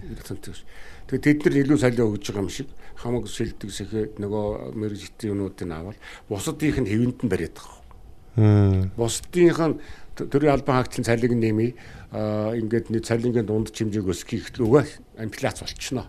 Аа хүн үнэ болохгүй та нар ингэж байгаа. Гэтэл эн чинь төрийн мэдлэг гарт байж байгаа хэрэгтэй байхгүй юу? Тэ? Мөнгөний шинжилгээ явуулаад тийм үү янз бүрийн аргаар хийж болох юм ярьд юм байл л. Энийг бүгд мэдж байгаа гэж би бол хийхгүй байна, хийхгүй байна. Тэгэхээр яг энэ дээр нь одоо залуучууд бол нөгөө төрийн төлөө огт нь одоо боож өгдөг байгаа ч л гэж хэлэх. Мм. Ухамсартай, зоригтой, аа, судалгаатай хамтарч одоо бид оролцох үгээ хэлэх цаг яг болцсон. Энэ янзаараа ингээд жаргаал, эрг чөлөөгөө Жаргаад яваад яваад иж болохгүй гэн тий. Ташуураад тийм. Жаргаадж байгаа юм уу, зовоодж байгаа юм уу? Нэхэл л гоё сайхан чөлөөтэй хүмүүс л ингээд нар маань хоосон тий. Тэгтээ их гоё харагдаал ингээд яваад шүү дээ. Үлсээд ялгараад яваад шүү дээ. Гэтэл цаад суур нь айгүй буруу Очоод гэтээ ороод ядуу байна те. Яасын хөлсөө гарантнаас нэг ус авч уучлаа гэл те. Тэгэл гарангуут нь гоё харагдаад байна. Ийм юмруу бид нар түлхэж явуулаад байгаа. Аа. Үндсээр нь ингээд бид нар чи өөрчлөг. Тэгээд толгой нь ажиллахгүй. Тэгээд хин чадaltaй одоо хин овсгоотой хин одоо ажил хийж байгаа хэдэн төр боломжийг нээж өгдөг. Янз бүрээр дарамтлагдгүй. Аа. Ийм юм бол бид одоо орох хэрэгтэй байна. Аа. Энийг ч нөө түүхэл харуулад байгаа. Тэгээд түүхэл бид нар сайн үзээд түүхэндээ дүн шинжилгээ хийгээд соргом салаас нь хараад тий. Тан гоё бахаргаж явсан, толгойж авчиж явсан ямар гоё юм бэ гэж тий. Юун дээр алдцсан хэдүүлээ гээл. Тий. цаа зохион байгуулалтууд нь бас ямар байсан Тэгээ өнөөдөр бидэрт бол нэг юм шатлсан юм хариуцлага тий. Цэгийн өмнө нэг хүн бас ингээд яг хүлээж явах хэрэгтэй тий. Тийм юм амар дутагдаж байна тий. Харин одоо тэр чинь яг л одоо бидний төрийн байгууламж. Одоо та нар айгуул одоо та нарын үеийн залуучууд энэ үндсэн хуулийн нэмэлт өөрчлөлтийн тэр хэдэн зүйл мөл ерөөс хаахрахгүй яваад. Тэ? Ямар өөрчлөлт хийгээд байгаа юм? Юу хийсэн? Энд энэний төлөө хэн ажиллаад байна? Гэт ерөөсө бодохгүй л явж байгаа шүү. Өөрчлөл өөрчлөлтнүүд өөрчлөгдөхгүй бол над ямар амаатай юм гэсэн юм их тийм яадаг байхгүй. Тий. Одоо ингээд ер нь анхаарч байгаа юм нь бол те Facebook дээр ямар гой зураг оруулах уу, хичнээн лайк авах уу, яаж гой хувцлах уу, яаж сүүлийн утас авах уу, яг тиймэрхүү юмнууд хүмүүс анхаарал төвлөрсөн юм. Тэр лүү залуучуудыг бас их төвлөрүүлж.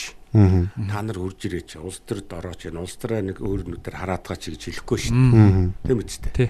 Би хамгийн гол нь хэлээд. Та нарын нуруунд дээр энэ манад одоо байгаа бэрхшээл буун. Залуучууд. Та нар ингээд 60 нас хүрэхийн цагт нөгөө тэр хүнд ачаа чинь ямар бах дараагийн үедээ хүлээлгэж өгтөө тий. Аа. Дахиад ийм хүнд ачаа бүр илүү хүнд болсон ачаа өгөх үү? Яг энэ насандаа тэмцэж үзээд сайжруулад хөнгөн ачааг үр хөвгтдээ өгөх үү гэдэг юм. Яг одоо үеийнхэнтэй байх байхгүй.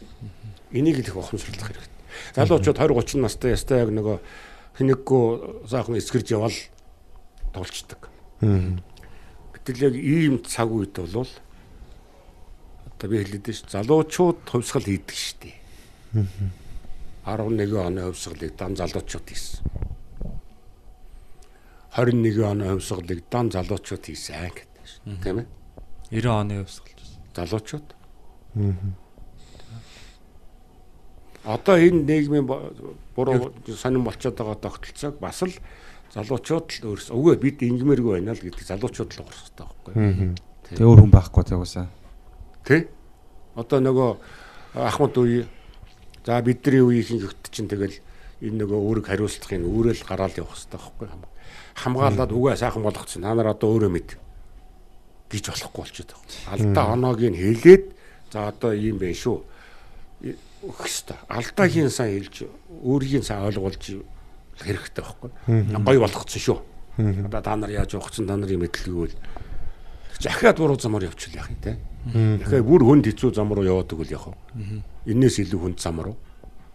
Тийм шүү дээ. Тий. Тэгэхгүй шүү дээ. Тий одоо Бидний харж байгаагаар болохоор одоо яг саний одоо 3 хувьсгалын жишээ авлаа шүү дээ. Дандаа залуучууд эхлүүлжсэн. Яг энэ удаагийнхыг одоо энэ техник технологийн одоо сошиал сүлжээний одоо энэ давуу талыг ашиглаад яг нэг тоотой хідэн хүмүүс яг өдөрддөг биш тийм ээ. Ер нь нийтээр ингэж одоо оюун санааны төвшин өсөж ивэл одоо айгу үр дүнтэй хувьсгал одоо тэгээ өөрчлөлт болох юм болов гэж бодож байна. Яг гэвэл саний дөр 3 хувьсгалыг харах юм бол гурван дээр л ингээл те хувьсгал болоод дуустдаг дараа нь тэгээ тэр нөө толгойг нь тасддаг те. Тэр одоо хувьсгалыг өдөрдөж исэн хүмүүс үхдэг тэгэнгүүт нөгөө юм байхгүй болдог. Яг тэгж харагдаад байгаа байхгүй. тий шүү дээ. Тий яа тэгэл агууд бүхэн золиостой шүү дээ. толгойг нь тасцсан ч гэсэн хүмүүс нь байж идэг тийм л нэг юм бол үнэхээр гоё байх гэдэг тийм. Тий, бүгдд. Тэгээ яг энэ юг бас Монгол хүний нэг потенциал яригадаад шүү дээ. тий. Потенциал нь ингээд нээгдээд улам тэрийг ашиглаад ингээ явах юм бол яг нөгөө супер том соронд болох гэдэг шүү дээ. тий.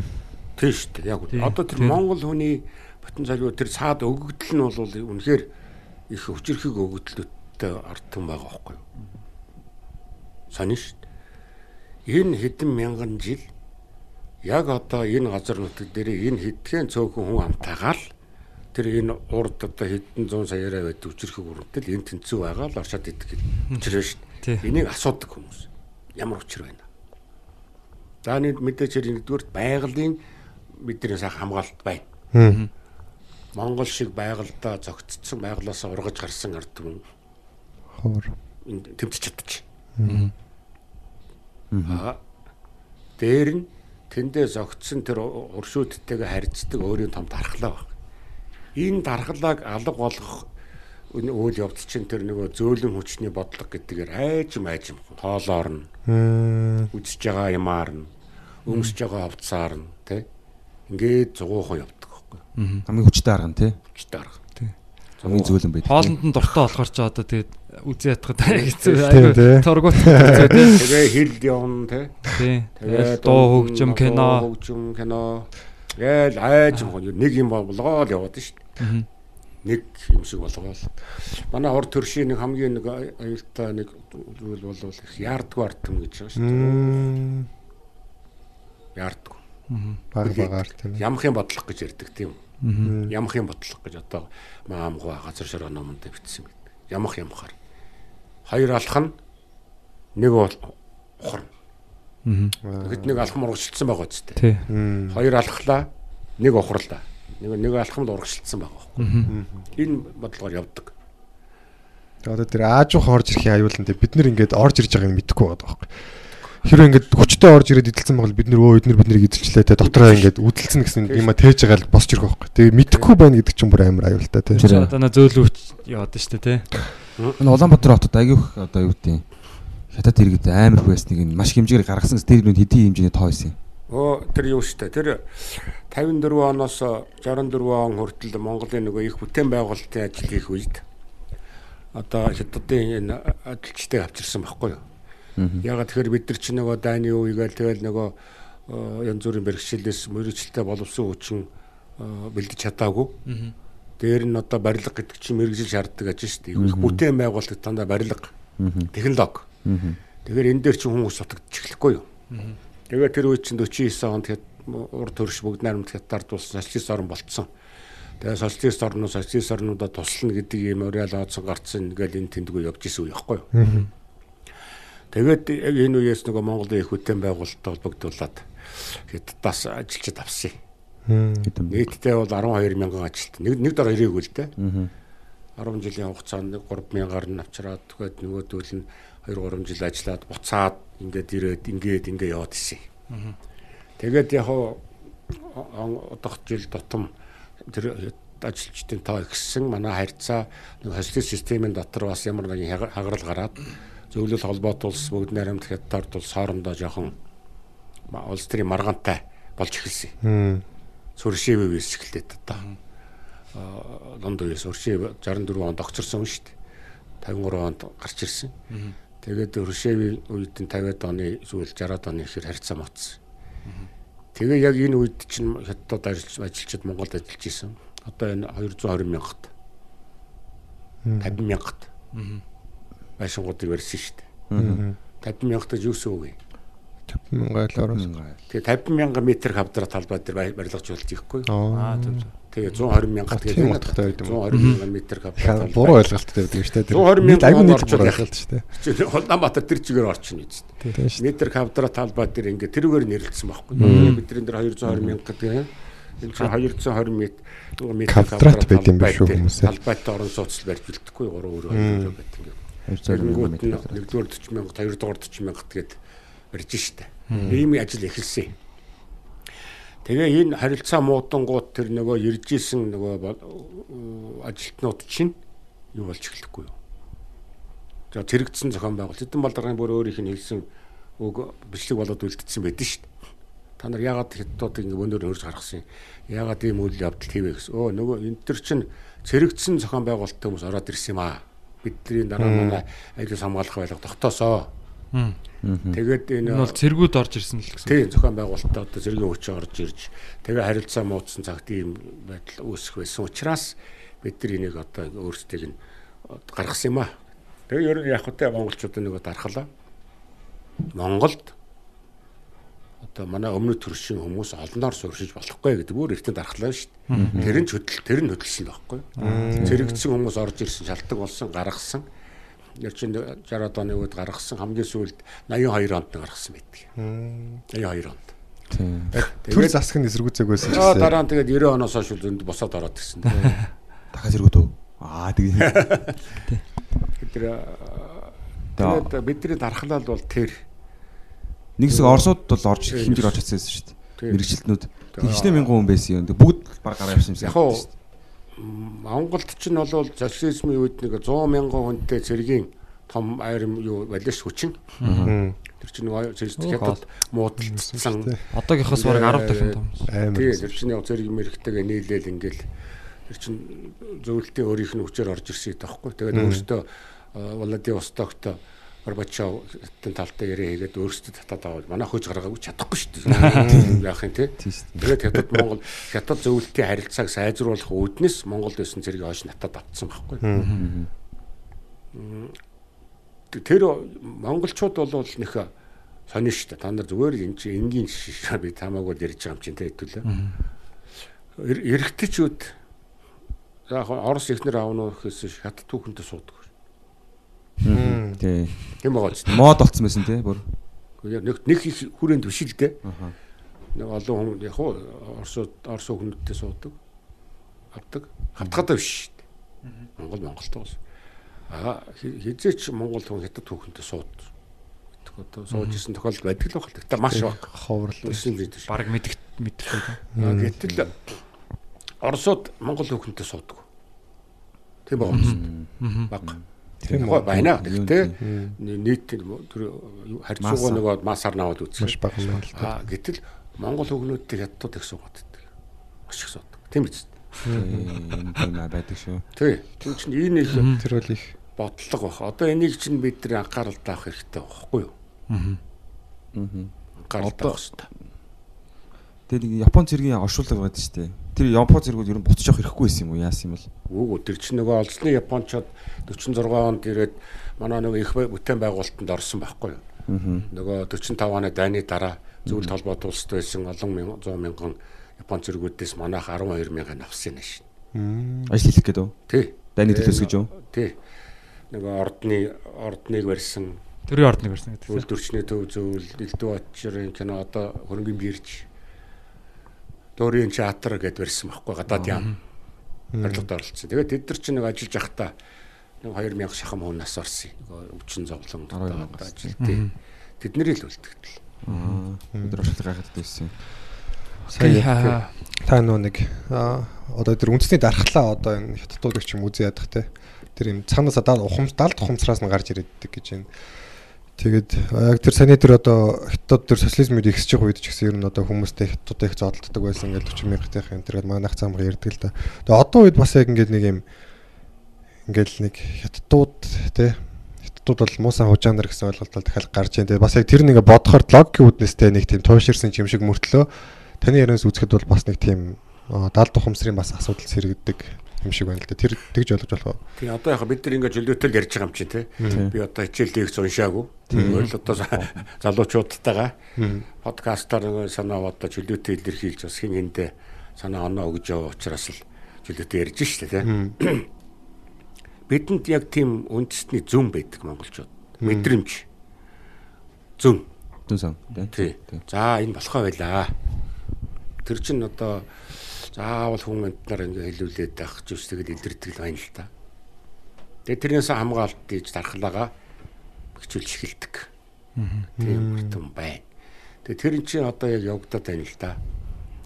Одоо яг тэр хятад түн чинь бүгдээрээ муу биш. Ер нь хүн чинь те. Манай монголч гэсэн бүгдээрээ сайн биш. Бид нар сайн ч хүн байгаа, муу ч хүн байгаа. Хятадын ард түмэн дотор сайн ч хүн байгаа, муу ч хүн байгаа. Тийм сайн хүн нэгэн сая яриа л байх шүү дээ. Аюу сайхан хайлах. Үнэхээр бурхан шиг юм зөндөө байх. Аа энэ бол нөгөө хоёр үндэсний ялгаатай том төр засгийн хэмжээнд яригддаг бодлогын хэмжээний асуудал учраас ингэж бид нар дархлаа босгоод байдаг байхгүй юу? Орших төрн тий цаад нөгөө хятадаас ард түмнээс унд гарч ирсэн тэр төрн бид нар айжм ажим гээ цугуугаар цагаан ирмээс хойш нь төрчихсөн гэж анар боддоо. Тийм үстэй. 20 дугаар зуунд 2000 жил чадаагүй зүйл 20 дугаар зуунд ингээд хийгдээд бийжээд те. Одоо ингээд манай тэр өвөр монголчуудад чинь бол үндсэндээ зугуухан уусах ажил явцсан байгаа шүү дээ те. Тэгэхэд хятад үндэсний тоод амгаалцсан. Монгол хэл тэнд ач холбогдолгүй болцсон. Тийм үү? Өөр нэг одоо шоу мо телевиз радиогийн олон нийтэд сурчлах хэмжээнд л монголоор ярьдаг хэлдэг болохоос биш. Монголоор яриад Монгол дээд сургуульд ороод их сургуульд ороод монгол хэл дээрээ яриад хятадын өндөр түвшинд гарна гэж байхгүй л байхгүй юу? Тэр тийм байгаа шүү дээ. Бороод адилхан. Тэр ийм бодлого яваад байдаг учраас бид нар тусгаар улсын хувьд бол энэс дархлаа авч л авах хэрэгтэй байхгүй юу? дархал тэр хөдөлж байгаа байхгүй юу? Тэрээс нэг ард э, нөгөө тэр хэлдгээр ард юм уу сайн тавь штэ. Тий. Аа яг дархлаа хөдлөнө. Аа тэр нь одоо янз бүрийн төвшөнд хийгддэг. Тэгээ энэ чинь одоо орчин үеийн шатанд бүр янз бүрээр ингээс одоо хүч төрөмгийлэлэр биш. Эдийн засгийн аргаар хийдэг болцоо ингээд тэрэмжлэлийг их явдаг шүү дээ тийм үү? Зээл мөнгө. Тий. Мөнгийг одоо ингээд хэрэгцээгээр нь өгдөг Монголд. Одоо ганц Монгол биш л дээ одоо манай одоо хятад өмнөд төршийн явуулж байгаа Африкт явуулж байгаа бодлогоч тэр өмнөд Азтай явуулж байгаа бодлогонч тэр. Зээлсэн хэмжээгээр мөнгө өгөөл харж үзэл ядаг тийм биз. Тэр эргээд өр. Тэгж байгаа л төлж чадахгүй. газраас нь төлж чадахгүй болонгууд өрний асуудал ярина авсан юм чи өгж таарна Тий. тийм ээ. Тэрэн дотор тэгээд нөгөө янз бүрийн нөлөө нь орж ирдэг юм юм чи манай тэр хичээл явцсан байгаа шүү. Дээр нь нөгөө төлөөний хүмүүсээ төрж суул шургуулдаг, суулгадаг. Манжийн төрд нөгөө тайган болон одоо хятад угсааны хүмүүсийг олноор нь төр төрийг хэврэгшүүлсэн шиг төлөөний хүмүүс сэ төрж шургуулдаг. Одоо шулуух хэлэхэд нөгөө ирлийн зүйтэй тий Мм. өөрийн талыг барьдаг хүмүүсээ шууд ингээд төрийн өндөр албанд тушаал удаан жил байлгах төөднийг дэмжих ийм одоо энэ нууц биш шүү дээ. Тийм. Тэгээ энэ чи эсрэг монголчуудын дархлаа хөдлөд байдаг. Таны хувьд одоо яг бид нар яг ямар тархлаа нь яг ямар процесс дээр явж байна? Одоо- нөгөө үйлчлэе гэж бодвол Одоо яг ойлгох шатанда явчих шүү. Одоо үндсэндээ 30 жил бол ааштай нэр ингээл э, явцсан шүү дээ тий. Одоо би тортой хөгжөө тэгээ хөгжлөхгүй ороо иргээл за бидний яг энэ өнөө орчин өөрчлөгдөж байгаа барилга байшин баригдаж байгаа хов хүний соёл өөрчлөгдөж байгаа энэ юмнууд байна. Өөр байна тийм үү? Тэр бол гэтэл одоо бид хаашаа алхах вэ? Хэн бидэнд нөлөөлөд байна? Бид хэний хоолыг идэж байна? Хэний ховцыг өмсөж байна? Хэний эдийг хэрэглээд байна гэдгээр одоо бодоод эхэлж байна. Одоо. Үүсэндээ нөгөө нэг л айлын хоол иддэг болцсон биз дээ бид нар чинь. Нэг л айлын ховц өмсөөл. Оо тий одоо бодоод эхэлж айлч бараг чихийг хаалж байна. Тий. Ялангуяа одоо манай энэ гадаад байж байгаа тэр олон мянган залуучууд бол яг ингэ бодод эхэлсэн юм хэлсэн байгаа тийм үү. Тэд нар чинь холоос харахад харамт харагдаж байгаа шүү дээ. тий нэг тижээр амт шиг юм шиг Тий. Яагаад эдгээр үйлдвэрэхгүй вэ? Бид нар яагаад үйлдвэрлэхгүй вэ? Бид нарыг очиход яагаад нөгөө ажил олдохгүй энэ ахуй нөршлөгдөхгүй бусад улсад яагаад болоод идэх ингээд бодоод эхлээд нь шүү дээ одоо. Тэгэхээр чин энийг л одоо нөгөө бид хамтын хүчээр зөв замд нь заа оруул залруулах хэрэгтэй цаг үе ирсэн байна гэж бодлоо. Одоо би энэ подкастыг ч гэсэн яг аа, бид нар одоо ингээл гадаадын подкаст ч юм уу те Америкийн одоо энэ Америкийн зөөлөн хүчний бодлого бол одоо дэлхийд баг хамгийн хүчтэй. Хүчтэй энэ Холливуд гэ те том том сайхан пропаганда машин байж байна те Үзэл сурталын спортууд байна. тийм спорт хөгжим соёл хоол хүнс уучлаарай спорт яаж нөлөөлж байгаа? Бас энэ чи сагсан Гүн харж байна. сагсан бөмбөг одоо босод ингээл юу чин тэрүүгээр дамжаад Бейсбол. нөгөө Бейсбол. өөрийнх нь Бейсбол. соёл явчихж байгаа шүү. Тий. Одоо нөгөө кет Ямаггүй бөмбөг бөмбөг. Тий. Jordan Poots. Коби мобиг л яваад байгаа үст тэр. Зүрээрээ тэ нөгөө дүүл тэр чи бизнес нь явцсан. Тий. Тэгэл тэр чи ажин хүн тэгэл нийтлэрээс яг хуу тэр чин э, тэр- заавал тэр нөгөө зөөлөн бодлого бүгд буруу байх албагүй. Мгм. Бас эерэг Тий. хүмүүжүүлдэг, гоё болгодог, соёлжуулдаг ийм бас зөөлөн хүчний бодлого байгаа байхгүй юу? Тэрийг нь ухаалгаар су- сууж аваад шингээж аваад зөв зал болгоо те. Спорт орж ирэхэд муу биш Тий штэ. те. Багийн спорт орж ирэх бүр муу биш. Фильтртэй тий. Бүр сайн тий. Тэрийг чинь сайхан өрөмшүүлээд тэн дунд байсан нөгөө нуугтмал тэндүү одоо Мессежүүдийг болоод болоо. авчих хэрэгтэй байхгүй. Авах гэх ухаанаар тийм. Тийм. Гэхдээ л бид нар тэр нөгөө мөн чанарыг харах хүний юм л байхгүй тий. Тийм. Хүний айлын юм юм л одоо яваад. Чивэл Аа тийм ч тэгээд би бас энэ подкаст ер нь манай энэ одоо хийгээд байгаа бас энэ одоо UB comedy гэдэг байгаа тий. Энэ ч гэсэн бас одоо Монгол залуучууд ингээд Монгол соёл тийм Монгол соёл, Монгол нийгэм, Монголын нийгэм одоо энэ энэ соёл иргэншил донд болж байгаа тэ болохгүй байгаа. Энэ бүх юмнуудыг бас ингээд шоглоод яриад бид нар өөрөө өөрсдийнхөө юмыг сонсож те энэ одоо контент гэж яриад байгаа шүү дээ. Энэ агуулгуудыг бас бид нар ялангуяа одоо гадаад гарсан залуучууд бол Монголынхаа ямиг бүр илүү одоо үзэх дуртай байдаг те. үздэг одоо бүр дутдаг те. Тэгэхээр яг э, энэ дээр бол бид нар яг энэ бас манай нэг юм юу нэг хэсэг Тийм, гэж тийм. би бас ойлгож хийдэг байгаа. Тэгээд та ч гэсэн бас өнөөдөр одоо залуучуудад бас үнэхээр бас гоё. Хэдэн цаг ярьж Аа байгаа. бараг 2 цаг 30 минут. Арай дэмтсэн уу юу? Тантай бол ер нь яриад аймаар санагдаад Юу байна. Зүгээр зүгээр тийм хязгаар баг. Тэгэхээр яг тийм болоо та бас одоо яг хилийн чандаа сонсож байгаа бас залуучуудаа бас нэг яг одоо төгсгөлд нь энэ ярьслахаа төгсгөлд Хандаж хэлмээр. тий хандаж хэлмээр ер нь одоо нэг юм Ерөөсөө л Монгол хүний дотор Монгол хүний зүрх одоо тэр зүрх сэтгэл байдаг. Тэгээ тэр Монгол хүн морь хоёр л нутг руугаа гүйдэг л нэг юм онцлог байгаа шүү дээ. Хаавайсан Вьетнам төрөгдсөн морь Вьетнамаас Монголд ирээд хүрээд ирсэн шүү дээ. Тийм гэсэн тий. Монгол хүн бол хизээч нөгөө нутгаа гийдгүү. Мөнгөөр ч юм уу том одоо эрх мэдлэр сольдгүү. Нэг юм онцлогт. Яг тэгэхээр тэр одоо байгалийнхын татах хүч байдаг юм өөрийнх нь өвдөл байдаг юм уу ингээд ийм Монгол руугаа зүрх сэтгэл нь байдаг. Тэгэхээр энэ гал хизээч унтрахгүй. Хаач вэ? Америкт ч вэ, Африкт ч вэ, Австралид ч вэ, Европт ч вэ Монгол хүний дотор асч идэг. Тэгэхээр энэ галал бити унтраагаас л гэж би хэлмээр байна. Тэр гал чи Монгол гэсэн гал зүрх сэтгэлж дотор чи дандаа л асчих хэвээр шүү. Тэрийгэ дандаа өрдөж яваараа. Тэгээ тэр гал чинь одоо Монголд маш их хэрэг болно. Тийм шүү. Хөгжгөтэй. Тэрийг л хэлмээр байна. Сайхан байна. за За за баярлалаа. тэгээд танд бас баярлалаа. Баярлаа. Бидний Бас удаагүй баг. Битгий сонсоороо гэж хэлий гэдэг юм уу? Сонсоогүй ч тий одоо битгий сонсох юм чинь гэдэг. хачин нэртэй өнөж бодсноо таарсаад.